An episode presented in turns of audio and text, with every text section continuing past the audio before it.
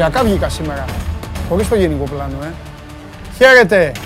Καλώς ήρθατε στην καυτή έδρα του Sport 24. Είμαι ο Παντελής Διαμαντόπουλος και μόλις ξεκινάει άλλο ένα Show Must Go On Live εδώ. Παρέα, παρέα με την Coca-Cola για άλλη μια ημέρα. Ο χορηγός μας, η Coca-Cola δίπλα. Εδώ στέκεται, ψυγείο θέλω. Θα κάτσω ψυγείο λίγο σήμερα. Γίνα λίγο. Λίγο, γίνα λίγο κάμερα, έτσι για αρχή. Ε, όταν, όταν την έχεις, όταν την έχεις. Αλλιώς θα συνεχίσω έτσι. Ε, σας το χαλάω τώρα παιδιά απ' έξω. Λοιπόν, εδώ παρέα με την, παρέα με την Coca-Cola για τις μοναδικές, τις ευχάριστες, τις συγκινήσεις που μας δίνει το Euro, το φετινό Euro, Euro 2020 που γίνεται το 2021. Και την απουσία του Euro θα την καταλάβετε σήμερα και αύριο όπως είχαμε ένα βράδυ κενό της προηγούμενης Κυριακής αν δεν κάνω λάθος, ε, δεν κάνω, που έγιναν δύο μάτς στις 7. Ε, Σήμερα και αύριο δεν έχει καθόλου. Όταν έχει Euro και Mundial, συνηθίζουμε από τα καθημερινά παιχνίδια, από την παρέα που μας κάνουν και μετά όταν μια ημέρα δεν υπάρχει, μας ε, κακοφαίνεται. Ε, μια τέτοια ημέρα είναι και η σημερινή. Εδώ λοιπόν ε, για τα πάντα, να ξεκινήσουμε σιγά σιγά. Δεν θα τρέξουμε όπως χθες. Χθες πήγαμε γρήγορα. Πρώτα απ' όλα χθες καθυστερήσαμε να ξεκινήσουμε. Αρχίστε λοιπόν να μαζεύεστε σιγά σιγά στην ε, παρέα γιατί έχουμε πάρα μα πάρα πολλά να πούμε. Να, αφού ξεκίνησα με το Euro πριν καθίσω, να πω ότι μπράβο στην Ουγγαρία. Τι να κάνουμε, μας έριξε τον κουβά. Θα τα πω μετά στον ε, Τσάρλι. Μεγάλε Πανάγο. Θα τα πω μετά στον ε, Τσάρλι. Ε, μας έριξε στον κουβά η Ουγγαρία. Ε, εγώ προσωπικά δεν περίμενα ότι θα πάρει πάνω από έναν βαθμό. OK. Okay. Ε, στον ε, Όμιλο, οι Ούγγροι όμως, λίγο με τον κόσμο τους, λίγο με την παλικαριά τους, λίγο και με την μπάλα τους, κατάφεραν να πάνε στους ε, δύο βαθμούς. OK, okay, ψιλά γράμματα θα πείτε, έφυγαν, αλλά όταν κάποιους ανθρώπους έχεις γραμμένους και τους έχεις ότι θα μετρήσουν ή θα μάθουν την προπαίδεια ε, του 3 ή του 4 τέλος πάντων και αυτοί ανταπεξέρχονται πολύ καλύτερα του αναμενόμενου, αξίζει να τους πεις και ένα μπράβο. Ε, νομίζω ότι κανείς δεν θα κλέψει τελικά, τώρα που τελείωσε η πρώτη φάση των ε, ομίλων, δεν θα κλέψει το μετάλλιο, ε, τι να πω τώρα, το μετάλλιο πιο κακής ομάδας, άντε το πω έτσι απλά παιδικά, πιο κακής ομάδας σε αυτή τη διοργάνωση από τους Τούρκους. Τέλος πάντων, να καθίσω σιγά σιγά για να αρχίσουμε να λέμε πράγματα και μαζί. Ε, έχουμε πολλά θέματα στον εντεύθυν των συνόρων μας ε, χώρο. Οι ομάδες σας ρίχνονται για τις μεταγραφές. Ο Πάοκ έχει θέμα με τον Σβιντέρσκι. Υπάρχουν προτάσεις, αλλά ο Λουτσέσκου τον περιμένει. Ο Ολυμπιακός μπαίνει στην τελική ευθεία μεταγραφών. Είναι ιδιαίτερη μέρα σήμερα για τον Ολυμπιακό. Μπορεί να τελειώσει και τον uh, τερματοφύλακα από ώρα σε ώρα. Ο Τζαβέλας λογικά θα ανακοινωθεί από την ΑΕΚ και υπάρχει και ο Παναθηναϊκός που πάντα έχει κάποια ξεχωριστά. Γράφτηκε ιστορία σε πολλά μέτωπα στο Euro. Όταν έρθει η ώρα για τα highlights της Coca-Cola, σήμερα θα αναφερθούμε σε πολλά πραγματάκια τα οποία αξίζει τον κόπο έτσι, να τα βάλετε στη μνήμη σας όση ώρα τι, τα διατηρήσετε σε αυτή. Αλλά βέβαια πρώτα επειδή χρωστάω από χθες, χθες καθυστερήσαμε να ξεκινήσουμε, τώρα όμως έχουμε την λατρεία που έγινε συνήθεια και πρέπει να πω στον Κώστα τον Ιωάννου από την Πάφο την καλημέρα μου. Πρέπει να πω, ε, πολύ γράφεται για τους Σούγκρους, καλημέρα στον Μάριο που είναι στο Παγκράτη, καλημέρα στον Πάνο, ε, καλημέρα στον Διαμαντή, που είναι ο φίλος μου που λέει Παντελήλα στο λαό σου, ο Γιώργος, ποιος ήταν σήμερα, δεν εμφανίστηκε. Λοιπόν, Καλημέρα στην Ειρήνη, στο Φώτη, στον ε, Νίκο, στον Παναγιώτη από τη Λίμνη Βίας, στον ε, Νίκο τον Λασπόπουλο που λέει ένα γεια με πολλά αλφα, ωραίος, στον ε, Γιώργο, τι άλλο; Ε, καλημέρα στον Τζίμι που είναι στη Ζάκυνθο, ο Διονύσης είναι στα Γιάννενα, ο Νίκος λέει για το Χολέμπας, τέλος πάντων, καλημέρα στον Βασίλη, ο άλλος Νίκος είναι στο Άμστερνταμ, στο Αίγιο Παναγιώτης, ο Αντώνης, ο Γιάννης στην Άρτα, άλλος Νίκος, ε, και στην Αρτάκη ο Κώστας μαζί με τον ε, Χάρη. Φιλιά από όλους εδώ. Ε, ε, να το ο Γιάννης λέει Παντελή, αλλά στο λαό σου το λέω εγώ. Ναι, το λες, αλλά δεν το είπε σήμερα. Δεν το είπε σήμερα. Είναι σύνθημα αυτό. Το Παντελή, αλλά στο λαό σου. Πώς θα έρθω στο λαό μου, άμα δεν με ζητήσει έστω ένας από το λαό μου. Λοιπόν, καλημέρα και στο Γιάννη από την Ρόδο. Ε, θα πούμε για τα, η φάση των 16. Καλημέρα στο Χαλάνδρη, λέει ο Άλεξ το καταπράσινο Χαλάνδρη, ο Δημήτρης ε, στην Άρτα και πάει λέγοντας ε, έχουν βγει, τα, να τα πάρουμε όλα με τη σειρά. Σήμερα δεν υπάρχει λόγος βιασύνης. Δεν υπάρχει λόγος βιασύνης, είπαμε θεματάκια στις ομάδες σας. Στείλτε στο Instagram, το έχουν ανοίξει στο Instagram. Ε, μισό λεπτό θα γυρίσω στο YouTube. Πηγαίνουμε στη σελίδα του Sport24 στο Instagram. Πηγαίνουμε στα stories Προχωράμε γιατί εδώ έχουμε και τόσες φατσούλες με σημαίες από, το, ε, από τη μαγιά που έκανε ο Τζάνη και το application. Και εδώ πάμε, στείλε την ερώτηση, το σχολείο στον Παντελή. Καθυστέρησε σήμερα, αλλά μπήκε. Εδώ. Έχουν στείλει κάποιοι για τερματοφύλακα, για κολάσινα, για το ένα, για το άλλο. Θα τα πούμε αργότερα όλα. Εσείς συνεχίζετε εδώ. Ό,τι έχει να κάνει με παίκτες που σας ενδιαφέρουν, εκεί. Το hashtag SMGO είναι για το Twitter. Βλέπετε την εκπομπή ε, βλέπετε την εκπομπή. Ε, θα έχουμε και Κέσσαρη βέβαια, επειδή με ρώτησε τώρα κάποιος. Όλους θα τους έχουμε. Ε, βλέπετε την εκπομπή στο YouTube και live και στη συνέχεια. Έτσι. Και τα αποσπάσματα ε, ξεχωριστά αυτής όπου σας ενδιαφέρει τα ξεχωρίζουμε. Υπάρχουν και ενότητες στην πλήρη κάλυψη της εκπομπής και ακούτε ζωντανά το Show Must Go On μέσω της εφαρμογής TuneIn. Okay κατεβάζετε αυτή την εφαρμογή στο κινητό και ακούτε. Όσοι δεν έχετε εικόνα, όσοι δεν μπορείτε να έχετε εικόνα. Στο αυτοκίνητο μέσω Android Auto με την Apple CarPlay ε, για να είστε ήσυχοι και να είστε εξασφαλισμένοι. Έχουμε καλύψει όλο το φάσμα. Παράπονο δεν υπάρχει. Και με τη μορφή του podcast. Κάνα τεταρτάκι μετά το τέλος της ε, εκπομπής ανεβαίνει στο Spotify. Οπότε μπορείτε πηγαίνετε να τρέξετε, πηγαίνετε να κάνετε τα κόλπα σας και ακούτε το show must go on και εκεί. Έχουμε τους 16. Έχουμε τους 16 της οργάνωσης. Σίγουρα υπάρχει μια ομάδα μέσα σε αυτούς που σας, ε, ε, που σας αρέσει, υπάρχει κάποια άλλη που δεν σας αρέσει. Εγώ είμαι πολύ χαρούμενος, θα δούμε ένα Αγγλία-Γερμανία, θα δούμε αυτές τις ωραίες ιστορίες για τις οποίες σας μίλαγα χθες. Οι Άγγλοι έχουν ήδη, θα πάμε και στο Λονδίνο τώρα τη βόλτα μας σε λίγο, οι Άγγλοι όπως καταλαβαίνετε έχουν αρχίσει ήδη να τρελαίνονται, οι Γερμανοί προβληματίζονται, η χθεσινή τους εικόνα ήταν πολύ άσχημη, οι Γερμανοί ουσιαστικά έπιασαν κοροϊδό το Σάντος.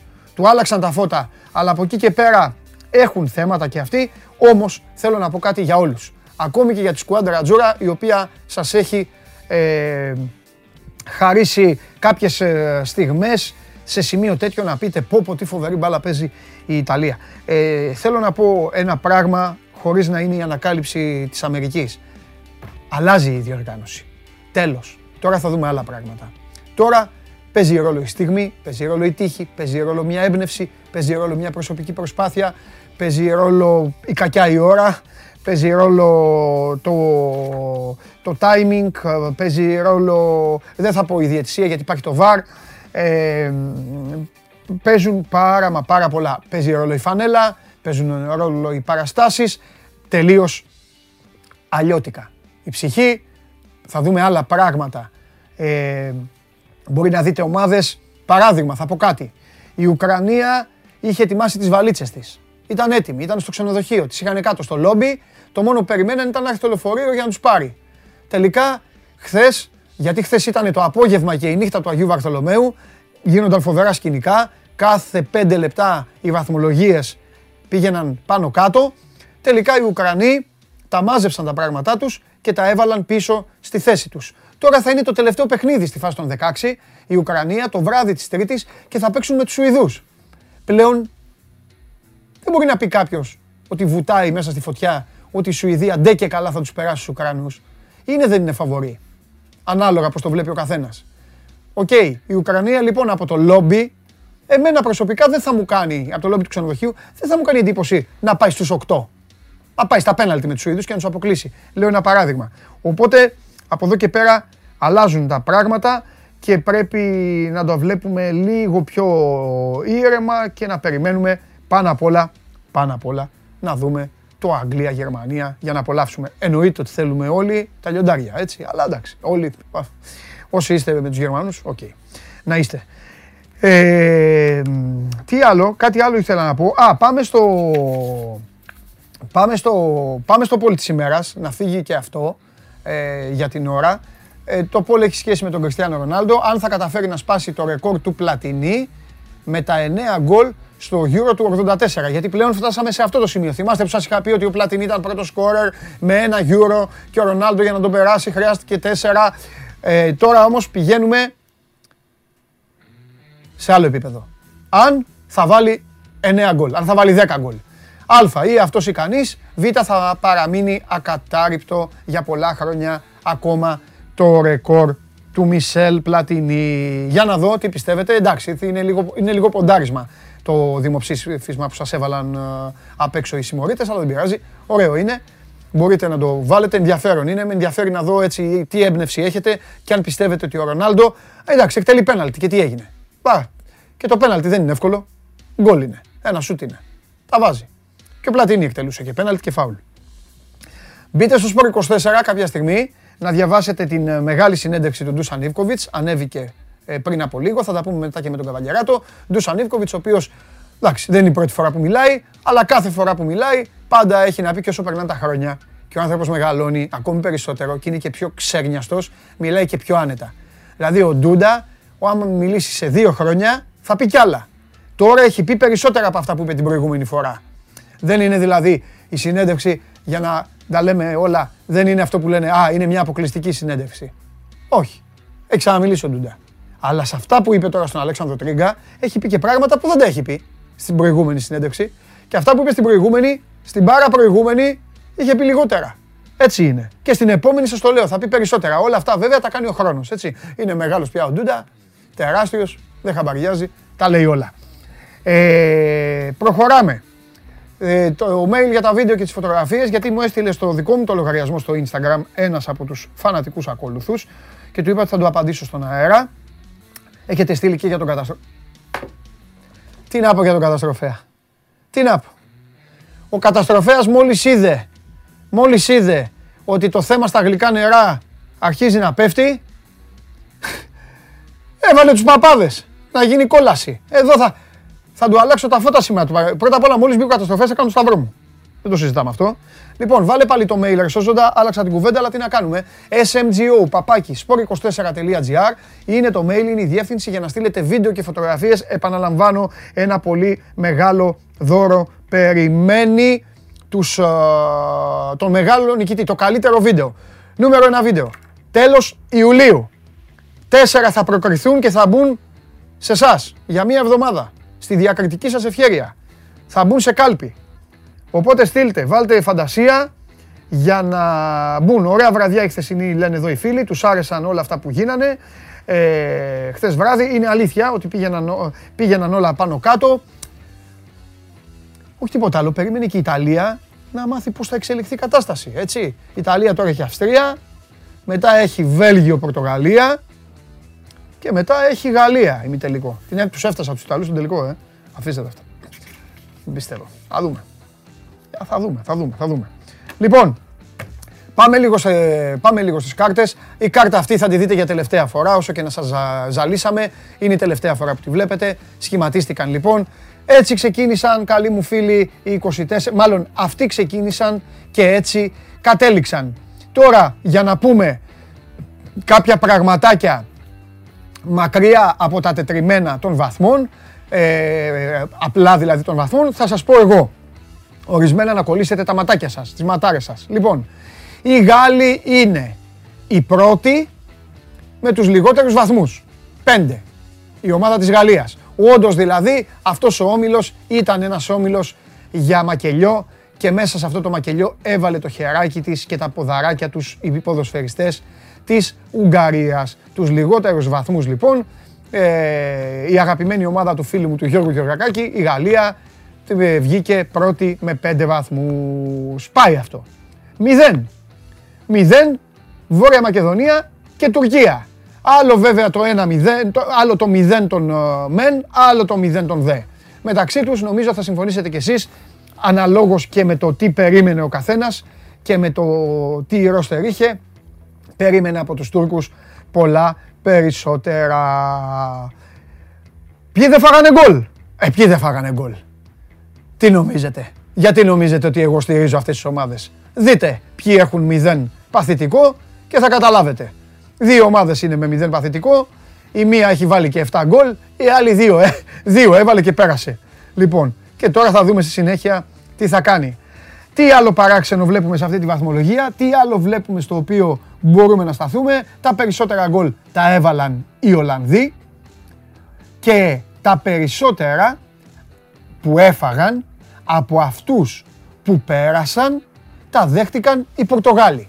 Έφαγαν έξι από όσους προκρίθηκαν. Και σε αυτό βέβαια έχει βάλει μέσα το χεράκι της η ομάδα της Γερμανίας που τους άλλαξε τα φώτα. Η Γερμανία είναι σε μια περίεργη φάση, έξι γκολ έχει βάλει, πέντε έχει φάει, είναι μια ομάδα που σου λέει εγώ θα βάλω αλλά θα σπράξω κιόλας. και γενικά αυτή είναι η βαθμολογία, είτε μας αρέσει είτε όχι, είτε, είτε τη θεωρούμε δίκαιη είτε τη θεωρούμε άδικη. Παιδιά, έτσι σχηματίστηκαν οι όμιλοι και αυτό είναι το, αυτό, αυτό είναι το Euro 2020 που γίνεται το 2021 και μένει στην ιστορία έτσι.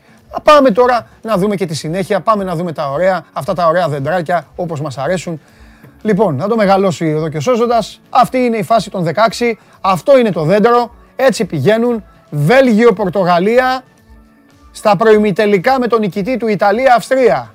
Από κάτω, Γαλλία-Ελβετία. Στα προημιτελικά με Κροατία-Ισπανία.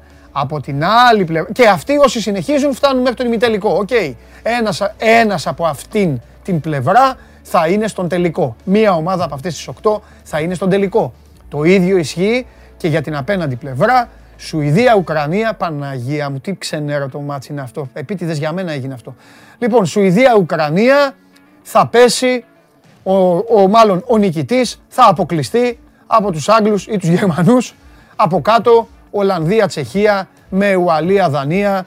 Αυτός ο δρόμος των Ολλανδών για τα ημιτελικά, πείτε μου ρε παιδιά, πόσο στρωμένος μπορεί να είναι. Δηλαδή είσαι η Ολλανδία και σου λένε θα παίξει στους 16 με την Τσεχία και στους 8 με Ουαλία ή Δανία. Ναι, μπάλα είναι, όλα γίνονται, τα πάντα συμβαίνουν, αλλά... Ε, αλλά εντάξει, τι να κάνουμε. Είναι ξεκάθαρο φαβορεί η, η Ολλανδία. Στις 26 ξεκινάνε όλα. Στις 26 το πρώτο παιχνίδι που γίνεται είναι αυτό που βλέπετε στις οθόνες σας κάτω δεξιά, το Ουαλία-Δανία και το βράδυ παίζουν οι Ιταλοί με τους Αυστριακούς. Στις 27 είναι το Ολλανδία-Τσεχία με το Βέλγιο-Πορτογαλία. Στις 28 θα φάνε τα μουστάκια τους οι Γάλλοι με τους Ελβετούς και οι Κροάτες με τους Ισπανούς και την Τρίτη στις 29 στις 7 η ώρα. Παρακαλώ να μην έχετε κάνει τίποτα. Εγώ θα πάω και πιο νωρίς για προπόνηση. Έτσι, 7 παρα 5, παρα 10 όλοι στις τηλεοράσεις για να δούμε το Αγγλία-Γερμανία και δυστυχώς μετά θα πρέπει να καθίσουμε να δούμε το Σουηδία-Ουκρανία. Αυτά. Τώρα, αν γινόταν δεκτό ένα αίτημα να παίξουν πρώτα οι, πρώτα οι Σουηδοί με τους Ουκρανούς και μετά να γίνει το Αγγλία-Γερμανία, πραγματικά θα το χαιρόμασταν με την ψυχή μας. Τέτοιες παραγγελίες όμως δεν ε, γίνεται και συνεχίζουμε. Επαναλαμβάνω, μείνετε, θα έχουμε πολύ μπάσκετ σήμερα. Έτσι, από χθες υπάρχει μια ιστορική επιστροφή. Είναι η επιστροφή του Απόλλωνα Πάτρας με όλο το συμπάθειο και την αγάπη μου στον Προμηθέα. Η ομάδα με την οποία μεγαλώσαμε, μεγαλώσατε, η ομάδα η οποία αντιπροσώπευε το πατρινό μπάσκετ, ήταν ο Απόλλωνας Πάτρας, έτσι. Ε, και ε, από χθες κερδίζοντας τον ε, Ολυμπιακό Β, κατέκτησε το πρωτάθλημα της Α2 και συνάμα πήρε το εισιτήριο, επιστρέφει μετά από πολλά χρόνια στα πολύ μεγάλα σαλόνια. Θα έχουμε και από Πάτρα, έτσι αποκλειστικά το Σπόρ 24, Χάρη Σταύρου, Χρήστος Πανάγος βρέθηκαν εκεί, καμικάζι, πήγαν στο κλειστό της περιβόλας και θα δείτε και πλάνα, θα δείτε και δηλωσούλες. Στη συνέχεια όλα αυτά, μεταγραφές των ομάδων σας στο μπάσκετ, πριν όμως οι κινήσεις που κάνουν στο ποδόσφαιρο. Και πιο πριν, Euro. Και επειδή η εκπομπή πρέπει να ταξιδεύει εκεί που χτυπάει η καρδιά του Euro και εκεί που οι φίλοι μου αυτή τη στιγμή έχουν το πολύ μεγάλο άγχος πώς θα αντιμετωπίσουν τους Γερμανούς, παρακαλώ πολύ να ταξιδέψω μέχρι τη Liverpool Street.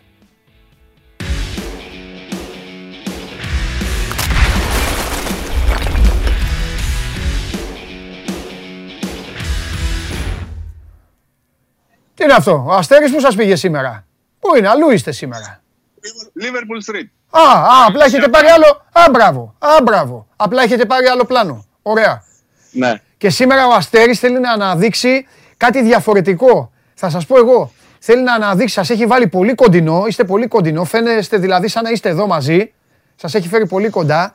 Προφανώς θέλει και κάτι να καλύψει, αλλά δεν πειράζει. Θέλω αύριο Αστέρη να τους πας να φαίνεται το όνομα της οδού παρακαλώ, έτσι. Να φαίνεται για 10 λεπτά το Λίβερπουλ, να το βλέπουν εδώ όλοι. Λοιπόν, τι κάνουμε παιδιά, χαμός τώρα στην Αγγλία, χαμός. Μια χαρά, χαρά, όλα καλά. Ή- Ήρθε και ο ήλιος πάλι Ναι. πίσω, όπως βλέπετε. Ναι. Οπότε λίγη ζέστη δεν βλάπτει, γιατί το κρύο είναι τσουκτερό. Και μπαίνουμε σε μια φάση παντελή, σε ακούγαμε νωρίτερα, όπου πλέον τα παιχνίδια αποκτούν ξεχωριστό ενδιαφέρον γιατί είναι νοκάουτ. Όποιος χάνει, χάνεται. Και όποιος κερδίζει, συνεχίζει. Και μένει να δούμε λοιπόν πώς από αυτές τις 16 ομάδες θα φτάσουμε σιγά σιγά να δούμε τις 4, να δούμε, μάλλον να δούμε τις 8 πρώτα, να δούμε τις 4, να δούμε ε, τα, τον τελικό και φυσικά να αποχαιρετήσουμε αυτό το Euro. Πριν όμως φτάσουμε εκεί, να πούμε ότι είναι σημαντική μέρα για την αποστολή, γιατί σήμερα καταφτάνει και η αποστολή της Quadratura στο Λονδίνο. Ε, βέβαια. Σήμερα ξεκινάει το Euro δηλαδή. Ναι, ξεκινάει ναι, το εννοεί. Euro, μπράβο. Το, μα πρώτα απ' όλα το Euro ξεκίνησε κανονικά φέτος. Κανονικά ξεκίνησε. Θυμηθείτε ποιο είναι το πρώτο παιχνίδι της διοργάνωσης. Και, κα- και κανονικά θα ξεκινήσει και η φάση των 8. Των 16. Και ας, συγγνώμη. ελπίσουμε, Ναι. και ας ελπίσουμε να είναι όπως ε, το Euro του 2004 που ξεκίνησε με το πρώτο παιχνίδι με μια συγκεκριμένη ομάδα και έφτασε στο τελευταίο παιχνίδι με μια συγκεκριμένη ομάδα. Σωστό, σωστό, σωστό. Σωστό. Ψάχνει ο, νου, ο Ανδρέας ψάχνει ο νους προκειμένου να ε, βεβαιωθεί ότι στις 11 Ιουλίου η Ιταλία θα είναι μία από τις δύο ομάδες που θα παίζουν στον τελικό. Εντάξει. Ξέρεις, το, το αξιοπερίεργο, έτσι, μάλλον το, το σημαντικό και θα το δούμε στην εξέλιξη και αυτών των αγώνων, ξεκινώντας από αυτή τη φάση των νοκάουτ ε, αναμετρήσεων. Να δούμε τελικά αν όσα είδαμε στην πρώτη φάση είναι πιστοποιημένα και θα ισχύσουν και για τη δεύτερη φάση. Εγώ Και είπα- Στο ποδόσφαιρο ξέρεις Εγώ είπα ότι τα κάτι- πάντα μπορούν να συμβούν. Εγώ είπα κάτι και το ξέρετε και εσείς οι δύο και το ξέρουν και οι φίλοι μας ότι τώρα αρχίζει μια διαφορετική διοργάνωση. Ισχύει για, και για όλα τα αθλήματα. Ε, έφερα ως παράδειγμα την Ουκρανία. Δεν ξέρω αν ακούγατε, σας είχε συνδέσει ο Αστέρης. Η Ουκρανία το ακούσατε, οπότε μην το, μην το ξαναπώ. Ε, δεν ξέρεις τίποτα. Μπορεί ακόμα και, η- ακόμη και η σκουάντρα Τζούρα, μια στραβοκλωτσιά, κάτι. Ο Αλάμπα εκεί, ο οποίος Θέλω να πω κάτι για τον Αλάμπα και θα το πω μαζί σας, γιατί δεν μου έχει τύχει να το πω. Είναι ο μοναδικός παίκτης της διοργάνωσης που μέσα σε ένα παιχνίδι παίζει σε τέσσερις θέσεις. Σε αυτό το παιδί ε, πραγματικά γονατίζω. Μπράβο του. Τίποτα άλλο. Και, και δεν, και δεν είναι μόνο παίκτης. Εγώ πιστεύω ότι είναι παίκτης, προπονητής, τεχνικός διευθυντής, Ναι. Μπορεί. ίσως και πρόεδρος. Μπορεί. Ε, έχει και αυτές τις τέσσερις θέσεις. Μπορεί. Αλλά όπως και να έχει, να δούμε τελικά αν όσα είδαμε στη φάση των ομίλων μπορεί να ισχύσουν και για τα επόμενα μάτια. Νομίζω πως θα έχουμε κάποιες εκπλήξεις. Ε, ελπίζω να μην έχουμε εκπλήξεις στις ομάδες που έτσι πάλεψαν, ε, έπαιξαν περισσότερο ε, καλά από άλλες για να δείξουν ότι ένα ποδόσφαιρο, ένα συγκεκριμένο ποδόσφαιρο, ε, μια συγκεκριμένη χώρα ξαναβγαίνει έτσι λίγο στην επιφάνεια γιατί ε, την έχουμε λίγο ρίξει το τελευταίο διάστημα, δικαιολογημένα. Αλλά συνολικά ας παρουσιάσει και κάτι διαφορετικό. Οπότε θα το δούμε στην συνέχεια. Για την Αγγλία η επιθυμητή διασταύρωση για μένα είναι να τη δω να φτάνει στα ημιτελικά με την Ουαλία. Ναι. Και για αυτούς. Και για τους Και για δύο. αυτούς ελπίζω. Και για τους δύο. Ναι, Για, για όλο, τους δύο. για όλο το νησί. Για όλο το Για νησί. όλο το Δεν νησί. ξέρω αν θα συμβεί αυτό. Δεν Είναι νομίζω. πολύ Δεν νομίζω δύσκολο να συμβεί. Ακριβώς. Οι Ολλανδοί πιστεύω από εκεί κάτω νομίζω ότι το Euro τελικά αυτό το δέντρο φτιάχτηκε για τους Ολλανδούς. Έτσι αποδεικνύεται δηλαδή. Δε.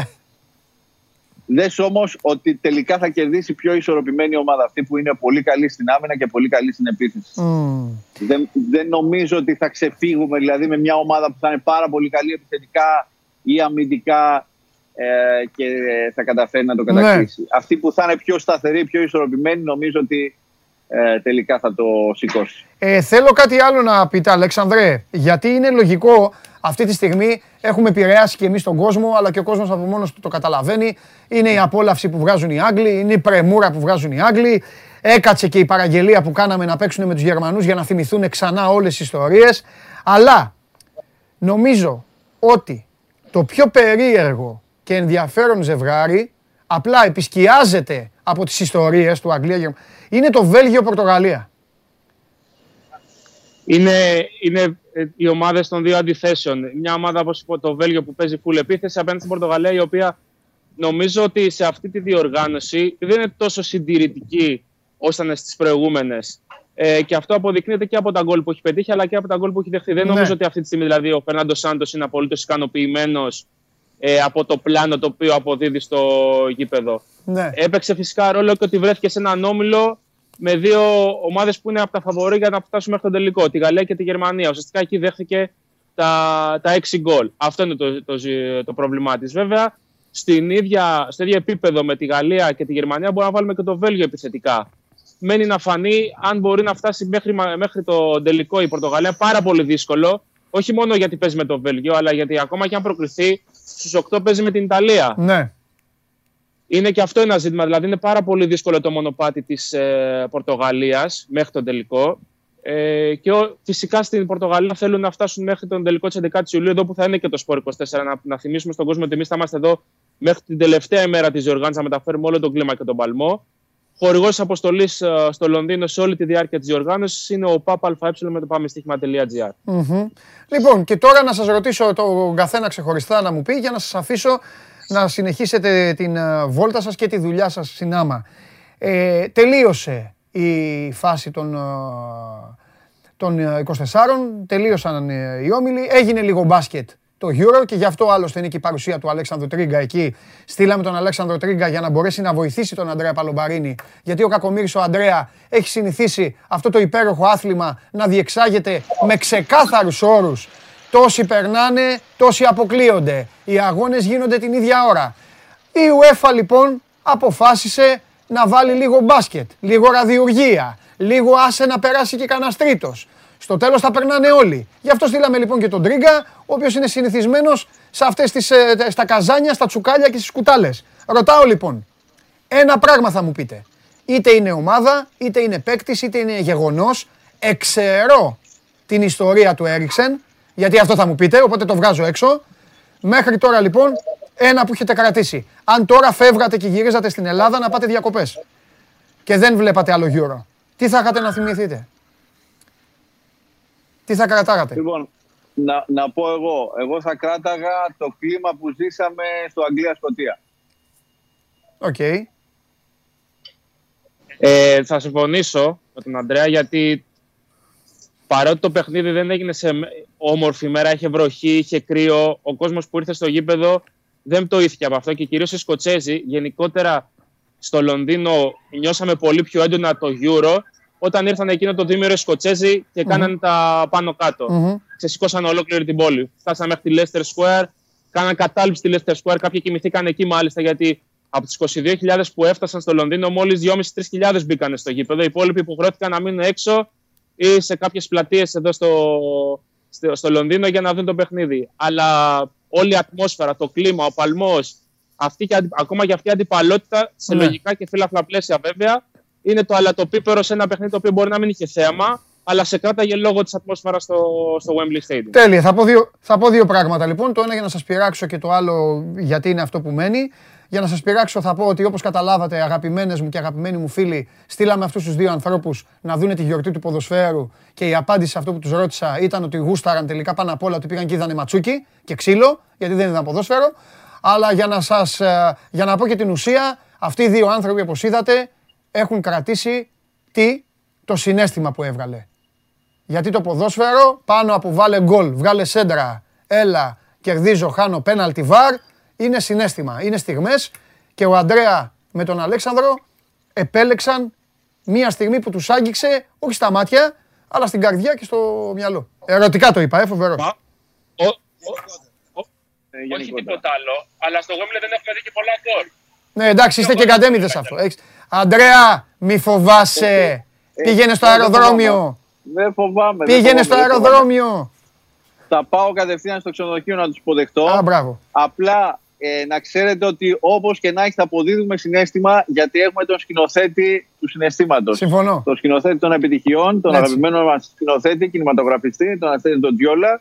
Οπότε μη φοβόσαστε, αυτό θα το αποδώσουμε τέλεια. Αποτυπώνεται στις εικόνες. Επίσης, επειδή η αποστολή ξεκίνησε με ποδόσφαιρο αλλά αναμίχθηκε με πολύ μπάσκετ, ζήσαμε και όλη τη φορτισμένη έτσι ε, συναισθηματικά εικόνα του Αλέξανδρου Τρίκα που ολοκλήρωνε και τη συνέντευξη ε, του Ντούσαν Βέβαια, τα είπα προηγουμένως. Περιμένω να φύγω για να πάω να την απολαύσω. Εγώ, να τη διαβάσω την ησυχία μου. Ακριβώς. Και επειδή σε άκουγα και προηγουμένως, ναι. εγώ να χαιρετήσω αν μας ακούνε, αν μας βλέπουν και αν θα τους το μεταφέρουν, τα παιδιά από την Πάτρα γιατί σε αυτό το κλειστό της περιβόλας ένα ξημέρωμα oh. να ξέρεις ότι έριξα τα σουτάκια μου με τον Νίκο τον Αργυρόπουλο. Ήσουν σε καλή κατάσταση; Είχαμε ολοκληρώσει σε πολύ καλή κατάσταση όταν ολοκληρώσαμε τη βραδιά μας στο χάραμα. Οπότε, Ελέγχεται. Α, το καλά το είπα. Το έβγαλα το, το θέμα. Τονίσω και, και αυτό. Και, το, και τον Νίκο, τον Αργυρόπουλο, τον Βετούλα και φυσικά τον Γιάννη τον Μολφέτα. Κρατάω στην καριέρα μου, Αλέξανδρο, ότι έβγαλα άλλο ένα θέμα.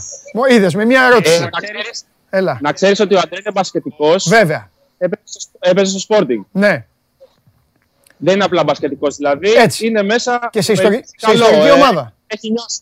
Ακριβώς. Και σε ιστορική ομάδα. Ωραία. Λοιπόν, σας αφήνω.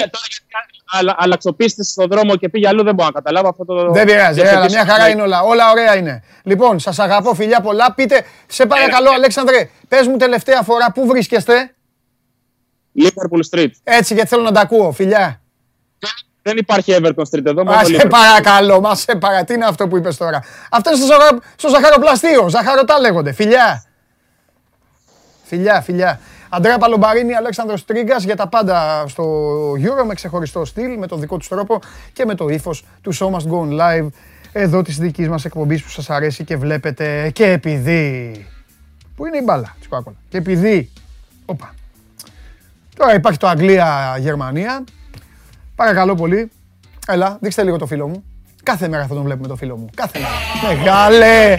Πάμε γέρα την Τρίτη! Πάμε γιατί αλλιώς σε βλέπω ανάσκελα. Do you think θέλω και την μπάλα.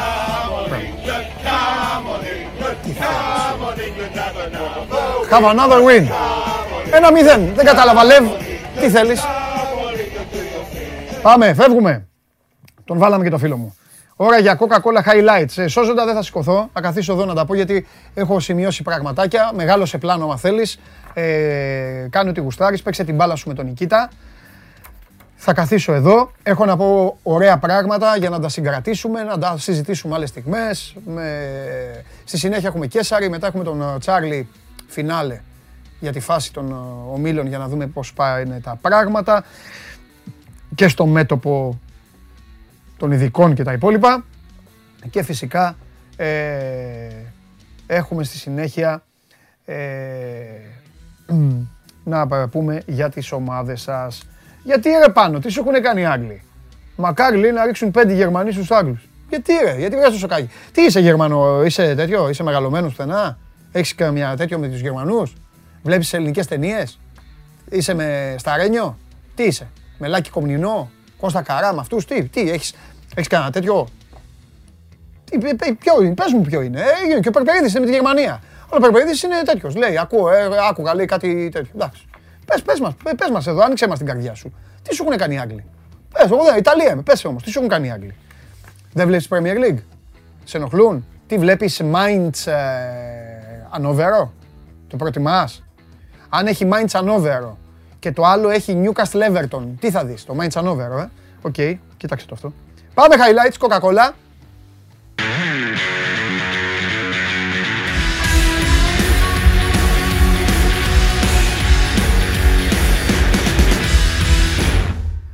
Α, πάω πάσο με πάνω.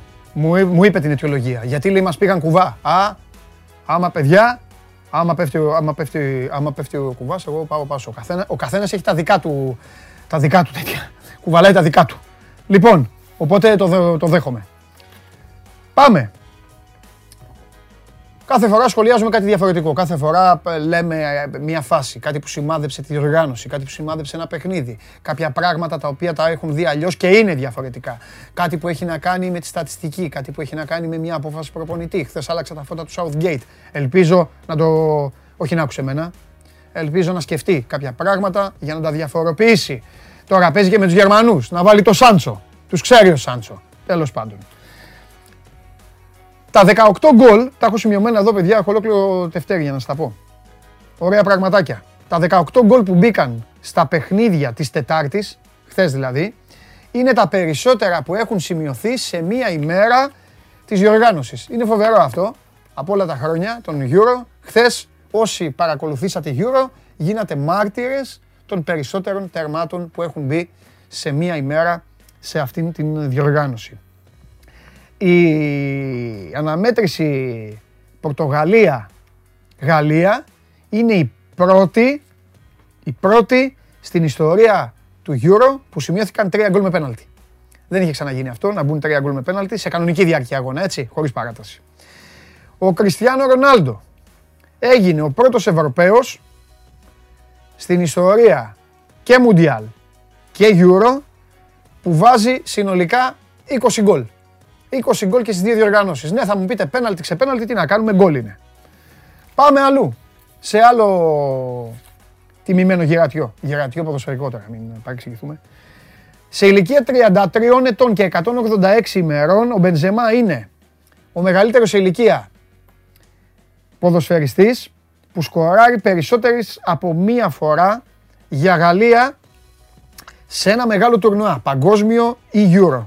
Και έτσι παίρνει το ρεκόρ από ποιον, από το Ζιντάν, που το είχε κάνει απέναντι στην Αγγλία στο Euro του 2004. Το 2004 που το πήραμε εμείς είχαν πάει για η Αγγλία, αλλά καταλάβατε.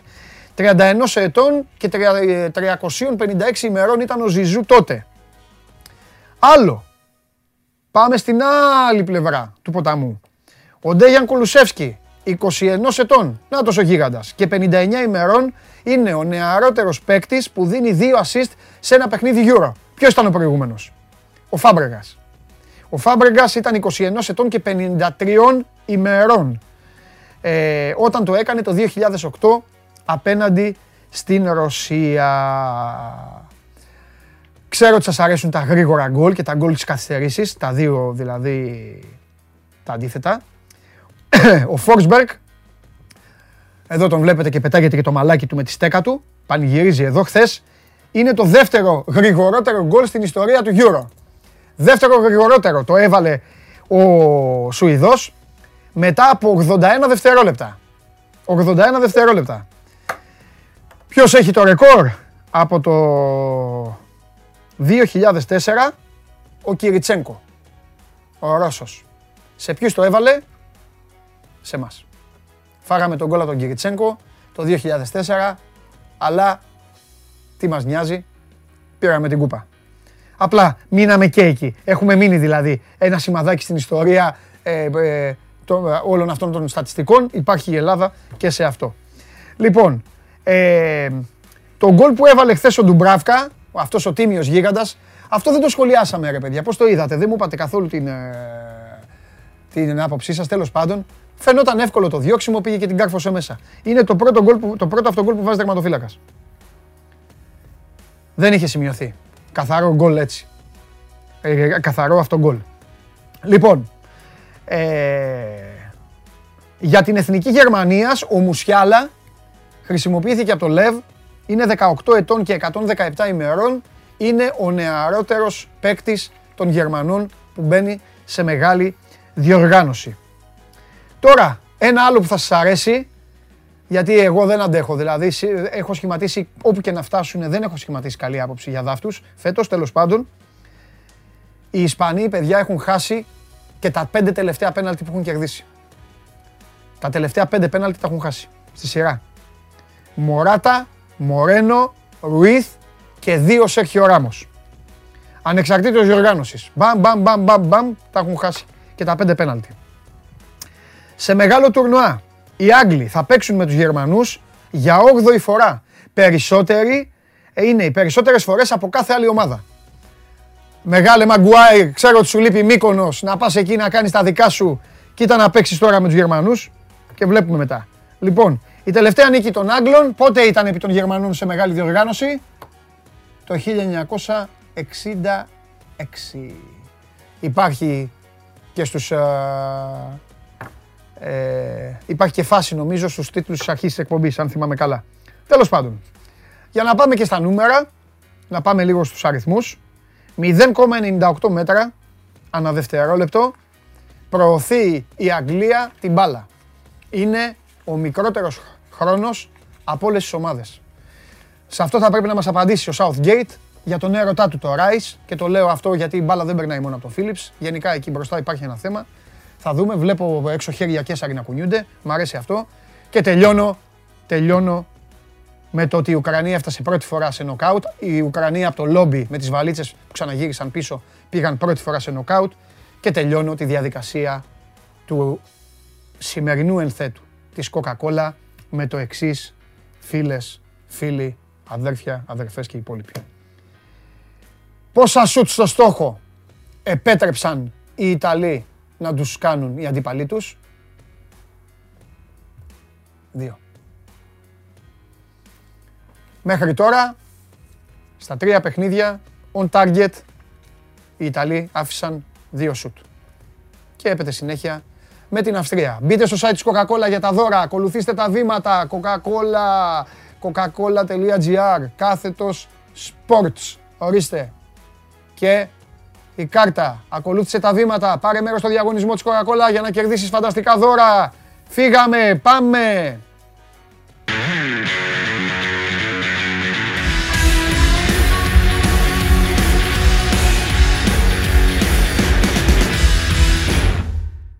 Τι Euro θα δούμε, αδερφέ, τι Euro θα δούμε. Τι Euro θα Τι δούμε. Πώς είσαι, Φανταστικά. πώς περνάς; Φανταστικά. Είμαι σίγουρος. Το ήθελα πολύ το Αγγλία-Γερμανία. Για τα, για τα... Ε, ναι. Και να σου πω και κάτι. Άσε να τους στείλουν Και να σου πω και κάτι, διάνοια, έπρεπε, να τα- έπρεπε οι διοργανωτές σήμερα το πρωί Να αλλάξουν τις ώρες. να πούν. Όχι, όχι. Δεν μπορώ να τελειώσω, δεν με λυπάσαι. Άκου, άκου, άκου. Ουκρανία, Σουηδία, λυπήσουμε. Μα, Ουγρα- κα- Μη μου το τελειώνεις έτσι. Κάτσε, ρε, το Ουκρανία Σουηδία είναι το καλύτερο. Να, μην- γιατί; να μην μας ενδιαφέρει τι θα γίνει μετά. Να μείνουμε Αν στο, ασχολούμαστε με άλλα. να, να μείνουμε να βλέπουμε στο, τι στο λέει. Αγγλία-Γερμανία. Ναι, να Ένα. Δεύτερον, έπρεπε να αλλάξω το πρόγραμμα και να πούνε φεύγει από τις 29 Ιουνίου Ναι. το νοκάουτ και πηγαίνει 26 την ημέρα που έπαιξαν στο Wembley το 1996 με Gareth Southgate να εκτελεί το τελευταίο πέναλτι. Ναι, σωστό. να γίνει ακριβώς την ίδια ημερομηνία. Ναι. Να κλαίνει οι Άγγλοι, αυτά.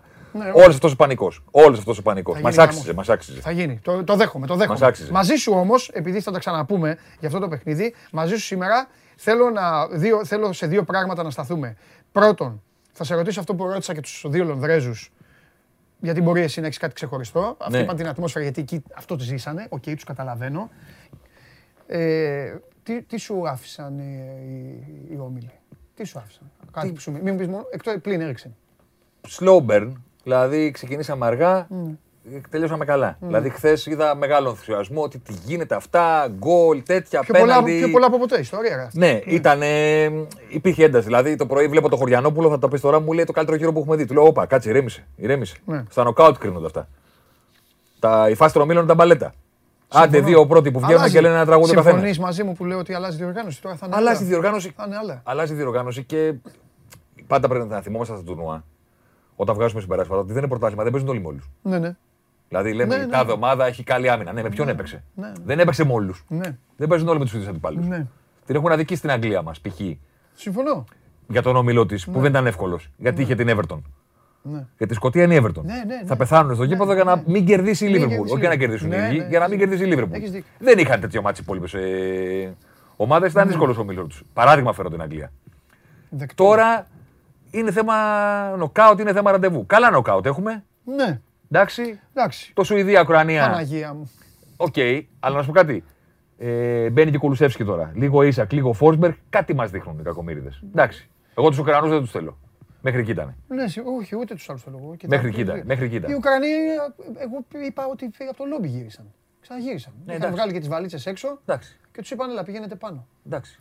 Ε, σε, δε, Πες να- μου, τι θέλεις. όχι, πήγα να σου πω ότι αν θεωρείς ότι κάποιος ρε παιδί μου θα σου άρεσε να είναι χωμένος σε αυτή την ιστορία. Αλλά δεν νομίζω ούτε οι Σλοβάκοι. Κοίτα, να σου δηλαδή κάτι. Ο καθένας πει ότι να το σου κάτι, άξιζε. αυτή Άντε, τη στιγμή, Σκοτσέζοι λίγο, αλλά αυτή τη και στιγμή αυτοί. στους 16 του Euro είναι 16 πρώτες ομάδες στο ranking του UEFA. Α, Εντάξει. Εντάξει. Μία ομάδα δεν είναι. Η Πολωνία. Η Πολωνία. Ναι. Η μοναδική ομάδα που είναι στο top 16 Ναι. του ranking και δεν είναι στους 16 του Euro Ναι. είναι η Πολωνία. Και το πάλεψε. Και έχουν πάρει τη θέση τους Ναι. Ουκρανοί. Και χθες σου ανοίγω και την καρδούλα μου. Χθες με το που έγινε το 2-2, λέω έλα ρε λίγο ακόμα. Ναι. Λίγο. Γιατί δεν μπορώ. Κατάλαβες. Λίγο ακόμα, έλα ρε λέβα μόνος σου. Αλλά Εντάξει, δεν- καλ- καλύτερη ομάδα σου ήδη. Ναι. Καλύτερη ομάδα σου. Ειδική στο τέλος, εντάξει. Ε, απλά ήταν για το Λεβαντόφσκι, ξέρεις, μια προσπάθεια. Ε, βέβαια. ε, μια προσπάθεια φοβερή. Βέβαια. Μια προσπάθεια φοβερή. Πες Λοιπόν, μου. το δεύτερο που θέλω και εδώ Ναι. να σταθούμε γιατί μο- νομίζω μαζί πρέπει αυτό. Βέλγιο-Πορτογαλία. Ναι. Όλοι στεκόνται στο Αγγλία-Γερμανία γιατί έχει και το περιτύλιγμα. Αλλά νομίζω αυτό, αυτό έχει πολύ μπάλα το παιχνίδι. Έχει πολύ, Θα σου πω τι γίνεται. πολύ ιστορία. εδώ. Καταρχήν έχω ήδη ηχογραφήσει και έχει ήδη βγει ο Ζωσιμάρ τη Οκ, ημέρα. μπράβο. Με τίτλο Αυτοί θα περάσουν στους 8. Τέλεια. Και τα έχω πάει ζευγάρι-ζευγάρι. Το Βέλγιο-Πορτογαλία. Τι έχεις βάλει; Τι έχω βάλει, τίποτα δεν μπορώ να τους βλέπω. Άσε, μην πεις γιατί δεν δεν θα ακούσουν μετά. Μην τα Δεν, μπο- Ήμουν δεν μπορώ- έτοιμος να σου πω ποιους Θα βάζεις, σου πω, αλλά μιλάω μην με πεις. ειλικρίνεια. Δεν μπορώ να βλέπω καμία από τις δύο ομάδες. Ναι. Καμία. Το- Οι Βέλγοι δεν με χαλάνε τόσο. Οι Βέλγοι, άκου να δεις τι έχουν. Οι Βέλγοι Τους είναι, Πορτογάλους και εγώ δεν οι του Βέλγοι είναι μία ορχήστρα Ναι. Που παίζει άθλια μουσική Α, και Έχει κιθάρα, καλούς μουσικούς όμως. και κιθάρα παίζει ο Keith Richards Ναι. και τραγουδάει ο Mick Jagger. Ναι, έχει καλούς μουσικούς. Οπότε την ώρα που σηκώνεις το χέρι σου και λες ρε παιδιά, τα παιδιά εδώ παίζουν άσχετα. Ναι. Σου λένε ποιος παίζει άσχετα. Ναι, ναι, ναι. Ντεμπρόινε, Ναι, Λουκάκου. Λουκάκου. Αυτοί οι δύο ομορφαίνουν όλο το σύμπαν γύρω τους. Όλο Ναι. το σύμπαν. Συν τον Αζάρ, ξέρεις, breaking news. Έπαιξε 90 λεπτά μετά το 2019. Τρομερός αυτό. Νόμιζε δύο χρόνια ότι το ποδόσφαιρο είναι σαν το 8x8 που κρατάει Ναι, μία ε, ώρα. Που κάνουν αλλαγή, ρε, ξα- θα Που ξαναμπω. κρατάει μία ώρα. Ναι, ναι. Στο τέλος του αγώνα ήταν ε, σαν Corolla φορτωμένο με ανοιχτό air condition που ανέβαινε τον κολοσούρτη. Δεν μπορούσε να καρπούζια, στρίψει. ναι, ναι, ναι. Δεν γινότανε με Αχλαδόκαμπο. τίποτα. Έχεις Δεν δίκιο. γινότανε. Έχεις δίκιο. Ε, το Βέλγιο έχει αυτούς τους δύο. Και η Πορτογαλία είναι μία από τις δύο ομάδες του τουρνουά που μέχρι στιγμής. Μάλλον όχι, είναι νούμερο ένα ομάδα του τουρνουά μέχρι στιγμής Ναι, που δεν έχεις καταλάβει ποιους παίχτε έχει. ναι, Δηλαδή έχει τον Μπέρνατο Σίλβα. Είναι δεύτερος playmaker, καλύτερος playmaker της Premier League. ναι. Όχι, όχι, πουθενά. Ξέχασε το. Δεν ξέρει κανένας που είναι. Ναι, ναι, ναι. Μπρούνο Φερνάντες. Ω, παπά. Δεν ξέρει κανένας που είναι. Τι είπα, έχει γίνει τέτοιο. Δηλαδή- Μπες να παίξεις χθε, το είπε. Είναι ο Σάντος κάθε μέρα χαμογελάει και περισσότερο. Γιατί δεν υπάρχει κανένας να του πει γιατί δεν βάζεις αυτός. Κοίτα, ο Σάντος ανήκει στην κατηγορία των προπονητών μαζί με τον Μουρίνιο που έχουν ένα τρομακτικό χάρισμα να πείθουν τον κόσμο ότι αυτό που παρουσιάζουν είναι το καλύτερο που γίνεται. Ναι, που μπορεί να συμβεί. Εγώ δεν έχω. Μισό λεπτό για να μην παρεξηγηθώ από τον κόσμο που μας βλέπει. Εσύ με καταλαβαίνεις. Ναι. Εγώ δεν έχω πρόβλημα. Παίξτε ό,τι θέλετε. Εννοείται. Εντάξει, κανένα πρόβλημα. Και μετά θα σε κρίνουμε και το αν το έκανε καλά ή όχι. Είναι τρομερό το πώς πείθουν τον κόσμο ότι μέχρι εκεί μπορούμε. Όποιον και να έχει.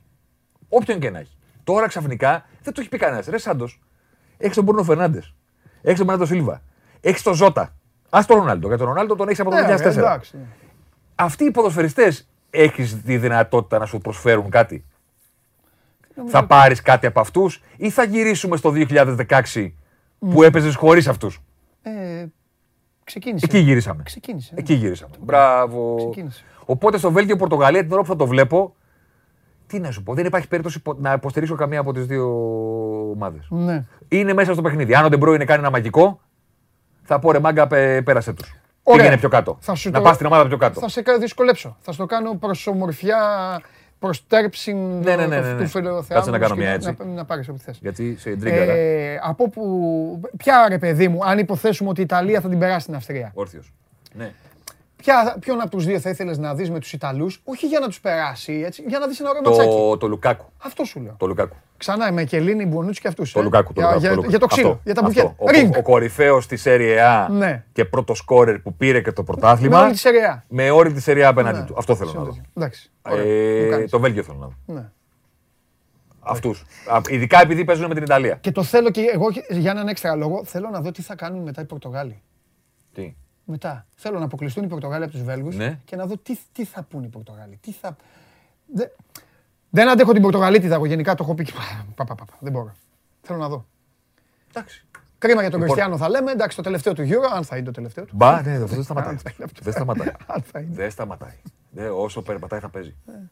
Και να σου πω και κάτι. Και σε καλή κατάσταση είναι το παιδί. Ε, Καλά κάνει. θα το πω έτσι. Ε, ελπίζω ο κόσμος να καταλάβει τι εννοώ. Πες το μου. Χθες το παιχνίδι είναι 5 λεπτά, 10 λεπτά, 15 λεπτά που δεν μπορεί να σταυρώσει ούτε μία θετική ενέργεια. Δεν μπορεί να κάνει κοντρόλ. Δεν μπορεί να κρατήσει την μπάλα στην κατοχή του. Με το που φεύγει, του φεύγει το κοντρόλ και φεύγουν. Δηλαδή, θέλω να πω, εγώ το, το λέω για καλό αυτό. Θεωρώ συγκλονιστικό να βλέπω ένα ποδοσφαιριστή σε αυτή την ηλικία να είναι στους πρωταγωνιστές του γύρω. Πρώτο σκόρ του γύρω. Μετά πέναλτι, δεν με ενδιαφέρει.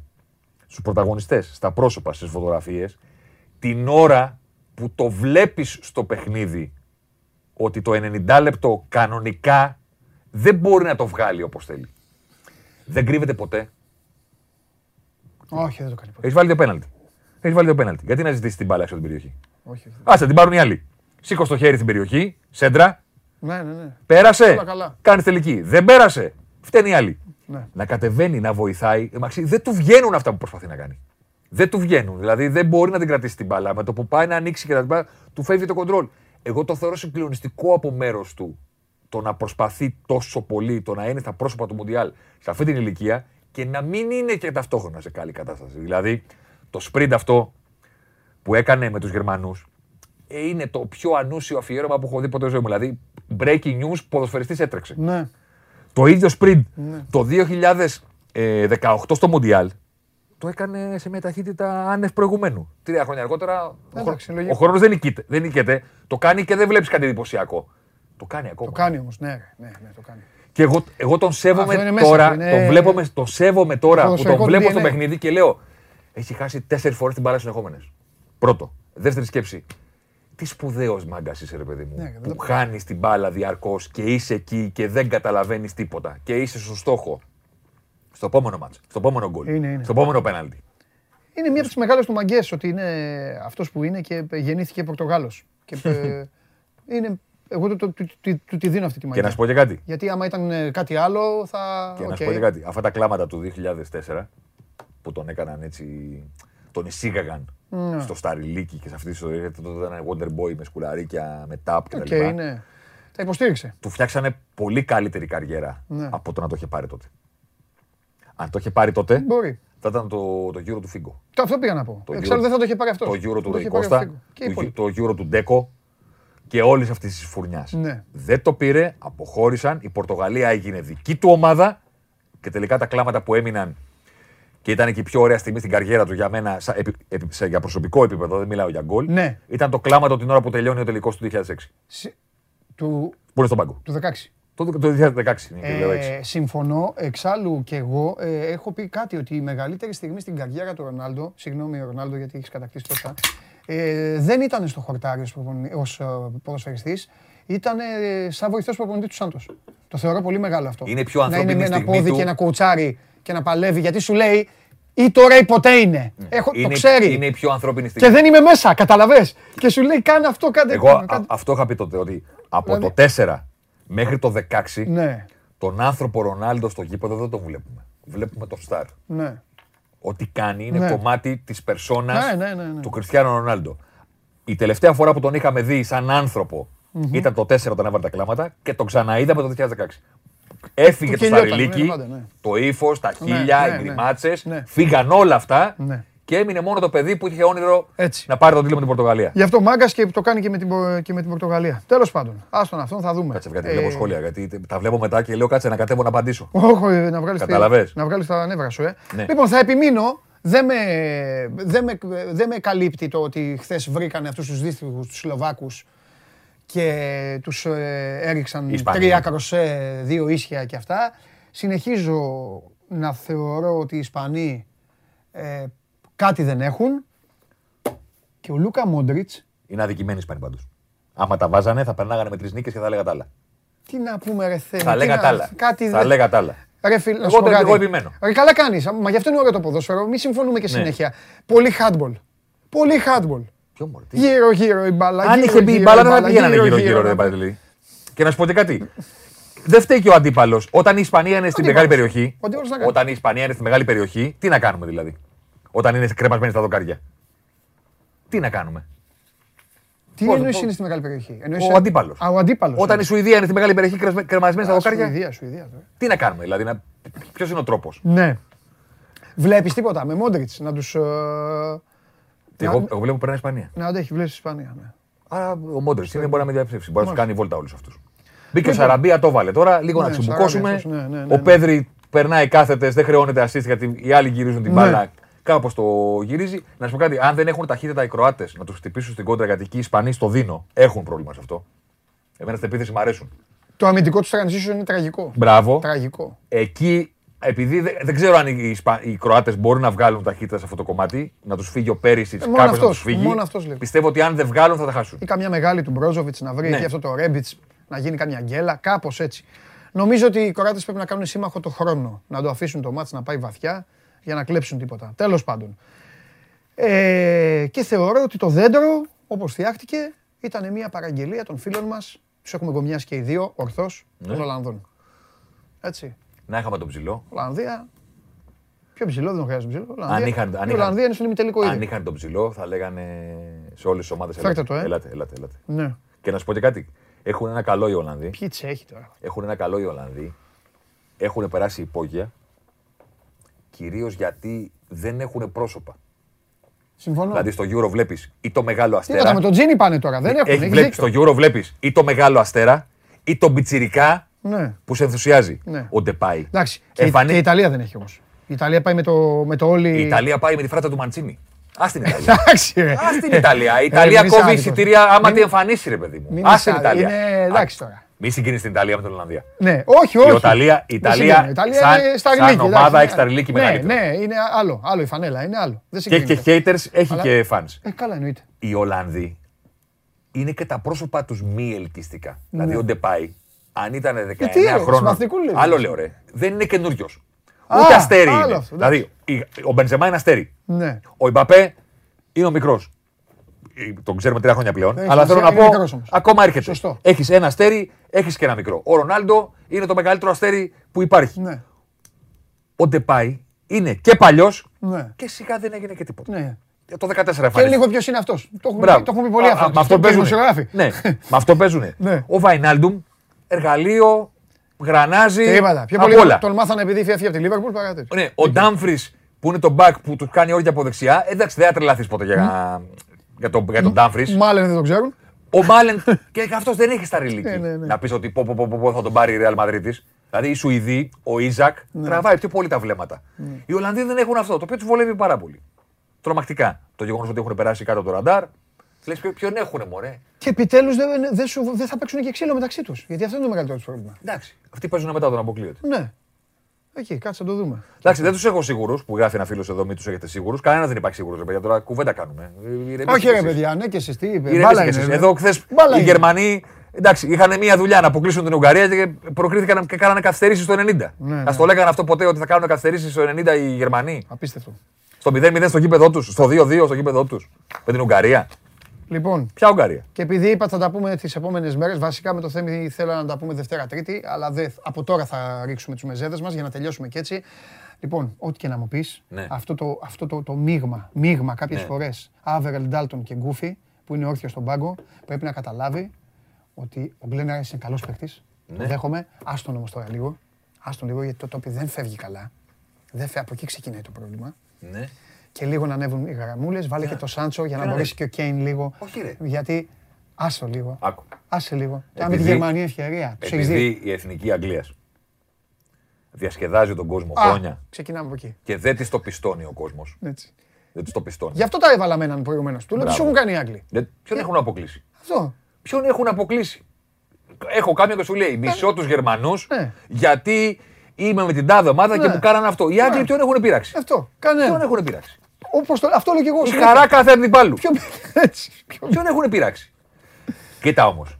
Όταν οι Άγγλοι είχαν φόρα, όταν οι Άγγλοι είχαν φόρα και λέγανε έχουμε τον Ρούνι, έχουμε τον Νόουεν, έχουμε τον Σίρερ, έχουμε τον Λάμπαρτ, έχουμε τον Τζέραρτ, πηγαίνανε, τρώγανε τέσσερα, δεν τους έλεγε κανένας Ναι. μπράβο, που περνάσατε καλά. Έχει κάνει ο Southgate την πιο βαρετή εθνική Αγγλίας Ναι, ναι, ναι. όλων των εποχών. Ναι, ναι. Δεν έχει πάρει κανείς χαμπάρι ότι τρέχει το καλύτερο αμυντικό σερί στην ιστορία της.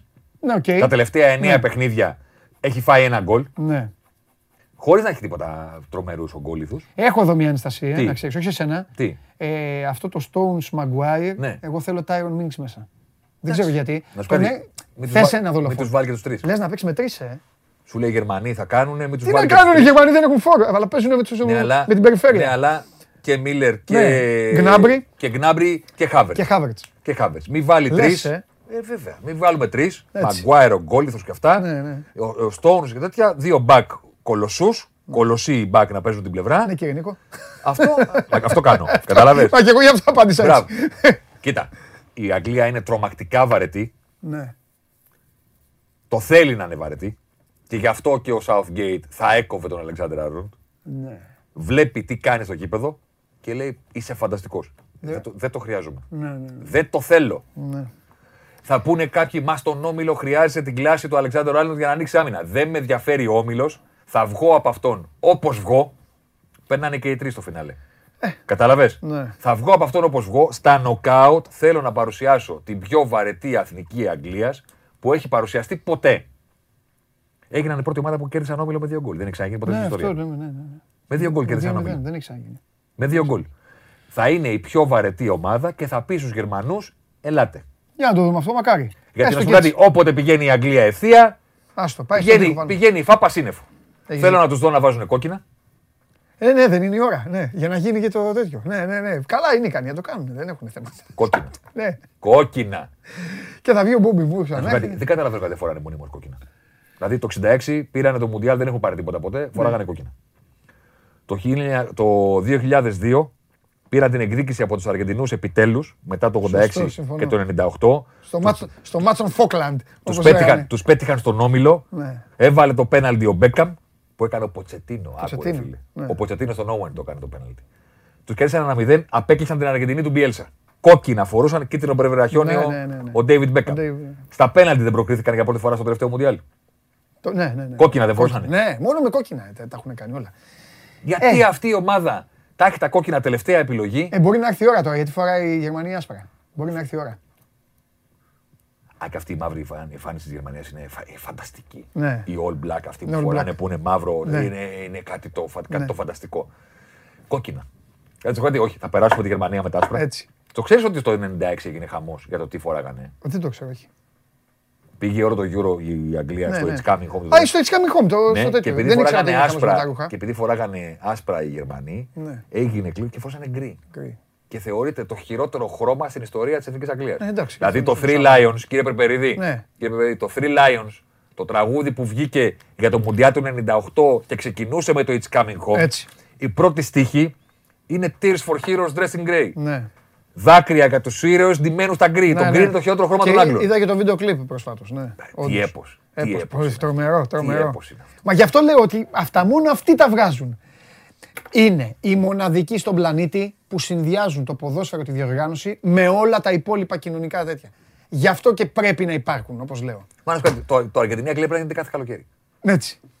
Με όλα τα. Τίποτα άλλο. Και- Συμφωνώ. Αγγλία-Γερμανία, Και Το κάθε Αγγλία-Γερμανία. τώρα. Έλα, είναι μεγάλο δώρο. Κάθε Την τρίτη- καλοκαίρι. ε, έχω πει την Τρίτη πρέπει να σταματήσουν όλα. Την Τρίτη πρέπει να σταματήσουν όλα παντού. Όποιος δεν ασχοληθεί με αυτό. 7 η μην- ώρα Μην Wembley. ξαναμίλησε για μπάλα. 7 η ώρα Wembley. Φιλιά πολλά. Σας χαιρετώ. Αφήνω Κορυφαίος. την μπάλα. Ναι, ναι, άσε μπάλα. Παίρνω την Coca-Cola. Κάνω και μπάλα. μια έτσι. Πάω να δω τα σχόλια. Λοιπόν, δεν το λέω. έλα, για τι- να γράψουν. Α, ναι, καλό. Φιλιά, Θέμης και Σάρης, ε, εδώ έχουμε και συνέχεια. Το Euro ουσιαστικά τώρα ξεκινάει, όσο ξενέρωτο κι αν είναι, όσο κλεισαδούρα κι αν είναι. Ε, λοιπόν, ε, και προχωράμε. Ναι, Τζε- Τζένι εγώ, εγώ, θα σου πω και πού όταν είναι. Στείλε. Αν ρωτάς εμένα δηλαδή, αν ρωτάς άλλους και αυτά. Τζένι πέτυχες και την κατηγορία, εγώ Τζένι, γιατί, τι, ποιο είναι το πρόβλημα. Και σε καιρούς με ξύλο, ε, όχι τώρα με αυτά. Λοιπόν. Α, τον κόσμο ρωτάς, με τον κόσμο τα 'βαλες, ε. Εντάξει, οκ. Συγγνώμη, νόμιζα ότι είπες για μας εδώ, ρώτησες. Λοιπόν, α, ε, έλα, πού είναι ο Τσάρλι, πού είναι ο Τσάρλι, βγάλτε μου τον Τσάρλι να κλάψω, βγάλτε μου τον Τσάρλι να κλάψω. Πέρασα ωραία με το Θέμη, αλλά τώρα βγάλτε μου τον Τσάρλι να κλάψω.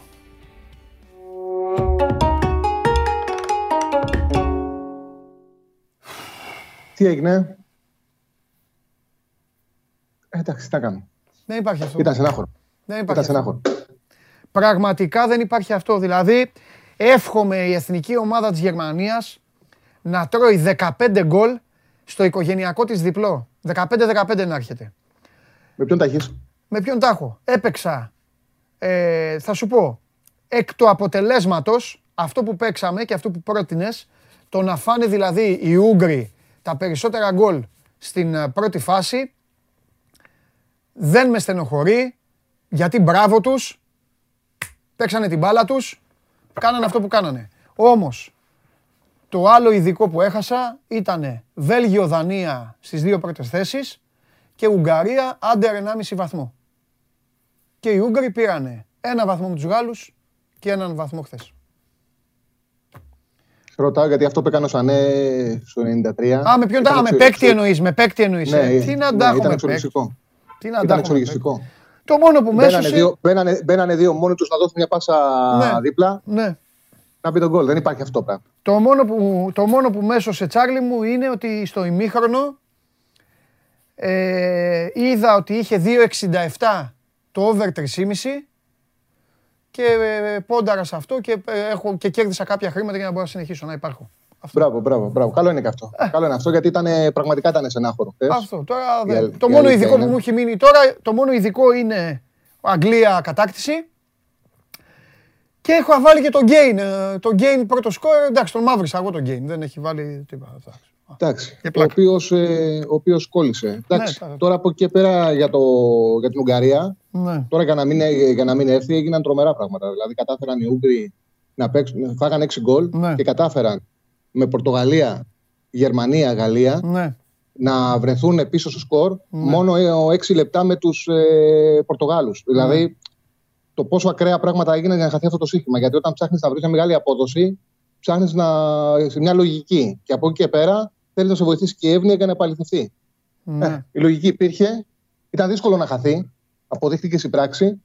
Ε, τα κατάφεραν οι Ούγγροι να μείνουν μόνο 6 λεπτά πίσω στο σκορ σε ένα από τα τρία παιχνίδια, σε αυτό τον όμιλο και να τη βγάλουν. Τώρα ήταν πιο ακραίο το γεγονός ότι χθες δεν κέρδισαν οι Γερμανοί, γιατί εντάξει, ε, θα πήγαινε πολλοί κόσμος στο ταμείο με το άσο και το over και εγώ θα πήγαινα πολύ καλά. Τέλος πάντων. ναι, ναι, ναι. Εντάξει, προχωράμε. Τώρα από εκεί και πέρα ε, έχουν φτιαχτεί οι πίνακες, έχουν φτιαχτεί το ταμπλό. Ναι, εγώ δεν θα, επειδή δεν έχουμε σήμερα, δεν θέλω να σε πιάσω προετοιμαστό, αν είναι για αύριο. Αν υπάρχει να δώσεις, τώρα κάνα ειδικό στον κόσμο. Για τη συνέχεια. Κοίτα, ε, επειδή σας άκουγα τι συζητάγατε, Ναι. για, μένα, ο, για μένα οι Δανείοι έχουν ένα ταμπλό που μπορεί να φτάσουν μέχρι τα τελικά. Ε, ε, εντάξει, Α, ακούω το- βλέ- δηλαδή, στο Δανία-Ολλανδία δηλαδή βλέπεις ιστορία εσύ, ε; 2,80 δίνει η πρόκριση της Δανίας. Πιστεύω θα του περάσουν τους Ουαλούς. Ναι. Το 2,80 που θα δίνουν τους Ολλανδούς θα είναι μεγάλο. Επίσης, εντάξει, για τους Ολλανδούς έχουν ειπωθεί πολύ καλά λόγια. Ναι, ναι, ναι. Αλλά είχαν το πιο εύκολο όμιλο που έχει παίξει ποτέ σε δύο ομάδα στο διοργάνωση Ναι. και στο γήπεδο τους. Δηλαδή παίξανε μέσα με Βόρεια Μακεδονία, Αυστρία, Ουκρανία. Οκ. Δεν εντυπωσιάσαν. Δεν Κατανοητό. εντυπωσιάσαν. Είχαν πολύ, εύκολο, πολύ εύκολο όμιλο. Έχουν αμυντικές αδυναμίες. Ναι. Ε, 2,80 εγώ το βρήκα να φτάσουν οι Δανείοι στους 4. Μμ. Ε, στο τελευταίο παιχνίδι, αυτό το 3-4-3 που παίξανε, είναι και σκληρό πίσω και γρήγορο μπροστά. Αυτό που έκανε ο Κάσπερ είναι, επειδή δεν είχε τον, κανένα παίχτη να αντικαταστήσει τον Έριξεν, δεν πήγε να τον αντικαταστήσει. Άλλαξε Ναι. τη τακτική, άλλαξε 4-2-3-1 σε ένα 3-4-3. Ναι. Έβαλε τον Βέσεκαρ τρίτο στόπερ, τους ε, δυνάμωσε πιο πολύ στη τελευταία γραμμή άμυνας και Ναι. πέρασε τον κοντό, τον Ντάμσκαρτ, ε, δεξί εξτρέμ και έχει αποκτήσει μια ποιότητα και ταχύτητα μπροστά με Πόλσεν, Ντάμσκαρτ και Μπρέσβουεϊτ που είναι πολύ δύσκολοι στον ε, χώρο, έχουν ενέργεια και ταχύτητα. Ναι. Νομίζω ότι από τη στιγμή που τους έφυγε όλη αυτή η ιστορία με τον Έριξεν, γιατί και με το Βέλγιο υπήρχε, δηλαδή μπήκανε με ένα τρομερό πάθος, με, τρομερές, ε, με τρομερή ενέργεια να παίξουν με την ψυχή τους. Και οι Δανείοι πραγματικά εκεί, στο πρώτο μήχρονο, μπορούσαν να κερδίσουν μεγάλο σκορ. Ε, Όμως δεν κάνανε σωστή κατανομή δυνάμεων. Και στο δεύτερο μήχρονο μπήκανε οι ποιοτικοί παίκτες, μπήκε ο Ντεμπρούινα, τον Πάγκο Βίτσελ και γύρισε το παιχνίδι εύκολα. Δεν είχαν δυνάμεις. Με τους Ρώσους δείξαν τις δυνατότητές τους και έχουν ένα πολύ καλό γκρουπ. Με, θα παίξουν με τους Ουαλού και μετά με Ολλανδία και, Τσε- και Τσεχία. Όπως θέλω να πω ότι ό,τι πιστεύει ο καθένας για τι θα γίνει στο Αγγλία-Γερμανία, μετά από εκεί και πέρα ε, ο δρόμος, όποιος περάσει, ο δρόμος για τον τελικό είναι ανοιχτός. Γι' αυτό το λόγο έλεγα ότι δι- είναι τελείως ε, λάθος αυτά τα σενάρια που λέγονται ότι συμφέρει τους Άγγλους να βγουν δεύτεροι. Ε, τώρα οι Άγγλοι με αυτό που κάνανε που βγήκανε πρώτοι έχουν να παίξουν με τους Γερμανούς στους 16 και μετά. Σουηδία, θα παίξουν Ουκρανία. στους 8. Και μετά στους 4 Ολλανδία, Δανία. Μπράβο. Ολλανδία, Δανία. Δηλαδή έχουν ένα δρόμο για τον τελικό. Και όπως όλα και Wembley. Όλα Wembley. Ένα, έναν ανοιχτό δρόμο για τον τελικό. Οπότε εκτός από τον, ε, εκτός από τον προμητελικό. Εκτό θα είναι από το Σουηδία-Ουκρανία. Θα πάνε στη Ρώμη. Μόνο Ρώμη, αυτό. ένα Αλλά τι, ταξιδάκι. δεν τους νοιάζει. κοντινό ταξιδάκι. Ένα κοντινό ταξιδάκι. Τώρα από εκεί και πέρα βλέπουμε ένα τουρνουά δύο, που οι προπονητές ακολουθούν δύο λογικές. Βλέπουμε τις ομάδες οι οποίες είναι Ισπανία, Ολλανδία και Γερμανία Ναι. και το Βέλγιο που προσπαθούν να παίξουν επιθετικά, να ανοίξουν άμυνες και έχουν αμυντικά προβλήματα. Ναι. Και βλέπουμε όλες οι άλλες οι ομάδες προσπαθούν να είναι συντηρητικές, χαμηλά μέτρα και δεν ξέρουν να ανοίξουν άμυνες. Αυτό το τουρνουά βλέπουμε. Συνήθως δεν είναι απόλυτο, γιατί έχουμε δει και ομάδες κυριαρχικές να κατακτούν τις διοργανώσεις, αλλά πρέπει να είναι πολύ καλές για να το πετύχουν. Μμμ. Συνήθως το τρόπο το παίρνει αυτός που φροντίζει να είναι οχυρωμένος πίσω. Ε, δεν βλέπω και κάποια ομάδα τόσο καλή έτσι ώστε να μπορούν να, να πω ότι οι μεσοεπιθετικά θα καλύψουν τα αμυντικά τους προβλήματα. Αυτό μου δείξαν και χθες οι Γερμανοί για παράδειγμα, γιατί είχαν μια πολύ καλή εικόνα με τους Πορτογάλους. Χθες όμως έδειξαν ότι το πλάνο τους πίσω είναι πολύ ανοιχτό, έχουν πρόβλημα. Και ίσως εκεί θα τα καταφέρουν οι Άγγλοι να πάρουν υπόκριση. σω λέω. Τώρα θα το δούμε μέχρι την Τρίτη. Έχουμε, έχουμε να το συζητήσουμε αυτό. Εγώ άκουγα τι λέγατε, τι λέγατε πριν. Εγώ έχω ναι. έναν ενδιασμό, μόνο έναν ενδιασμό ότι το ψάχνει πολύ ο Southgate για να είναι ευχαριστημένο αυτό που κάνει. Δηλαδή, εγώ βλέπω ότι οι Άγγλοι ξεκίνησαν με τους Κροάτες. Ναι. Το πρώτο παιχνίδι ήταν μια πολύ καλή βάση για το Southgate. Συμφωνώ. Είχαν, είχαν πρεσάρισμα ψηλά, είχαν τρεξίματα, είχαν τρόπους να χτυπάνε, αμυντική ασφάλεια. Και πάει στο δεύτερο παιχνίδι. Αλλάζει τα δύο back και μετά πάει σε μια λογική πώ θα βρει καλύτερο δημιουργό. Ναι. Και βλέπουμε στο τρίτο match να βγάζει έξω και τον Mount για να βάλει τον Γκρίλι. Ναι. Δηλαδή, εγώ δεν μπορώ να σεβαστώ έναν προπονητή ο οποίος μου βγάζει εκτός ομάδας στο Mount το καλύτερο δημιουργό του Champions League. Ναι. Άκουσε, άκουσε τον κόσμο, άκουσε. Εγώ, κοίταξε να δεις. Ε, εγώ το είπα και στο Θέμη. Δεν ξέρω αν θα το πάει λαού-λαού όπως πιστεύει ο Θέμης. Ε, εγώ θεωρώ ότι θα δεχθεί, θα δεχθεί και σκληρή κριτική. Γιατί τα κουκιά είναι μετρημένα, ρε Δεν είναι να πεις ότι είναι δύσκολος γρίφος.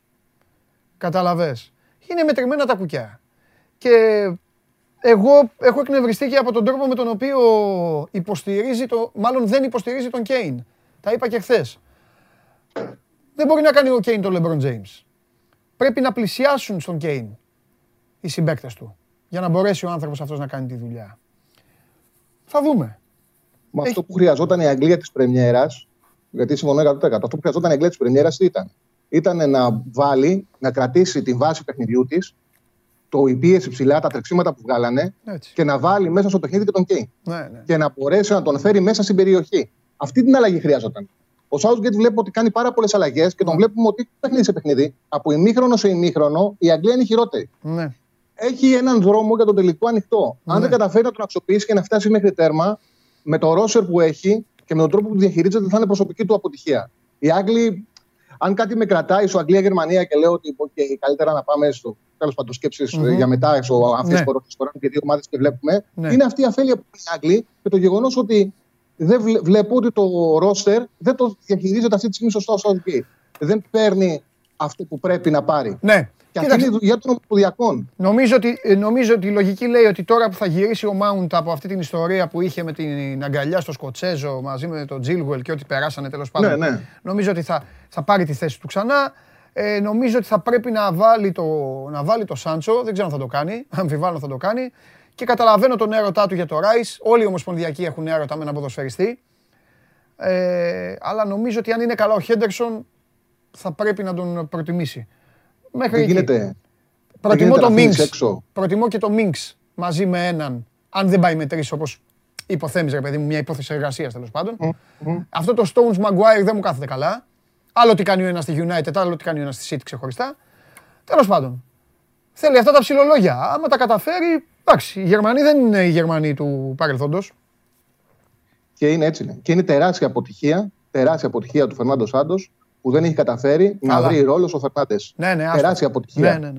ναι. Δηλαδή, ειδικά για, έναν ειδικά για έναν προπονητή όπου πάει σε ένα συντηρητικό πλάνο. Δηλαδή, ο Σάντος αυτό το οποίο κάνει είναι να προστατεύει την ομάδα του πίσω και να δίνει δυνατότητα στους ποιοτικούς ποδοσφαιριστές να κάνουν τη διαφορά. Και βλέπουμε ούτε τον Μπερνάρντο Σίλβα αξιοποιεί, αλλά πολύ περισσότερο το Φερνάντες έφτασε στο σημείο να θεωρείται το πρόβλημα της Πορτογαλίας και να τον αφήνει έξω στο τελευταίο παιχνίδι με τους Γάλλους. Ε, ε, είναι προσωπική του αποτυχία πολύ μεγάλη για μένα. Μιλάμε για το ποδοσφαιριστή όπου ήταν ο πιο αποτελεσματικός στα μεγάλα πρωταθλήματα σε γκολ και assist. Ναι. Τεράστια αποτυχία. Εντάξει. Έχει ενδιαφέρον η διοργάνωση. Ναι, πολύ. Πολύ. Θα δούμε. δούμε. Αύριο φιλάκια, Τσάρλι φιλιά. Δες κανένα ειδικό Γεια τίποτα εκεί. Κάμα, καμιά κατάκτηση, κανένα τέτοιο, οτιδήποτε τώρα. Α δούμε. Εντάξει. Οι Γάλλοι είναι καλύτεροι και έχουν δρόμο για τους τέσσερις. Έλα, φιλιά, φιλιά, φιλιά. Θα δούμε. Λοιπόν, ε, αυτός ήταν και ο Τσάρλι. Εμείς εδώ συνεχίζουμε. Αρχίζουμε τώρα σιγά σιγά να στρίβουμε, να πιάσουμε και Ελλάδα. Τα λέμε όλα στο Euro. Τα λέμε όλα για το Euro εδώ στο Show Must Go Live στο Sport 24 παρέα πάντα με την Coca-Cola νούμερο 1. Έτσι, νούμερο 1 αναψυκτικό, Coca-Cola πάντα μαζί μας. Ε, γιατί στις μεγάλες, στις φοβερές, στις μοναδικές στιγμές που προσφέρει αυτή η διοργάνωση και αυτή η εκπομπή, θα προσθέσω εγώ, είναι δίπλα και η Coca-Cola. Πάμε!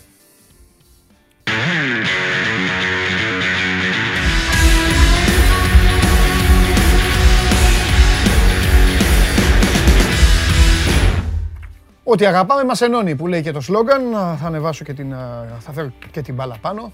Έλα, καθίστε κι εσείς και φέρτε μια μπάλα από κάτω πάνω και μετά τα ξαναλέμε. Και καθίστε ήσυχα, ε. Καθίστε ήσυχα. Εντάξει, εδώ. Ήσυχα. Βλέπετε, δεν ασχολούμαι. Δεν σας μαλώνω. Αλλά, Παναγιώτη, μη βάζεις τώρα μπηχτές και αυτά. Ε, μπηχτές η... Αν ξέρει μπάλα η Τζέννη ή δεν ξέρει είναι αυτά. Εντάξει, υπάρχουν και γυναίκες που ξέρουν μπαλίτσα. Παναγιώτη. Μπορεί να ξέρει και πιο πολύ από σένα. Εγώ λέω απλά. Δεν γνωρίζω. Λοιπόν, τι παίζει με τη Βιλερμπάν, λέει ο άλλος. Μωά, φοβερό. Μετά Καβαλιαράτος. Έχουμε πράγματα πολλά να πούμε σήμερα. Δύο η ώρα θα μπει ο Καβαλιαράτος και θα κάτσει όσο θέλει. Σήμερα τον έχω αφήσει αμολυτό. Ε, για να δω τον Γκάλοπ, τι γίνεται, τι έχετε ψηφίσει; Τι έχετε ψηφίσει; Για Ρονάλντο, αν θα καταφέρει να... Α, όχι. 62% θα μείνει ακατάρριπτο το ρεκόρ του Πλατινί. Οκ, με 9 γκολ. Με 9 γκολ ακατάρριπτο λέει ο λαός το, ε, το ρεκόρ που έχει ο Μισελ Πλατινί. Μάλιστα, πολύ ωραία. Ε, βάλε πάλι ρεσόζοντα το mail smgo παπάκι 24gr για φωτογραφίες, βίντεο, ό,τι θέλετε. Έχετε στείλει το υλικό σας. Εγώ σας προτείνω πάντως να στέλνετε τα βιντεάκια σας για να μπείτε στη διαδικασία να πάρετε το μεγάλο δώρο στο τέλος της εκπομπής για αυτή τη σεζόν, δηλαδή την τελευταία εβδομάδα του Ιουλίου. Πάμε ΑΕΚ. Τι λέτε. Πάμε. Πω, πω,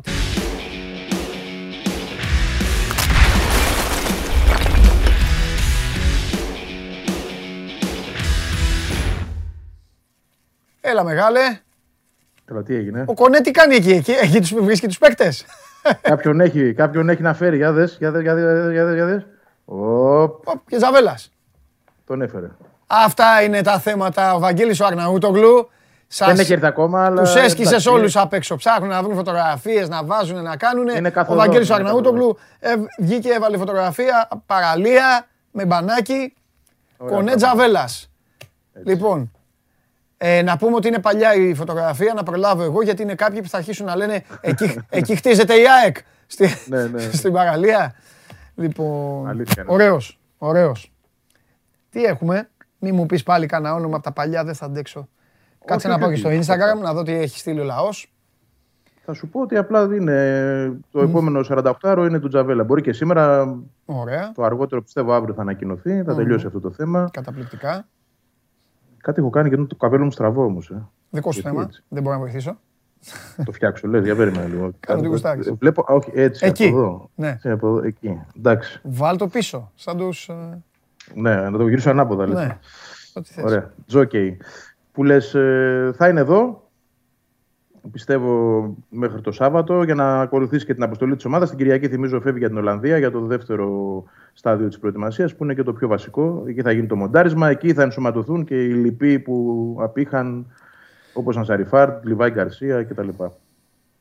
Αυτά με τα γραφικά παντελή δεν έχουμε Στοπ. καμία εξέλιξη στα υπόλοιπα. Άσε τα αυτά με τα γραφικά, τώρα μιλάει ο λαός. Λοιπόν, Ωραία.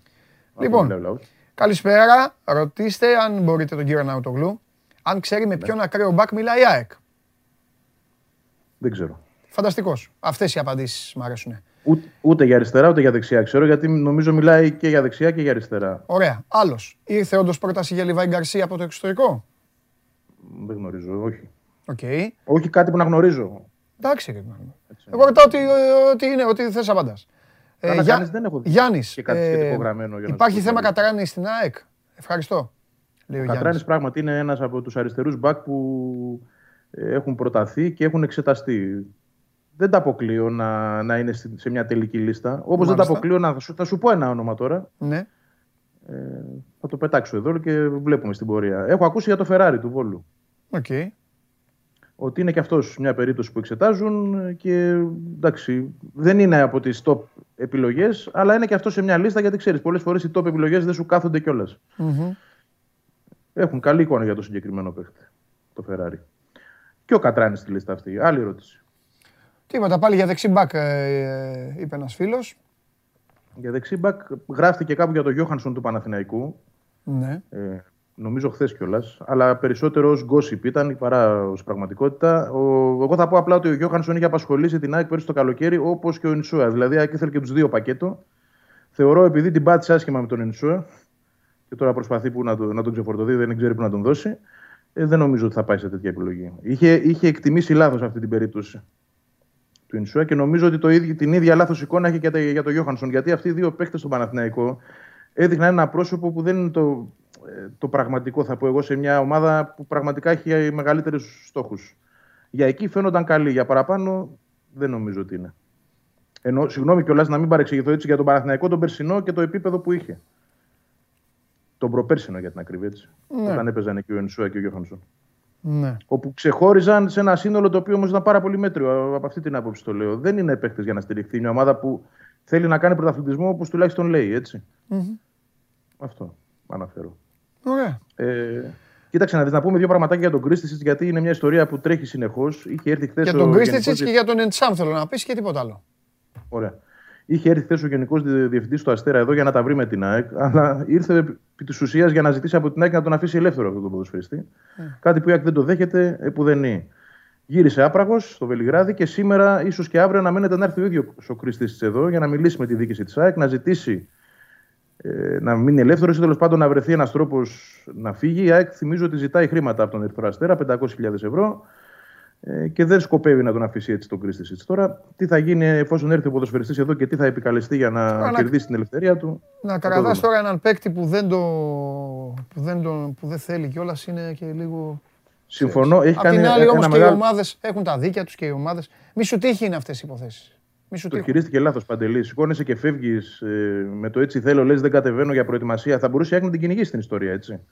Βασικά θα μπορούσε, εγώ νομίζω το λάθος του Κρίστιτζιτ είναι θα μπορούσε να εκμεταλλευτεί διάφορα. Θα μπορούσε να εκμεταλλευτεί ακόμη και την παρουσία. Εγώ τι θα έκανα, ο πρώτος άνθρωπος που θα μίλαγα θα ήταν ο Μιλόγεβιτς. Είναι δυνατόν. Μι... Δηλαδή. Μιλήσανε. Μπράβο. Θα του μίλαγα και θα του έλεγα να σου πω coach, βοήθησέ με. Ξέρεις ότι έχω περάσει πολλά άσε να πάω πίσω στην πατρίδα, να κάνω. Καταλαβες, δεν χρειάζεται να σκόθεις να φύγεις και να το πας λίγο... Δεν ξέρω αν το πήγε τσαμπουκά. Όχι, δεν το πήγε τσαμπουκά. Ναι. Ίσα ίσα που θα σου πω και το, το παρασκήνιο. Το πώς συνέβη αυτή η ιστορία με τον Μιλόγεβιτς. Ο ίδιος ο Μιλόγεβιτς, επειδή ήθελε να τον ψήσει να μείνει στην ΑΕΚ, γιατί τον πιστεύει, ναι. γιατί μαζί είχαν καλή συνεργασία στον Αστέρα, μίλησε μαζί του. Το είπε και ο ίδιος άλλος τον Μιλόγεβιτς. Λοιπόν, ναι. από αυτή την κουβέντα προέκυψε ότι ο Κρίστη Σίτς δεν ήθελε να μείνει στην Ελλάδα που δεν είναι. Δηλαδή, του είπε μάλιστα ότι είναι διατεθειμένος να σταματήσει και το ποδόσφαιρο ακόμα. Ναι προκειμένου να απεμπλακεί από Πάρ' τους τηλέφωνο να βρουν ένα χώρο μεγαλύτερο να κάνουν τις διατάσεις και, και, και, τα ταμιοχαλαρωτικά και αυτά. Είναι δυνατόν τώρα. Εκεί πάνω, πάνω στη φλοκάτη τώρα, το, το, τι ξενοδοχείο είναι αυτό; Τρελάθηκα τώρα αυτό με αυτό που είδα. Αυτό διαθέτει η πορταριά τώρα, εντάξει. Αυτό ε, λίγο ένα χώρο κάπου ρε. Είναι δυνατόν τώρα. Εδώ κοίτα. Ναι, είναι μικρός ο χώρος του γυμναστηρίου. Ναι, ναι, ναι, ναι, ναι, ναι. Για πάμε. Ε, λοιπόν, θα το δούμε που θα πάει αυτή η ιστορία. Εντάξει, και ο Κρίστης, ξαναλέω, δεν το χειρίζεται καλά το θέμα. Δηλαδή, κάτσε εδώ, έχεις συμβόλαιο, συζήτησε το, ψάξε να βρεις έναν τρόπο. Όχι την κοπανάω και δεν ξαναγυρνάω. Ναι. Ε, αν θέλει η ΑΕΚ, πραγματικά την, την πηγαίνει την ιστορία στα άκρα και ναι. τον βάζει στον πάγο και δεν τον πληρώνει κιόλας. Ναι. Γιατί έχει συμβόλαιο, ξαναλέω, και έχει ναι. αθετήσει ήδη τις υποχρεώσεις του. Έπρεπε να είναι με την ομάδα στο Βόλο, για παράδειγμα, να προπονειται Μάλιστα. Και από εκεί και πέρα να δούμε τι θα γίνει. Τώρα για τον Εντσάμ. Ναι, πες και για Εντσάμ και σε αφήνω. Δεν θα πω τίποτα καινούριο. Από Δευτέρα περιμένουμε να λύσει το συμβόλαιο για να ενταχθεί στην προετοιμασία στην Ολλανδία. Δεν το βλέπω εφικτό να είναι την Κυριακή. Αφήνω ένα μικρό παράθυρο, αλλά αυτή τη στιγμή δεν προκύπτει ότι θα μείνει ελεύθερος νωρίτερα από το τέλος του μήνα, όταν λύγει και τυπικά το συμβόλαιο του. Μάλιστα. Ε, επειδή πρώτη φορά θα το κάνω να βάλω κι άλλον έναν ε, στην κουβέντα για συμπέκτη μου, τον αντιμετωπίζω μόνος μου, δεν χρειάζομαι βοήθεια, αλλά θα βάλω έναν. Να σε ρωτήσω κάτι. Ο Μάνος Χωριανόπουλος, μετά από τους φόνους όλα αυτά, αυτά τώρα που βάλε και τους παπάδες στην ιστορία. Το επόμενο του χτύπημα τι πιστεύεις θα είναι εξωγήινη, τι πιστεύεις θα, θα, τι άλλη καταστροφή θα εμφανίσει, τι, τι άλλο θα πάθουμε; Δεν ξέρω. Τίποτα. Θέλει μελέτη αυτό. Θέλει, δεν θέλει; Κάτι θα βρει όμως. Κάτσε, κάτι. καλά, 100%. Λοιπόν, Κάτσε Ε, να δούμε έμπλεξε και τώρα. παπάδες τώρα. ε. Κρύψτε τα ράσα τώρα, έρχεται ο Χωριανόπουλος. Φιλιά, γεια σου Ωραία. Βαγγέλη μου. Για χαρά. Λοιπόν, θα τον έχουμε τώρα το φίλο μου, τον καταστροφέα. Ίτζιο, Μπα- έτοιμος είναι, Παναγία μου. Λοιπόν, κάντε όλοι το σταυρό σας. Να τον βιάξω εγώ και με το εμβόλιο. Έχω και παντελάρας 10, ε. έχω μηνύματα. Λοιπόν, όχι άκουσα την πόρτα. Παναγία μου. Θα του αλλάξω τα φώτα τώρα. Όχ, όχ, όχ, όχ, όχ, όχ, όχ.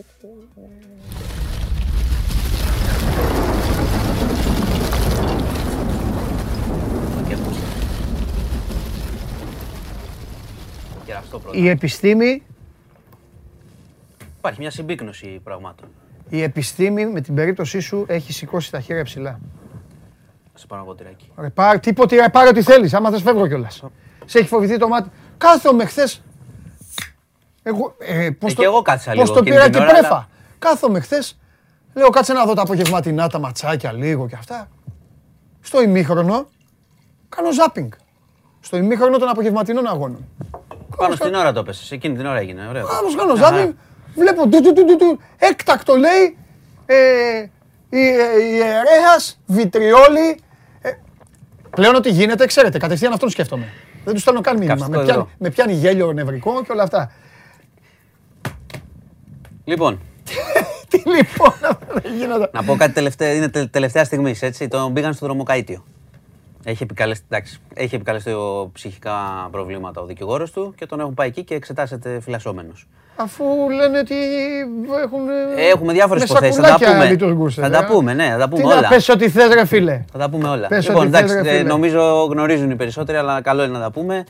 Πες Ε, ό,τι θες. Χθες στη Μονή Πετράκη είχαμε ιερέα, τον οποίο τον είχαν καλέσει οι αρχιερείς, ήταν και δύο δικηγόροι, για να ουσιαστικά θα τον ε, καθερούσαν, διότι όπως αποδείχθηκε μετά ψάγνοντας, είχε, ήταν βίος και πολιτεία. Είχε το 18 κατοχή ναρκωτικών, έτσι, είχε κατηγορηθεί, κάποιες οικονομικές ατασταλίες, τσακωμοί, ε, μετά βγήκαν διάφορα εκεί στις ε, εκκλησίες που ήταν, στη, στην Ενωρία, Σε στη, Βε- χωρία, στη στη Βέρεια. Βέρεια, κοντά, ναι. σε χωριά στη Βέρεια, μπούλινγκ έκανε, τσακωμούς έκανε. είχε, όταν είχε καταλάβει ότι μπορεί να έφευγε, πήγε, είχε αδειάσει το σπίτι που του είχε παραχωρήσει η εκκλησία, είχε πάρει τις κοσκευές, μείνανε λίγα όταν προλάβαν να αλλάξουν τις ε, κλειδαριές, μέχρι και το λάδι λέει, είχε πάρει από την εκκλησία, έτοιμαζε να, Έβαλε, να παξι- υπεξαιρέσει. παξιμαδάκι. Και τέλος πάντων φτάνουμε στο σημείο χθες το απόγευμα να τον έχουν για να τον καθαρέσουν. Και με το που καταλαβαίνει αυτός ότι εδώ θα με καθαρέσουν, πάει, τελείωσε η, η καριέρα μου, περί, περιέργως. Ε, βγάζει δύο μπουκαλάκια, καυσ- καυστικό υγρό, τα οποία τα έχει πάρει Από το απ- ίντερνετ. από το ίντερνετ. Και αυτό είναι ένα πολύ σημαντικό στοιχείο της υπόθεσης. Δηλαδή πρέπει να το δούμε λίγο. Γιατί η προμήθεια καυστικού υγρού από το διαδίκτυο. Δηλαδή, μην θυμηθούμε και την, αγου- την α- περίπτωση της Ιωάννας που πάλι είχε γίνει Α, ναι. προμήθεια από το διαδίκτυο και έγινε επίθεση. Και εκείνη ήταν από το διαδίκτυο. Ναι. Δεν το, Έτσι το είχαν προμηθευτεί. Ότι ήταν από το διαδίκτυο. Και κάνει την επίθεση.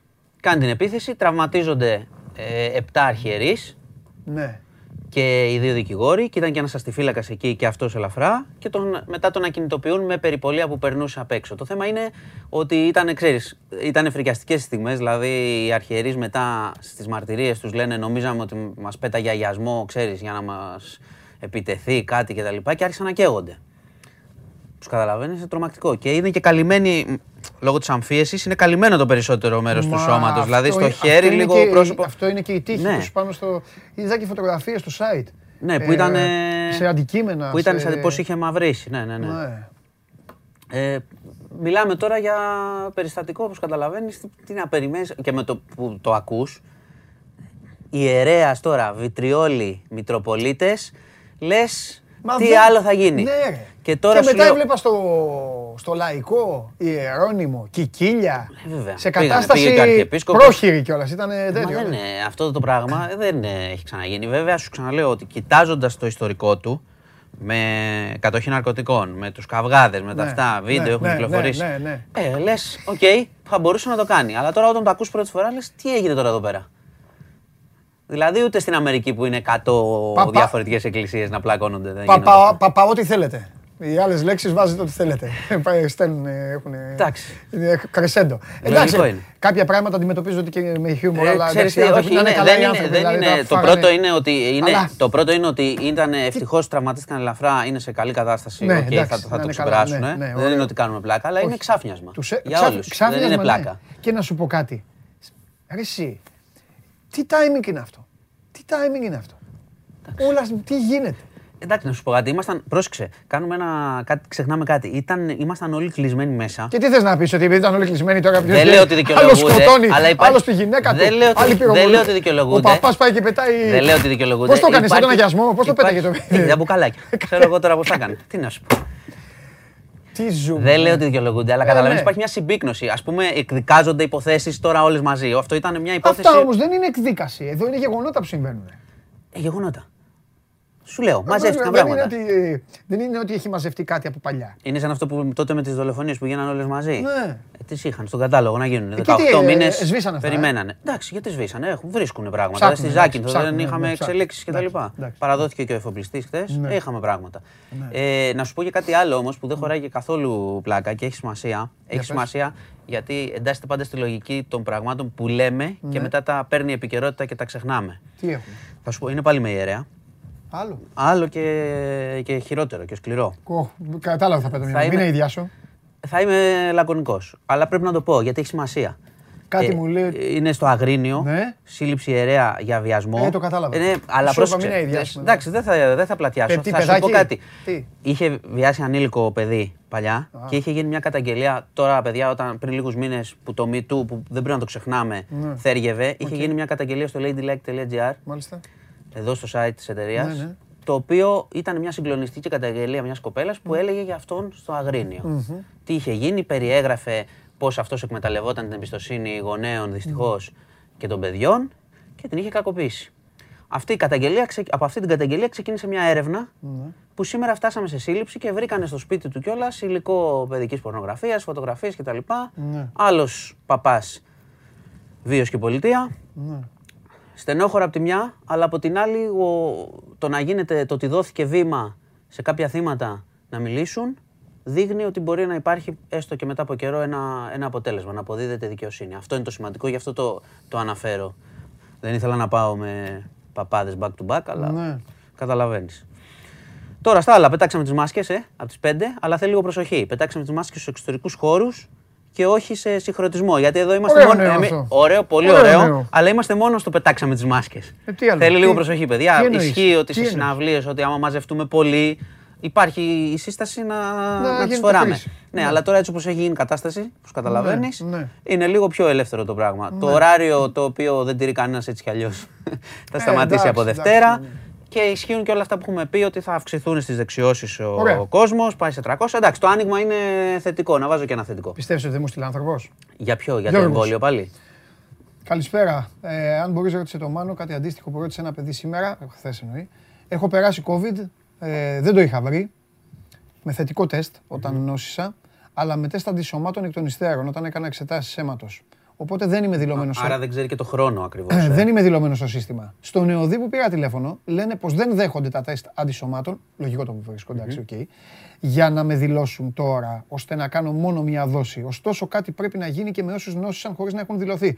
Πιστεύω, καλέ μου φίλε Γιώργο, θα απαντήσω εγώ να πάω να κάνεις δύο δόσεις. Κανονικά. Τι να κάνουμε τώρα; Ε, Από θα τη στιγμή το- που δεν δηλώθηκε, θα- τι να θα- κάνει ο ΟΔΗ. Θα το ρωτήσω ναι, γιατί αν δεν προσδιορίζει το χρόνος, Ναι. έτσι δεν μετράει αυτό που έχουμε πει με το συγκεκριμένο χρόνο. Μα είναι νόσησα αγνώστου. και Μόνο ο ίδιος το ξέρει δόση. από αντισώματα. Απλά εγώ το διάβασα για να, Ναι, να ναι, ναι, ξέρει ο εντάξει, κόσμος ότι εντάξει. υπάρχουν και αυτές τις Ε, περιπτώσεις. Είναι, θα το ρωτήσουμε Ναι. στον αρμόδιο. Ναι. Όπως και την προηγούμενη φορά, Λοιπόν, όπως προχθές. ε, αύριο θα πάω στο εμβολιαστικό κέντρο και ανέμενε αποτέλεσμα, έτσι. Εγώ σου έχω πει ότι είσαι οκ και 30 ε, Ιουνίου θα βγάλεις και το χαρτί σου. Ναι. Αυτό, εγώ Άμα θα θες πάω να αυτό. θα πας τους να πω. δεις, Όχι, θα πήγαινε. πάω- Θα πάω για να είμαι και με γιατρό εκεί. πας, εκεί. να Θα πας. πω γιατρέ μου αυτό. Εδώ Δεν να- έχει και ο Euro και θες να πας ε, Ναι, βόλτα έτσι. κι Θα το αλλιώς. ακυρώσουμε. Όχι, δεν θέλω να πάω βόλτα. Θέλω Να πας να το δεις. να κλείσω κανονικά το κεφάλαιο. Να είσαι ήσυχος θέλεις, εντάξει, να μην αγχώνεσαι. Είμαι, κα- είμαι Γιατί καλός εγώ σου έχω πολίτης. πει. Δεν είμαι Μμ, καλό καλός πολίτης. Καλός πολίτης είμαι. Καλός Και με πολίτης. αυτά που ακούω από Λοιπόν, σένα. Ε, τι να σου κάνω και εγώ τώρα με αυτό; Ε, Εγώ φταίω. Με το βιτριόλι παίρνει άλλος Εντάξει. βιτριόλι και πάει στην κατάθεση. Με τον άλλο, το παλικάρι, τον φίλο των δημοσιογράφων, εντάξει, το φυσιογνωμιστή, ο έτσι, αλλιώς το παλικάρι ε, μέσα, εντάξει. Άστον μέσα. Α, με- ε, μέσα τον αφήνω, εγώ δεν έχω. Το θέμα τώρα πάει εκεί που είχαμε πει ότι θα πάει. Ε, και μετα, ε, πώς το λένε, μετακινείται στο θέμα της επιμέλειας. της, Ναι. ε, του παιδιού. Του παιδιού. Ε, είχαμε εξέλιξη πριν από λίγο, γι' αυτό το αναφέρω, ότι θα καταθέσουν ε, οι οικογένειες αιτήματα για επιμέλεια. Υπάρχει μια, διαφ- μια διαφορά, αν και είναι σε συνεννόηση, υπάρχει μια διαφορά. Ότι η οικογένεια της Καρολάιν λέει ότι το παιδί πρέπει να μείνει στην Αλόνισο όλο το χρόνο και να μεγαλώσει εκεί. Η οικογένεια του δολοφόνου λέει ότι θα θέλει να το μοιράζονται, να είναι και στην Αθήνα 6 μήνες να κάνει και 6 διακοπές μήνες, εγώ εκεί, και έξι ναι. μήνες στην Αλόνισο. Εντάξει. Ε, τώρα αυτά, εντάξει, δεν μπορώ εγώ να σου πω. Θα το, τα βρουν και οι δικηγόροι Ναι. και οι οικογένειες. Ε, Εντάξει, όλα. σε Μακάρι αυτά να δεν είναι. γίνει- Οι οικογένειες είναι. Μακάρι να γίνει. ναι. Ναι, και οι οικογένειες φταίνουν είναι τα θύματα Ναι, ναι, όλης ναι. της ιστορίας. Αυτή είναι η πραγματικότητα. Ναι. Ε, και πάνω απ' όλα να προστατευτεί το παιδί. Αλλά είναι μια, μια εξέλιξη έτσι τώρα τη τελευταίας ώρας. Ναι. Λοιπόν, πολύ βιτριόλι είχαμε σήμερα. Τι να κάνουμε; Όχι, Δεν εντάξει. σου ρε φταίω. φίλε. Όχι, εντάξει. Ευτυχώς Προσπαθώ λέμε να σκεφτώ- κατέληξε, κατέληξε έτσι. Και κάτι ακόμα. Επειδή είσαι ανεξάντλητος, Ναι, ναι, και, προσπαθώ και να εγώ δω τι- προσπαθώ. τι άλλο θα βρεις μετά. Τι άλλο. θα Έχεις, δω. έχεις Παρασκευή μεγάλη- έρχεται, έχεις θα μεγάλη έχουμε γκάμα. ηρεμία. Όχι, ναι. Τι κάνει; Εντάξει, δεν θα έχουμε. Υπάρχει και θέλω να πω για τη μετάλλαξη Δέλτα τώρα που αρχίζουν και συζητάνε. Θα πω όμως κάτι. Ναι. Πριν Το κλείσω. μεγαλύτερο ψυχοπλάκωμα που έχει φέρει στο λαό της εκπομπής, Μμ. στατιστικά επειδή τα μελετάω, Ναι. το έφερες όταν πήρες σβάρνα να μιλήσεις για οικονομικά, για ένφια και Ε, αυτά; αυτό δεν ξέρω να μιλήσω. Αλλά εγώ θα τα λέω όταν έρχεται. η Όχι, ώρα. Τώρα εσύ. έρχονται τα ασφαλιστικά και συντάξεις και θα πρέπει να τα ακούνε ο κόσμος, να ξέρει. Όχι, Καλά κάνεις. Μην είμαστε στα μπάνια του λαού και περνάνε νομοσχέδια και μετά γυρίσει το φθινόπωρο και πει Α, δεν Καλά το κάνεις. ήξερα. Όχι, εσύ καλά κάνεις και λες τα πάντα. Ε, γιατί θα τα πληρώσουν. αυτά. Δεν θες Θα τη τα στατιστική πληρώσουμε. σου να τη Πώς δεν μαθαίνεις, θέλω. να την γνωρίζεις. Εκεί.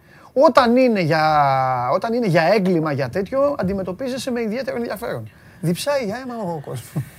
Μακάρι να μην γίνεται τίποτα. Τα έχω πει Εννοείται, αυτά. ρε φίλε. Και Και σου να λέω, έχεις εδώ, μιλάμε για από, μπάλα. όλη- από όλη την ιστορία τη χθεσινή, το, αυτό που βγάζει ως θετικό είναι ότι αυτοί που δέχτηκαν την επίθεση οι άνθρωποι.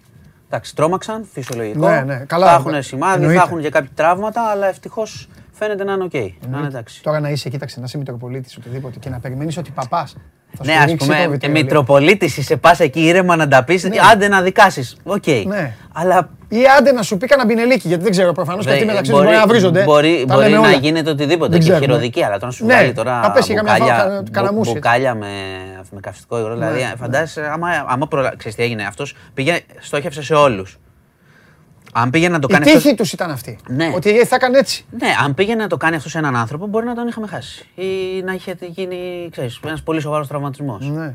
Τέλος πάντων, τι να σου πω, είναι, ε, συζητιέται πολύ η είδηση. Του σου λέω, το τελευταίο, η τελευταία εξέλιξη είναι ότι είναι στο δρομοκαίδιο και φυλάσσεται. Ωραία. Λοιπόν, τι άλλο να Τίποτα. σου φέρω; Έχεις τίποτα εσύ Τίποτα. ποδοσφαιρικό. Να φέρεις τίποτα να κάνα- φάμε. κάνα αύριο. γκάλοπ; Όχι. Ε, Τον Γκάλοπ λέει άμα ο... ε, Άμα ο... Αγγλία-Γερμανία σου λέγα χθες. Α, Ναι. Στο είπα. Ε, Καλά, ήταν πιθανό. Ήταν πολύ πιθανό. Ε, Άμα άρα ο περνάνε τους Ρονάλντο Γερμανούς. περάσει τα 9 γκολ του Πλατινί σε μια διοργάνωση. Το 84 ο Πλατινί είχε βάλει 9. Αυτό είναι το Γκάλοπ. Ναι. Αν, αν Δείξε θα τα αποτέλεσμα. καταφέρει. Δείξε αποτέλεσμα στο Μανώ. Αν θα τα καταφέρει. Αυτό είναι. Θύμισε με ποιο παίζει τώρα γιατί ξεχάστηκα. Άμα μου πεις με ποιο παίζει. Βέλγιο. Και μετά με Ιταλία. Δεν θα τα περάσει, πιστεύω. Εγώ λένε. πιστεύω ότι θα φύγει τώρα από τους Βέλγους. Ναι, γι' αυτό. Και εγώ πιστεύω δεν θα τα καταφέρει. Εγώ πιστεύω ότι, η εθνική ομα... ότι το Βέλγιο θα περάσει τους Πορτογάλους στα πέναλτι. Βαριά παράταση. Α, τι τους λες τώρα, τους λες μαγικά τώρα. Να παίξουν. Όχι, σου λέω τι πιστεύω. Εντάξει. Αυτό βλέπω. Πάντως οι Άγγλοι είναι αρκετά, πώς το είδα, αρκετά τυχεροί. Δηλαδή, αν περάσουν το ψυχολογικό μάτς αυτό κυρίως με τους Γερμανούς, μετά έχουν. Είναι ανοιχτός ο δρόμος. Μετά θα ανοίξουν όλα. Είναι Ε, αυτός αυτό, ο δρόμος. αυτό ή, θα, ή θα αδειάσουν. Θα κάνουν μόνοι τους μια απονομή όπως έλεγα χθες. Θα πάνε μόνοι τους στο Wembley, θα σηκώσουν ένα κύπελο, θα ζήσουν. Ε, Εξαρτάται από τη Γερμανία όμως αυτό. Δηλαδή, ποια Γερμανία θα δούμε, το Χάλι, αυτό το σύνηθες ή το. Αυτό με δεν τους είναι καλά, Πορτογάλους; μωρέ, δεν ναι, είναι καλά. φαίνονται ότι δεν, δεν είναι καλά. καλή ομάδα. Εντάξει, δεν είναι καλά. Έχει, ένα, έχει έναν προπονητή που έχει παραδώσει, έχει τελειώσει και περνάνε. Θα δούμε όμως, αλλά είναι η Γερμανία. Πάντως, ε, πριν φύγω, Ναι. ωραίο Euro, λέω. Καλό Εγώ, είναι. ε, καλό Έχεις είναι. εντυπωσιαστεί, μου τα είπε και ο Θέμης. Ναι. Έχεις εντυπωσιαστεί. Τώρα Βέβαια, αρχίζει μπορεί, να όμως το μην, Euro. έχω, μπορεί να Τώρα μην έχω αρχίζει. και τις μνήμες που πρέπει. Γιατί εγώ θυμάμαι από το, αυτό που πήρε η Δανία και μετά. Τώρα αρχίζει. Ναι, θα δούμε. Τώρα λες να είναι πιο Την ταινία κατά την μάτς. είδες; Ποια ταινία; Αυτό της Δανίας, στο Netflix. Όχι, δεν την είδα, δεν τη δω. Το καλοκαίρι του 92. τη δω. Δες το για να δεις και πράγματα που δεν πίστευες ότι υπάρχουν. Δεν τη δω. Τραβάγανε. Θα τη δω. Λοιπόν, Εγώ μεγάλο παιδί να ξέρεις. γεια σας. Ε, βέβαια. Εντάξει, το ξέρεις. Λοιπόν, Να σε σου φοβάμαι. αφήνω και την μπάλα. Ελπίζω να αγώνα μην σου. έχουμε, θα την πάρω, Ναι. να μην έχουμε τέτοια πράγματα να Τι να μην ηρεμήσουν, έχουμε. να ηρεμήσουν οι Άσε Erics. ρε, μάνα, μάνα. Αυτή την ελπίδα. Αλήθεια μου. το λέω. Άστο ρε. μάνα. Λοιπόν, αύριο θα είμαστε πιο ήρεμα. Λέω. Φιλιά πολλά. Τι θα είμαστε; Μπορεί. Ωχ Θεέ μου, τι έχουμε πάθει. Μάνος Χωριανόπουλος, μπείτε στο News 24-7 για όλα τα υπόλοιπα, για την ενημέρωση και για ό,τι άλλο γουστάρετε και αγαπάτε από την ειδησιογραφία των ημερών. Θεός φυλάξει, έτσι. Όχι ο Μάνος, όλα αυτά που γίνονται. Και τώρα, αφού μιλήσαμε το φίλο μου τον Μάνο, πάμε στο φανατικό υποστηρικτή της εθνικής ομάδας της Ολλανδίας.